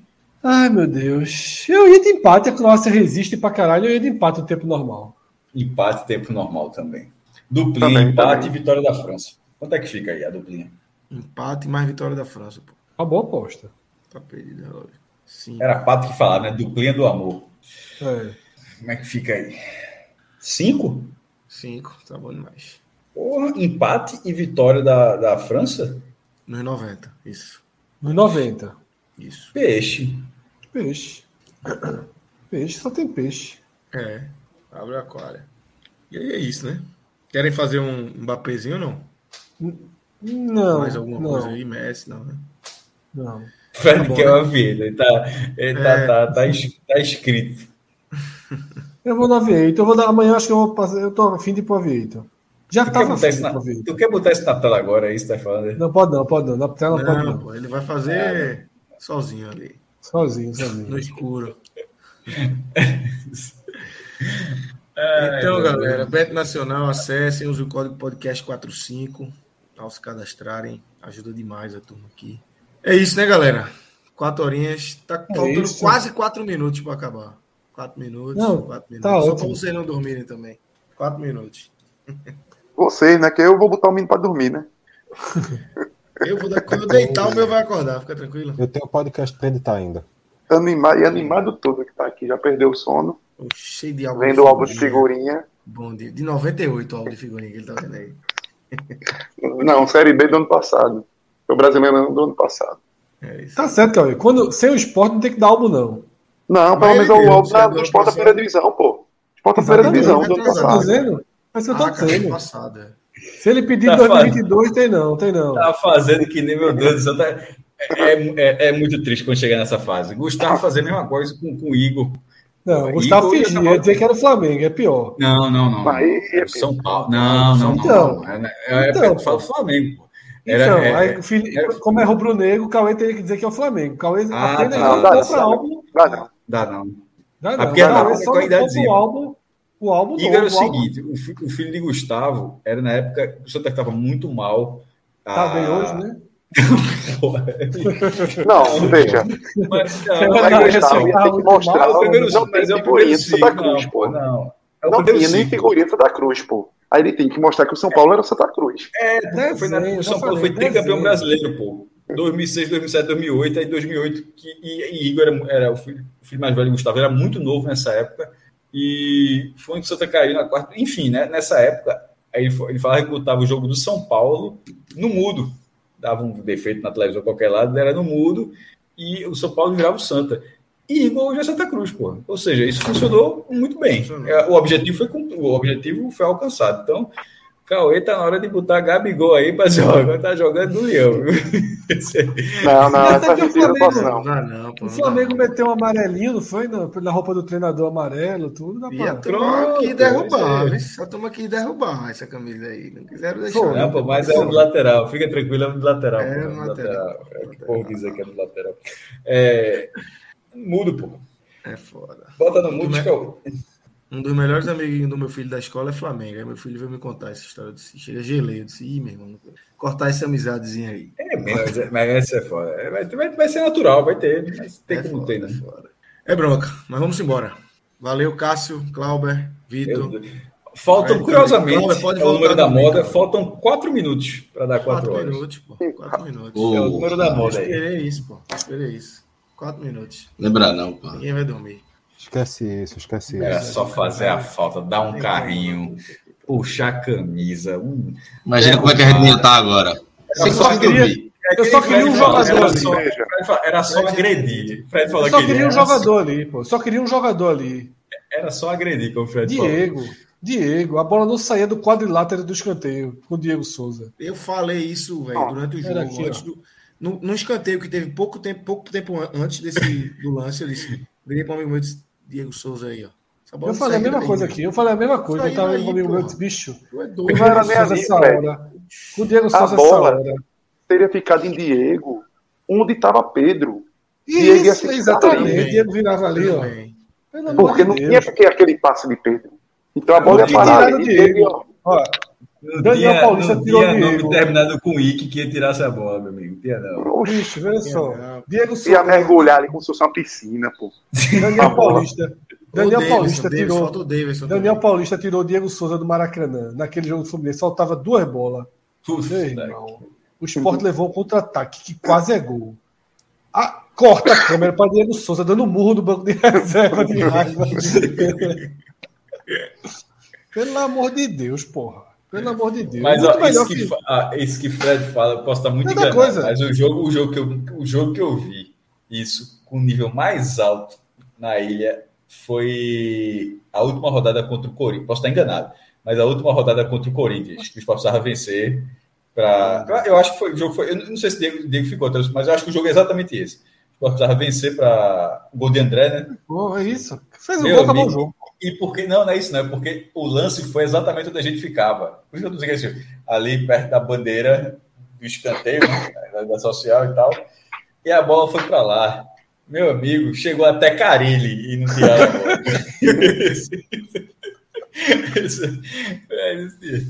Ele é desse lance muito específico, mas eu tenho quase certeza que foi esse jogo. Renovou lá, né? Renovou no Grêmio, né? Eu acho que você quer aposentar, porra. Não sei se quer, se quer aposentar. Né? E sim, junho é a confusão do caralho. Vai, nada. Eu, tava, eu, eu tô impressionado como não teve agora. Ah, meu irmão. Love Diego Souza, pelo amor de Deus, porra. Aí é. Dá demais. E corre a bola, menino. Pelo amor de Deus. Não, veja só. Cinco substituições, saiu, entra outro. Dá demais, dá demais. Caralho, o cara faz sucesso. Cara, você vê só. Tu tá dá com demais, Love. 10 65 do segundo tempo, Love cansa. Aí vem. Quando no segundo tempo? É, é, é, é não, ó, porra. É porque eu tô, eu tô na Copa do Mundo, eu tô internacional. É o Wilton. 20, 20 do segundo tempo, o homem cansa. Aí sobe a placa e tem esse desgraçado que torcendo Londrina aí, que disseram que ele não consegue ficar um metro da bola. A turma disse aí. Não, primeiro, primeiro que depois de Carlos Eduardo, era para o Sport ficar cinco anos sem trazer ninguém de Londrina. Assim, aí, aí trouxe Carlos Não, Brasil de Pelotas. Pô. Não, por causa Eduardo não. Carlos Eduardo foi Brasil de Pelotas, pô. Brasil tá perdoado, Londrina, tá perdoado. Voltou, é o Mendes e Bruno Matias. O Mendes e Bruno Matias. Londrina, o último que trouxeram foi um cara sem joelho, que voltou, nem sei se jogou, lembra? Quem é, pô? Ah, pô, Safira. Safira. Safira, Safira. Safira. Parece esse goleiro do Náutico aí. Sem joelho é foda, porra. Não, cara tinha joelho não, porra. Fez o exame, o cara não tinha joelho, porra. Era um vazio, porra. É, meu Deus. Era Miguel, era Miguel, era oco. O goleiro, o goleiro, o goleirinho do esporte não caía fazendo cera não, viu? Não era por cera não, o joelhinho dele. O novo não, né? Dizem que, que goleiro. O que ficou até o fim. Saulo, ah, não. Sim, Saulo. pelo amor de Deus, aquilo ali é quebrado também. Não, pô, não é goleiro. Não, não era, não era cera, goleiro, não era. O único goleiro, o único goleiro com estrutura óssea. Meu irmão, sabe qual é a pauta? A pauta? É o próximo. É essa, Tiago, Tiago, Tiago. Não, não. A, a pauta, a pauta é a seguinte. Esqueci até o nome. Tiago Matias. Matias, não foi o que Tiago? Cardoso. Fred, Cardoso. Cardoso. Ah, Cardoso era outro. Meu, Uma sugestão de pauta aí, para a 45. Sugestão de pauta. O, o clube que anuncia Saulo, aí mandar uma pergunta para a direção do clube essa dessa. Por quê? Assim, assim, assim, irmão, assim, por, que ele vai ser. Vai, vai continuar. Quero saber qual o nível. Assim, por quê? Assim, mas é porque é uma prova, assim, pô. O podcast Londrina. A turma vai. Para, a turma vai contratar. Tá fazendo 45 minutos de Londrina. Tá é, exatamente. O cara jogou Série A. Tu vai dizer assim, jogou Série A. Tô, tô vendo. Série B, Série B. Jogou Série B. Não, pô. O, a turma que faz o podcast ah, lá do, tá. do Londrina Deve estar tá fazendo a mesma pergunta. Por que o esporte pegou esse atacante aqui, pô? Como é que o esporte pegou esse atacante aqui? Gabriel. Quem é que sabe, porra? Esse é futebol. É foda. Tá Vamos tá bom, embora. deu. Abraço.